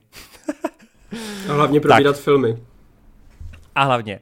No, ale naopak těch jako komentářů a feedbacků bylo hafo a dokonce to má větší počet lajků než jakákoliv naše klasická epizoda. Takže hmm. tak. Uh, dotaz na všechny. Jaké preferujete zakončení filmu? Máte raději, když je vše přesně a konkrétně vysvětleno a ukončeno, nebo jste raději, když je pár věcí nevyřešených, nevysvětlitelných, či jen tak lehce nastíněných a film je pro diváka ukončen s určitými otázkami? Máte nějaký fajn tipy, kde je film ukončen způsobem, že jste ho nepochopili, nebo bylo více možných závěrů? Díky a mějte se krásně. Já tady budu mega stručnej. Uh, tohle je prostě věc, na kterou se nedá odpovědět jako nějak jako jedním způsobem. Vždycky záleží na tom filmu, vždycky záleží na tom, jak to někdo jako píše, jak to myslí. Takže ano, někdy mám rád otevřený konce, někdy mám rád doslovný konce a nedá se prostě dle mého na to odpovědět. Vzpomněl jsem si při té příležitosti nakonec Green Knighta, kterého jsme tady s Marťasem dlouho probírali a kde jsem sám zjistil, že jsem vlastně zpětně ten film úplně nepochopil, možná tím správným způsobem. A vlastně jo, to mě na to baví, když člověk nad tím může debatit, může si všímat nějakých jako pojítek, nějakých náznaků. Takže i když mám rád konce typu Zjizvená tvář, kde prostě ty vole tam dojdou, on tam střílí, bam, mrtvola, konec, hned titulky najedou, což je pro mě vždycky takový ten jako šokující rychlej konec, ale z druhé strany mám rád konce, kdy fakt je to à la Inception a spol, kdy je to prostě takový otevřenější. Hmm. No, jako s tím se, na tom se asi shodneme všichni, že záleží prostě na tom provedení a taky kdo to dělá, jsou prostě přímočarý konce, který stojí za hovno, jsou otevřený konce, který stojí za hovno a záleží jako na typu filmu, protože nemůžeš prostě Ramba utnout prostě am, takovým jako nejasným koncem, že jo. Ale mám, mám rád oboje a vlastně mě často baví jako třeba ty nejasný konce, kdy o tom člověk, člověk fakt může jako přemýšlet a debatovat a tak dále, takže jako když je to dobře udělaný, tak to určitě do nějaké míry preferuju. A z poslední doby vím, že třeba u toho filmu Nikdo tě nezachrání, jak jsem tady minule probíral u toho hororu, tak vlastně tam je takovej konec, který ne, že by nebyl nejasný tím, co tam se přesně děje, ale tím jako významem, co to vlastně znamená, je takovej neurčitej a člověka to trošku nutí nad tím víc přemýšlet a třeba si ho znovu pustit, takže to se mi líbilo, anebo třeba od Denise Villeneva mě napadlo Enemy, taky zajímavý film, který má takový jako neurčitý celkový příběh. Souhlasím, já bych řekla, že u mě se to řídí ještě vyloženě náladou, že si vybírám přímo film podle toho, jestli mám teď jako chuť si pustit něco s krásným happy endem, nebo naopak s nějakým W T F koncem, který na mě ale z toho dlouhodobého hlediska působí díl a častěji o nich teda přemýšlím a vracím se k ním častěji. A napadne mě třeba Joker, teď takhle z fleku. Hmm, hmm. Tak za mě teda mě úplně jedno, jak to jako mě nevadí ani jeden z těch způsobů. Osobně možná trošku víc preferuju to, když je tam nějaká otázka, něco prostě na čím člověk musí přemýšlet, nebo aspoň třeba nějaký detail, který změní trošku pohled na to. To je třeba u toho taxikáře, kterého jsme tady zmiňovali, tak tam se mi strašně líbí, že člověk třeba, co úplně tak nepřemýšlí nad těma filmama, tak může mít z toho konce úplně jiný pocit, než někdo, kdo si tam všimne toho jednoho pohledu do, do, do toho zpětného zrcátka a přemýšlí nad tím, co to znamenalo a pak dojdeš k tomu, co, to, co asi tím myslel ten režisér a pak najednou to získává úplně nový rozměr. Tak tady tyhle ty konce mám úplně nejradši, jako kdy fakt si odměněný za to, že dáváš pozor a že třeba přijdeš na to, co se tam děje a, a pochopíš ten konec úplně naplno. Hmm. A, okay. A ještě teda, jestli mám něco říct, uh, nějaké yep. filmy uh, s takovým zakončením, tak mě napadl hned uh, mister Nobody s Jaredem Letem z dva tisíce devět, to má úplně perfektní konec, u kterého se dá diskutovat prostě, co to znamenalo a, a prostě přemýšlet nad tím a debatovat. A Donnie Darko, tak to jsou moje dva takové hmm. typy. Taky nice, tu mám nice. Donnieho. A ještě počátek. Cool, cool. Tak, uh... jsem si teď vzpomněl z nějakého důvodu na ten trouhelník, trouhelník smutku, tam se mi taky líbil ten konec. Mm-hmm, tak uh, Cody devadesát šest. Čágo Bélo, Geekecáři a Geekecině. Prvně, prvně chci pochválit crossover století Geekzone, byla mrda a těším se na další klání. Moje otázka dneska zabloudí do krásné a uchvatné Středozemě. Uh, Jirča úplně, yes, finally. Mám za sebou tři úžasné víkendy, kdy jsem konečně viděl všechny Pány prstenů v kině v prodloužené verzi. To se teda styď, koudy, že to bylo až teď. Toren pěkně v Geekzone řekl, že jak se podíváte na extended verzi, tak nebudete už chtít vidět tu sestříhanou. A to z důvodu, že tam jsou důležité věci, které jednak rozšiřují děj, ale i postavy. Krásný příklad je třeba linka s Faramirem a jeho otcem, kde jeho vyvrcholení na mě mělo větší emocionální dopad. Jak obecně vnímáte toto rozšíření a máte to stejně jako Toren? A která scéna z extended verze je vaše oblíbená? Tak já si opět dovolím rychle vzít slovo. Já si myslím, že společenstvo je jako nejslabší na ty rozšířený edits, na, tu rozši- na ty rozšířený scény, protože logicky tam se stříhalo i nejméně a je to spíš takový úvod, kdy není potřeba tam něco extrémně rozvětvovat a ukončovat. S tím, že dvě věže jsou už na to mnohem líp. Tam přesně ten flashback na Boromira, to je podle mě úplně nejlepší scéna, u které si jako fakt stojím zatím. Asi je to jediná scéna z dvou věží, která fakt neměla být vystřihnuta v té kinoverzi. To je prostě něco, co ti jako nejenom zlepší pohled na na toho Boromira, na toho Faramira, na toho otce a celkově na to pochopení, jako té rivality nějaké, ale jako lidi, kteří nemají rádi Boromira v kinoverzi a mají ho jenom za nějakého blbečka, který spadnul jako díky prstenu do té temnoty, tak ty vole tady jako ho vidíte v té jako jeho krásné, dobré esenci.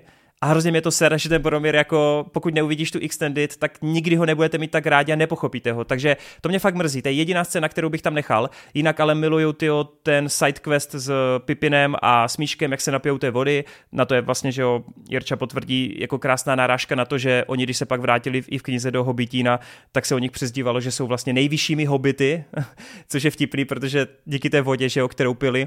A ještě tam mám hodně rád ten gag, kdy Eowyn udělá tu polívku Aragornovi a on se samozřejmě z toho může posrat. Takže to je super. No a návrat krále, ten má nejlepší momenty, protože vidíte přesně něco, co zasahuje do děje. Vidíte konec toho Sarumana, vidíte, jak Gandalf najednou mezi střihy přišel o tu hůl, což v kinoverzi mě nikdy nedošlo, že to nedává smysl, ale je to prostě boží, že to tam dal. Je tam sejmutí těch Sauronových úst, je tam hromada jako rozšiřujících věcí, takže já fakt už se nedokážu na tohle dívat bez té extended a miluju to. Miluju to úplně nejvíc a je psycho, že máš kinoverzi, která je desítková, a pak máš extended, která je dvacítková. To se, já, jako ten Lotr je v tolika ohledech prostě úplně jako mimo nějaký tabulky a mimo nějaký hodnotící škály, že nechápu to. Nechápu toho Jacksona o to víc, když jsme ten nedávno probírali Brain Dead s kýmsi a je prostě psycho, že on udělal ten Brain Dead. Pak mu prostě dropli toho Lotra a pičo, on udělá takový banger, vole, to je prostě úplně, já to do teďka nechápu prostě, to je blázen ten člověk. Takže tak. Tak já, já asi navážu trošku odlišným názorem v nějakým ohledu, že vlastně já třeba nejsem takový purist, purista na ty prodloužený verze, zvlášť jako pokavať, záleží taky na to, s kým se na to dívám, že třeba většinou bych nenutil úplně lidi, co to nikdy neviděli, rovnou si pustit ty prodloužený verze. Protože většina z nás to poprvé zažila u těch kinoverzí a přijde mi, že je to možná někdy trochu moc po těch lidech chtít jako se rovnou do toho tak moc ponořit a strávit tolik hodin, zvlášť třeba i u toho společenstva. A myslím si, že některé ty filmy skrz to mají trošku, trošku horší tempo, který tobě třeba potom nevadí tolik, když už miluješ ten svět a jsi ponořený do každé té postavy a chceš víc a víc, tak potom je to jako nádhera, ale takhle teda záleží většinou na náladě, taky záleží jako na jakým časovým rozmezí se na to dívám, takže mě třeba nedělá problém si někdy v rámci okolností pustit prostě ty kinoverze jako takový. A co se týká toho, tak vlastně moje nejoblíbenější scény jsou ta s Boromirem a Faramirem, ta je jasná. A i ten vlastně úvod, kdy Bilbo popisuje ty hobity, si myslím, že je strašně super a i ten mohl klidně být v té kinoverzi, protože vlastně pro spoustu lidí, co vůbec netuší, co je to Hobbit, může být trošku matoucí, co se tam kurva děje a co to je za malý děti. Ale, ale jinak uh, mám i lehce třeba občas taky jako dilema u té trojky, no, že vlastně ta trojka má spoustu super scén navíc, který mě baví a který jsou fajn, ale přijde mi, že celá ta linka s tím Aragornem a s těma duchama je taková trošku navíc a že vlastně trošku aktivně kazí napětí té finální bitvy, kdy v tom originále to fakt funguje na tom, že Aragorn jde za králem a ty nevíš, co se stalo, nevíš, jestli jde na pomoc, jestli nejde na pomoc a ta bitva potom je o to víc bezradná, zatímco v to, během toho Uh, extended cutu střed, sleduješ, jak už ten Aragorn se blíží s tou armádou duchů a vlastně, když jdou ty věci dohoven, tak jsi také jako, jo, ale ten Aragorn prostě už je na cestě, je to, je to v pohodě. No proto, proto jsem třeba konkrétně tuhle scénu nezmiňoval, protože mám vlastně úplně stejný názor jak ty, no, že to kazí jako ten build-up k tomu překvapení, no. Já musím říct, že já už se taky nemůžu dívat na ty neprodloužené, protože prostě jak už jednou vidíš tu, tu lepší verzi, tak už nechceš jít zpátky. A jsem právě z těch lidí, co má ten svět tak strašně rád, že každá hodina navíc prostě co tam můžu strávit, vůbec mi nevadí, kdyby to bylo delší, klidně. A co týče mých oblíbených scén, tak já strašně miluju Pipina a Smíčka, takže to je prostě, tak klidně mi dejte celý film o nich.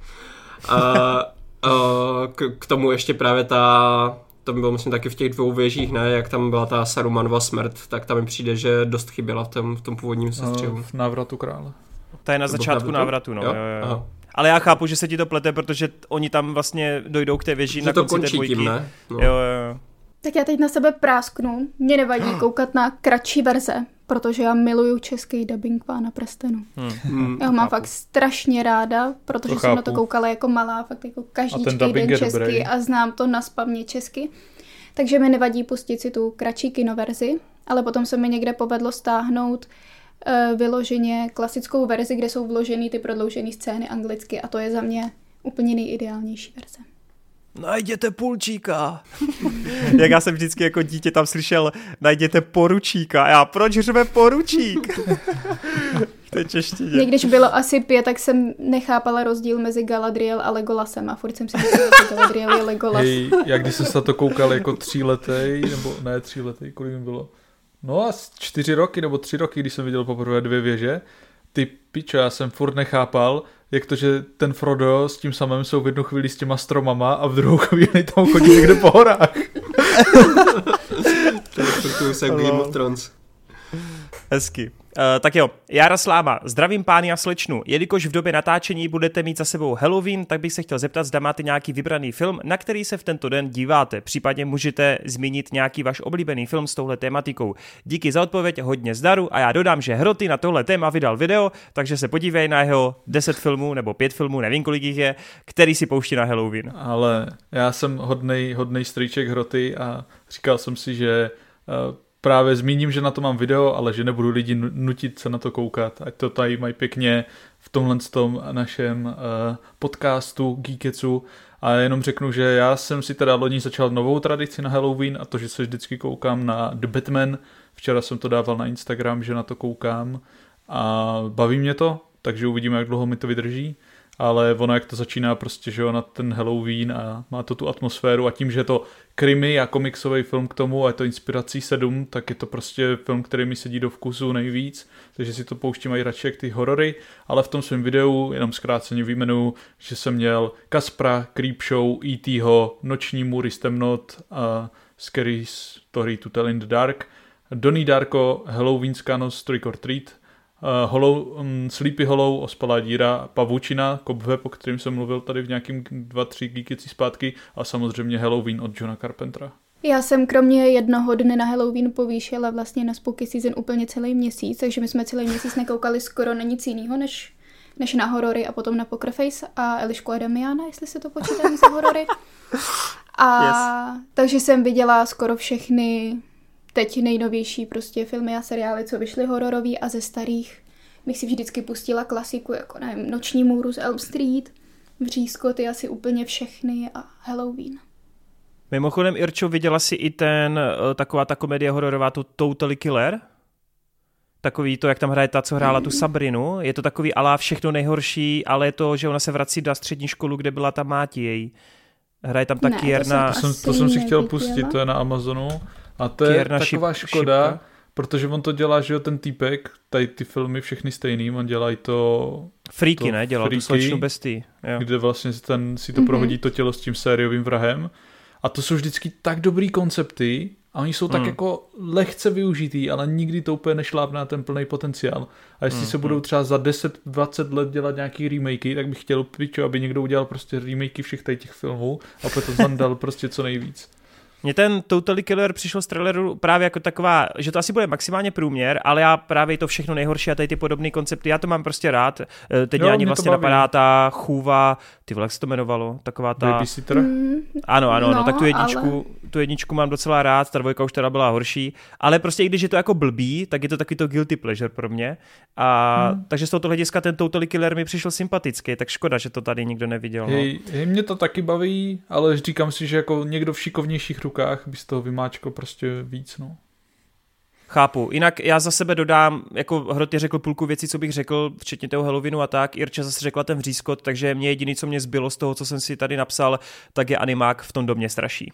Což je strašný banger, myslím si, že to nedoceněný, je to mega hororový, já jako dítě jsem z toho byl fakt jako vystrašený a je tam naprosto fenomenální zvrat, jakoby s hlavním záporákem, který doteďka jako mi přijde úplně geniální. A pokud jste v tom domě straší neviděli, tak se nenechte odradit škaredější, starší animací a dejte tomu šanci. Je to fakt dobrý. No a za mě teda, já nějak neřeším Halloween, nikdy jsem si nějak nepouštěl film jenom kvůli tomu, že je Halloween, takže to je mimo mě. No, já jsem zapomněl dodat, že já to vlastně taky ne, nějak nepouštím si a neřeším. Já to ani nemám moc u Vánocích a, a tak, takže taky já na to moc nejsem. Já jsem to začal řešit poslední, poslední dobou a mám to... Musím říct, že jako naladit si tady ty horory nebo nějaký halloweenský laděný filmy tady v tomhle měsíci je strašně příjemný pro mě teďka, protože fakt to má tu příjemnou atmosféru venku a tak. A včera to bylo úplně skvělý, jak jsem odcházel z toho kanclu se dívat na to Batmana, tak prostě všude popadaný listy ještě začínalo pršet a jenom úplně jsem se už viděl v tom Gothamu. Už ti tam hrála ta Nirvana. Jo. Okay.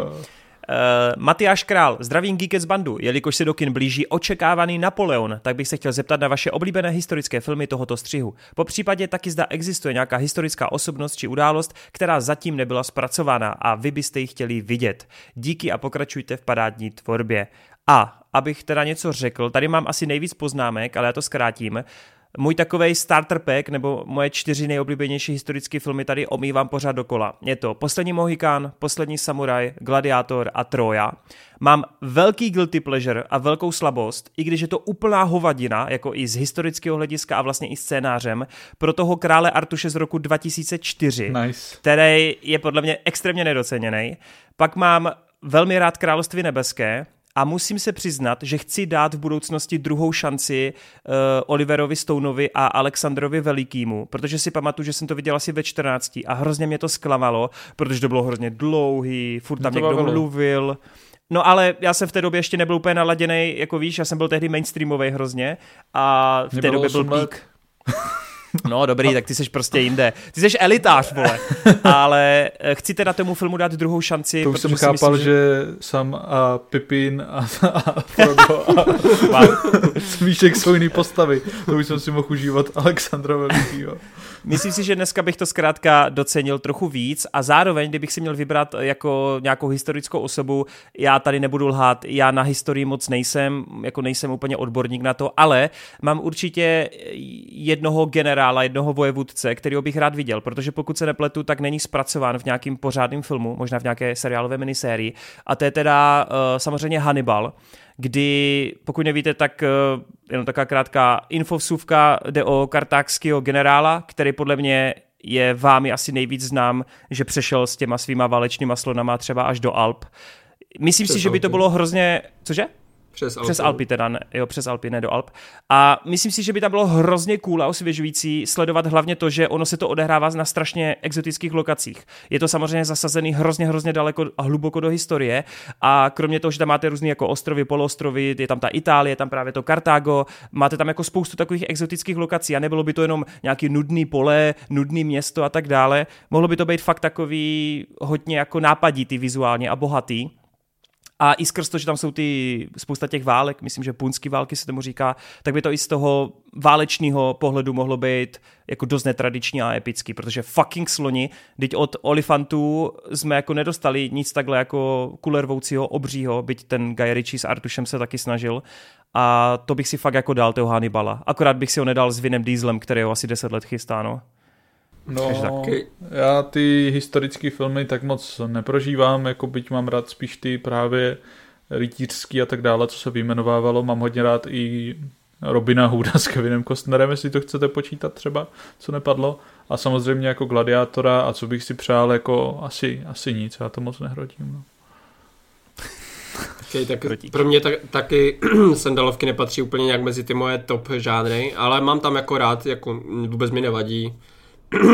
Třeba takový ten Gladiátor nebo Troja, nebo tak, jsou super filmy, já se klidně podívám znovu. Možná ještě Sedm samurajů, ať je to trošku ozvláštněné.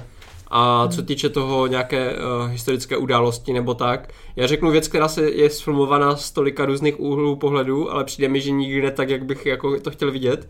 Já bych chtěl vidět takovou v podstatě na západní frontě klid, ale z druhé světové války. Prostě dejte mi nějaký epický, epickou trilogii o tom, jak nějaký mladý voják v Německu nebo mladý kluk v Německu před druhou světovou válkou začne být prostě zmanipulovaný tou propagandou, začne prostě třeba jako propadat té nacistické ideologii a pak uvidíme v podstatě na, na prostoru nějakých dvou, tří filmů prostě, jak se tam propadá do toho, že se z něho stane ten záporák v podstatě v, v historii a bude to něco jak na západní frontě klid, akorát s hávem třeba Zachraňte vojína Ryana nebo tak, aby to bylo vysoko, vysokorozpočtové a úplně temné psychologické drama z války, něco takového bych si klidně dal. Nice. A já souhlasím s filmy, co tady padly, a jestli existuje nějaká osobnost nebo událost, kterou bych si dala, tak já mám docela ráda jako Velkou francouzskou revoluci, mám o ní docela dost načteno a klidně bych se podívala na nějaký film třeba o aristokratech, který prostě prchají ze země. Hele, a... už, už to tady ano. padlo, Castlevania je pro tebe jako dělaná. Pravda. Roky jsem chtěla nějaký zpracování Černobylu, což se naštěstí jako naštěstí vyplnilo, to jsem dostala seriál. A ještě jsem přemýšlela, že kdybych mohla natočit něco historického, třeba z českého prostředí, tak já bych hrozně chtěla, aby udělali adaptaci románu od Kateřiny Tučkové Žítkovský bohyně. A chtěla bych vidět film prostě o žítkovských bohyních, který by začínaly čarodějnickými procesy přes válku a jak byli prostě nácci fascinovaní těmi bohyněmi až po to, jak je vlastně pronásledovali komunisti, tak tohle bych hmm. fakt chtěla vidět jako film. OK, tak jo, fajn. Uh... Poslední tři dotazy. A Januška. Nazdar bando, prvně chci poděkovat za luxusní geekec s chlapíkama z Movie Zone. Jediný, co mě mrzelo, bylo, že tam chyběl mister Hlad, tak snad příště. Rád bych ještě připomněl dotaz, který jsem položil v jednom z minulých dílů a nebyl zodpovězený. A to, jaký je váš oblíbený trailer. Pokuste se oddělit kvalitu traileru od kvality výsledného filmu. A mám ještě jeden dotaz, a to je to, jaké je vaše oblíbené seriálové intro. Zase pokuste se to odlišit od kvality. Pokud seriál nemá intro, můžete klidně zmínit i nějaké závěrečné titulky.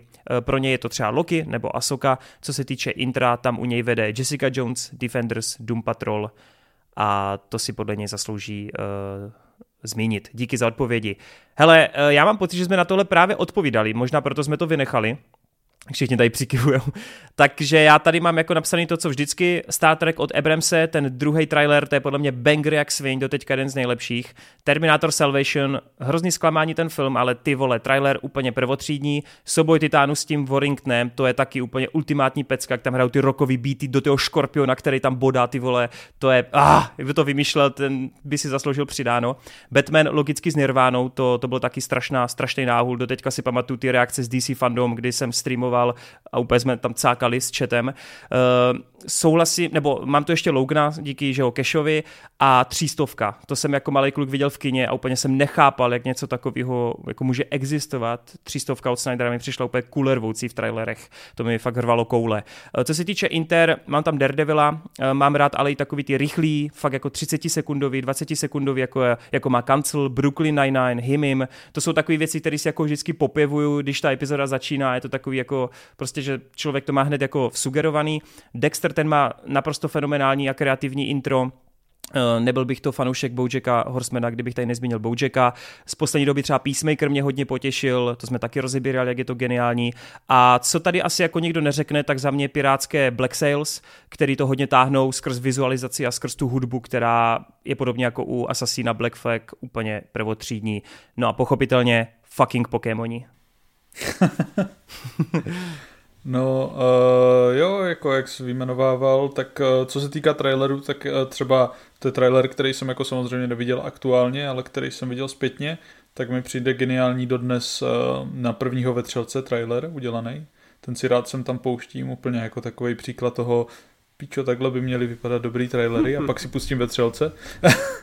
Tak je tam uh, Logan a mám tam i toho Batmana, no. Ale nevím, jestli je to ta trailer s tou Nirvánou, ale je to, ne, možná tam hraje taky Nirvana, ale je to ten trailer, jak to začíná tím zatčením toho hádankáře, ten mi přišel fakt jako perfektní. A vlastně to byl můj, ten s tou D C fandom právě, no. Jo, jo. Jo, a ten mi přijde fakt jako plně prvotřídní, možná lájí lepší jak ten film ještě furt, protože fakt jako skvělý.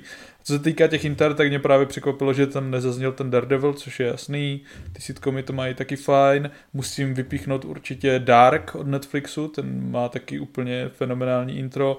I Stranger Things mě vždycky baví jenom světí těch textů a ta prostě synthwave hudbička. No a samozřejmě nejvíc fenomenální je už zmíněný BoJack Horseman, který prostě je tak mega chytlavej, tak zábavnej. Vždycky s každou sérií je to jiný, jinak se to stupňuje a vždycky tam máš tolik nastínění a detailů a věcí, kterých si prostě začneš všímat i jinak, když to sleduješ, takže BoJack Horseman je absolutní, absolutní špica, co se týká inter. Okay. Hmm. Tak jak trailerům řeknu to, co tam tady říkal už několikrát, uh, já to moc ne- neřeším trailery, takže mě nějak úplně neutkvěli nějak velké množství, ale co takhle vždycky vzpomenu, tak je Souboj titánů právě už zmiňovaný, anebo právě Suicide Squad, ten první nepovedený. Jo, takže ty vole, ten je tam, skvělej, no. Tam to bylo vždycky hmm. skvělé. Uh, co se týče těch inter, tak tady mám Severance, Peacemaker, Westworld, Severance, Dexter a Dark. Severance má taky mega dobrý intro, no. Uhum. A když už tady Kuba uh, hodil Pokémony, tak já tady musím ještě přihodit druhý legendární a to je Go Go Power Rangers. Yes, yes, let's go. Tak a já z traileru řeknu jeden a to třeba Dunu, protože to je yes. husina už jenom z toho traileru. A z Inter mám hodně ráda Hru o trůny, to jsem nikdy nepřeskakovala, vždycky jsem se fakt podívala na celý poctivě. Tyjo, jsem ráda, že Irše tady jako pokračuje v naší tradici, že v každé epizodě musí zaznít hashtag Dunahype. Musí zaznít, no.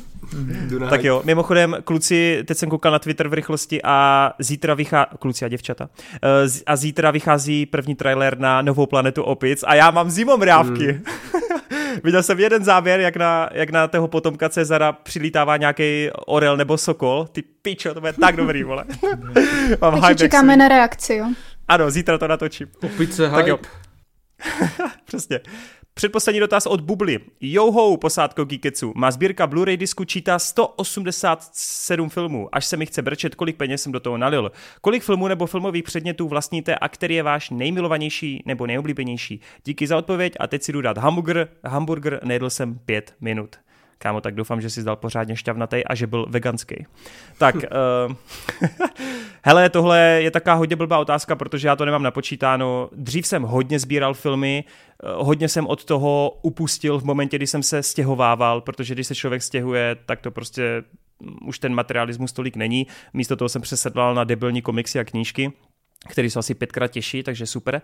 Každopádně, já nevím, jestli to dá počítat, ale mám nějaký Funko Pop, nevím, kolik jich mám, třeba k padesáti si myslím. Mám nějaký samozřejmě komiksové a filmové figurky, ale to jsou spíš skrz nějaký spolupráce, ať už nějaký anime nebo nějaký marvelovský a tak. Mám nějaký i merch ohledně spolupráce s Total Filmem, takže třeba Jisku bundu z Battle Angel Alita, mám nějaký kartičky z Johna Wicka, taky jako blbosti, ale to není něco, co bych si kupoval. Mám nakoupených pár Blu-rayů, pár nějakých hrníčků s filmovou tématikou, nějaký jako sošky, ale jako asi, asi nejsem nějaký sběratel, no. No, a co se týká těch Blu-rayů, tak já třeba mám jenom jeden jedinej a to jsem dostal, protože já fakt nemám prostor na to si kupovat ještě Blu-ray, ono stačí bohatě, že si platíš streamingy, chodíš do kina, takhle si užíváš ty filmy a vzhledem k tomu, že mám spoustu jako ještě jiných koníčků v podobným jako stylu, že sbírám jako a čtu knížky, komiksy, mangy, hraju strašně moc videohry, kupuju si, že jo, krabicově na P S K i na Nintendo, takže to už máš zase další dvě konzole, na Steamu si, že jo, kupuješ, tak to máš prostě tolik výdajů, že už prostě na to, abys ještě sbíral, zvlášť potom ty filmy na Blu-rayích, to už prostě se tam ti absolutně nějak nevejde, to už si říkám, že jako jednou až budu milionář, tak si nakoupím ty Blu-raye, ale teďka na to fakt jako nemám. takže na to seru a to samý platí pro mě vlastně i pro ty filmové předměty, že jich moc jako nemám, většinu, co mám, tak jsem jako od někoho dostal, protože fakt jako na to už nenacházím peníze v rozpočtu a vždycky, když vidím třeba někde nějaký lightsaber nebo něco, tak si říkám, jo, jako je to fajn, ale můžu si za to tady koupit videohru nebo pět knížek. Ne, ne, ne, ne. Takhle si to neříkáš, říkáš si, já silný být musím. Já silný koupit. být musím, musím to utratit za jiné nepotřebné věci. Ano. Popky nebo nějaké figurky bych spočítala asi jako na prstech jedné ruky, těch bude do pěti. Blu-ray ty nezbírám vůbec žádný, mám možná tak dvě LPčka se soundtrackem, ale kdybych měla vybrat teda ten jeden nejmilejší a nejoblíbenější předmět, tak, tak já jsem si ho tady nachystala. No, a ti posluchači na Spotify teď pláčou a úplně utíkají na ten YouTube. Musím se podívat! To ne. Řeknu, že to je Anduril, Plamen západu, Skutý z úlomku Narsilu. Uh. Ten meč byl zničen a byl znovu Skut a tohle všechno. To ne. Vytáhni mýho Baby Yodu. Máš ho tam v je, je příliš daleko. Já příliš líný, líný jsem. Já tě tady vytáhnu. A to je jiný, ne? Je to stejný. Oh shit. Jo. Ne, to je jiný. Hele, já tu mám pouze energeťák Hunger Games balada o ptácích a hadech. Který je už asi tý měsíc tady vypitej. No, no a já, já teda no. uh, bych to taky Máš spočítal... Já bych to taky spočítal na prstech jedné ruky, protože to bude asi celkem nula věcí. Protože já vůbec nekupuju žádné takové kraviny, ani Blu-ray, ani DVDčka, ani nic takového, už vůbec ne nějaké jako postavičky nebo tak, tady to, co vidíte většinou, nějaké, že mám nějaké trička z nějakých filmů nebo hrnek, Stranger Things nebo tak, to je vždycky od mojí přítelkyně, ta mi to dává. Ale osobně bych právě radši ty peníze dal za novou návštěvu kina nebo nějakou novou hru nebo něco takhle, než abych si kupoval nějaké, nějaké takové kravinky. Chápeme, chápeme. Tak jo, tak a jdeme teda tím pádem na úplně poslední dotaz od Vencuse, nebo Venkuse, Venkus, Vencus, prostě Véňa. Zdravím vás mládenci, klasicky se vás zeptám na pár dotazů. Za prvý, myslíte si, že by Rebel Moon mohl být lepší než Creator? Já si myslím, že by mohl ne. být a upřímně, upřímně v to doufám. Byť teda... Byť teda jako už z těch trailerů musím říct, že dopředu jsem asi rozhodnutý o tom, že estetikou a vizuálem mě překvapivě ten Creator asi sedí víc, no. Tam u toho Rebel Moon mě vadí a já to říkám často u těch streamovacích filmů, proto jsem u Scorsese řekl, že mě to poprvé dost překvapilo, že mě vizuálně ty streamovací filmy přijdou hrozně rozmazaný, no. A mě to prostě sere. No, mohl by to být lepší film, proč ne? Ale točí ho Zack Snyder, takže nebude. To je dost možné. Já jsem neviděla Creator, takže nevím. Dobře. Tak, druhý dotaz. Viděl někdo z vás nový seriál The Continental? Jak, já to už jsme probírali, tak já to skipnu. Třetí dotaz. Nejoblíbenější film Johna McTiermana. Musím se opět přiznat, Hroty mě ho teda tady před kanclem, než odešel, tak mě ho jako uh, týznul a říkal mi o něm, ale já jsem vůbec netušil, o koho jde. Pak jsem byl úplně to zhrozený, že to nevím. Pas, ne? No přesně, jsem byl zhrozený. Ale hlavně Hroty by ti řekl Predátor. Ale za mě je to teda smrtonosná smrtonosnou past. Za mě je to smrto, smrtonosná past definitivně a musím říct, že mám velkou slabost, i když to není moc dobrý film, pro ty Vikingy s Banderasem, který natočil. Mám taky rád, no. Ty jsem taky rád koukal jako mladý, jsem viděl několikrát. Mě baví, jak je to potom temný a takový zvrácený tam v té druhé části. Yes, yes. To je mimochodem podle knížky od Kreitna. Hmm, hmm. Ten tvůrce Jurského parku a tak. No a... a... Za mě to taky jo. Die Hard. Dobře, všichni jsme odpověděli. Za, a... za mě asi Predator, no. Ha! A máš to, vole. Máš Ty vole, to, to nemyslí vážně. To. No dobrý. Tady na mě koukal Klasi... úplně. My jsme tu měli... Jak mu... jsme... nad, nad čím vůbec přemýšlíš, nad čím vůbec váháš a já úplně, proč je to tak těžký, on úplně, není, vole. Uh, no a na závěr tu máme teda uh, oblíbený rozstřel. Mimochodem spousta z vás už rozstřely nám neposílá, nepíše, tak se posnažte, ty rozstřely jsou vždycky uh, Takže další srandička. Epizoda bude samej rozstřel. Teďka jsi to řekl. Lidi už to dávno vypnuli, ten podcast, co děláš? Jasný, tak, jasný. Uh, máme to. Arnold versus Sly. Za mě je to překvapivě Sly. Protože mě baví, že má daleko větší jakoby herecký rejstřík. No. Vždycky Arnie. Arnold, Arnold má za sebou jako zajímavější asi filmografii a kariéru celkově, ale ten Sylvester Stallone mi přece jenom je od mládí takový sympatičtější, vlastně jsem víc na něm asi i vyrůstal do velké míry a vlastně doteď cením mega, jako, že on se tam jako protlačil do Hollywoodu i skrz nějakou tu režii a scénaristiku a všechno možný, což je další z těch herců, co i režíroval. Já a... jsem ho zmiňoval, by the way, fakt? Když jsme to tak tam probírali. Sorry. A... A, a, takže jo, Sylvester Stallone. No. Wow. Za mě Arnie. Ty vole, dva versus dva, tak to se mi páčí. Nice, nice. Máme tu fighty. Uh, pak tu máme Harrison Ford versus Bruce Willis. Tady se přiznám, že to pro mě bylo těžký, ale nakonec to rozhodl vlastně i odpověď na tu další otázku Han Solo versus Indiana Jones, protože Harrison Ford rovná se Indiana Jones a tím pádem je vždycky vítěz jasný. Pro mě je to taky jasné, taky Harrison Ford. Mám to úplně stejně. Harrison Ford je pro mě nejoblíbenější herec, takže... Nice. A přesto si označil Indiana Jonese a nástroj osudu za odpad. To jsem neoznačil, ale... Ne, bylo ale to utrpení. Pěkná bylo sračka. To byla, no. Tak, no a poslední, velice výbušný podle Irči dotaz, je směrem k takovým fantasy trilogím. Je to buď trilogie Narnie, anebo trilogie fantastických zvířat. Pro mě je to velice jednoduché. Narnie. Pro mě taky jednoduché. Taky Narnie. Pro, pro mě to velice jednoduché. Jedno mě absolutně nebavilo a bylo to pěkný hovno a druhý jsem neviděl ani všechny tři díly. Takže nevím. Vždycky Narnie. A Jirča? Vždycky Narnie. Vždycky. Vždycky most. Mm-hmm. Okej. Okay. No, tak, ale já se teda přiznám, že tu trojku už si taky nepamatuju, no. Doufám, že ta Greta Gerwig, jak teď pracuje na té nové verzi té Narnie, tak že to zase vybombí viděl, a budeme tam mít. Jsem viděl jedničku Narnie tak sedm let zpátky poprvé.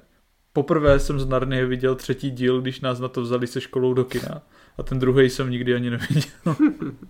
Tyjo, jako třeba ta jednička je podle mě fakt dobrá, jako fakt regulérně výborný rodinný film, který má úplně, najednou si řekneš, ty vole, ono to umí být i epický, když to chce být, jako což ta bitka na konci, která vlastně není jenom o lidech, ale i o různých zvířatech a kouzlech, je to je strašně dobrý. Dvojka mě přišla už slabší, ta, ale zase mě líbilo, že byla dospělejší, plus tam byl Ben Barnes jako Kaspian, který to táhnul.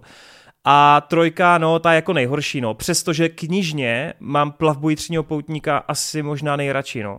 Mě tam hrozně bavila ta explorace a jako, že hodně cestovali. A pak mám teda i velkou slabost pro tu bokovku Kůň a jeho chlapec, no, ale to se asi nikdy nedočkáme. Hmm. Tak já jsem tak teda jo. Tu trojku ani neviděl, ale jako když to porovnám s těma dvěma posledníma dílama těch fantastických zvířat, které jsou fakt jako hrozné, tak prostě to nad ně vyhrává, no. To asi jo. Přitom první dva díly natočil režisér Shreka. Tak jo, dostali jsme se, dobelhali jsme se doslova na úplný konec. Můžu My... ještě než skončíme. Ano, Mě ano. Úplně jsem zapomněla říct ještě před dotazy, že furt koukám na Elišku a Damiana a teď jsou tam úplně neskutečný zvraty, jo. Tak je nám je řekni ještě. Se to celý zamotává. Jakože totiž... je to napínavý.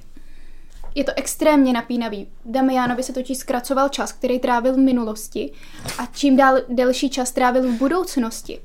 A teď už mu jako došlo, že tam jednou zůstane a celý minulý díl už to bylo takový to, možná se vidíme naposledy, s Bohem sestro, zůstanu tady s Eliškou, už se konečně dali dohromady, zamilovali se. No a od teď to vypadá, že se to zase otáčí a bude čím dál víc v minulosti a míň v budoucnosti, kde chce být. Takže já se nemůžu jako dočkat dalšího dílu. Oh my God, tak bych to dohnat. Musíš to dohnat. A jako, kdyby se srovnávala třeba s Ashrama nebo s Buddies a tak, tak Eliška jede, jo? Vládne. No je to určitě lepší horor, jak Ashry a i lepší kriminálka, tak a i lepší sci-fi. Dobře. Nejlepší fantazie, no. To cestování časem, víš co, u toho Buddies to bylo takový... Jo, jo. No to cestování časem, to si myslím, že můžeme doporučit Adimu, no, tu Elišku a Damiana. Tam si myslím, že jelikož to nemá žádný pravidla, tak to bude vyloženě nadšenej. Tak, uh, tak jo, tak děkujeme za tenhle, za tuhle aktualizaci recenze a doufáme, že i finále Elišky a Damiana se ti bude líbit, no. Pak se to tady musí probrat. Každopádně, my jsme se teda opravdu dostali na konec. Jak jsem tady předeslal, my budeme muset do budoucna pak trošku změnit i koncepci těch dotazů, protože je toho fakt jako fůra, je to strašný kotel, my samozřejmě rádi odpovídáme, ale je potřeba, aby to bylo tak nějak vyrovnaný v rámci těch ostatních témat a aby tu byl prostor a čas i na jiné věci, takže se připravte na Hero Hero, že budou restrikce. Každopádně jo, my doufáme, že jste si tuhle epizodu užili, doufám, že si užíváte i záda Hrotyho a jeho prdel. Co tam děláš, vole? To nemá sluchátka? Proč ne. To řeší teď, když ukončuju podcast, mm. vole? On potřebuje vytáhnout. On potřebuje ukázat svou dýni, ty vole. Ona, ona už moc hořela. Je, ty jsi chtěl ukázat na závěr. Ne, já jsem ji chtěl zhasnout. Aby ti neschořely Star Wars knížky?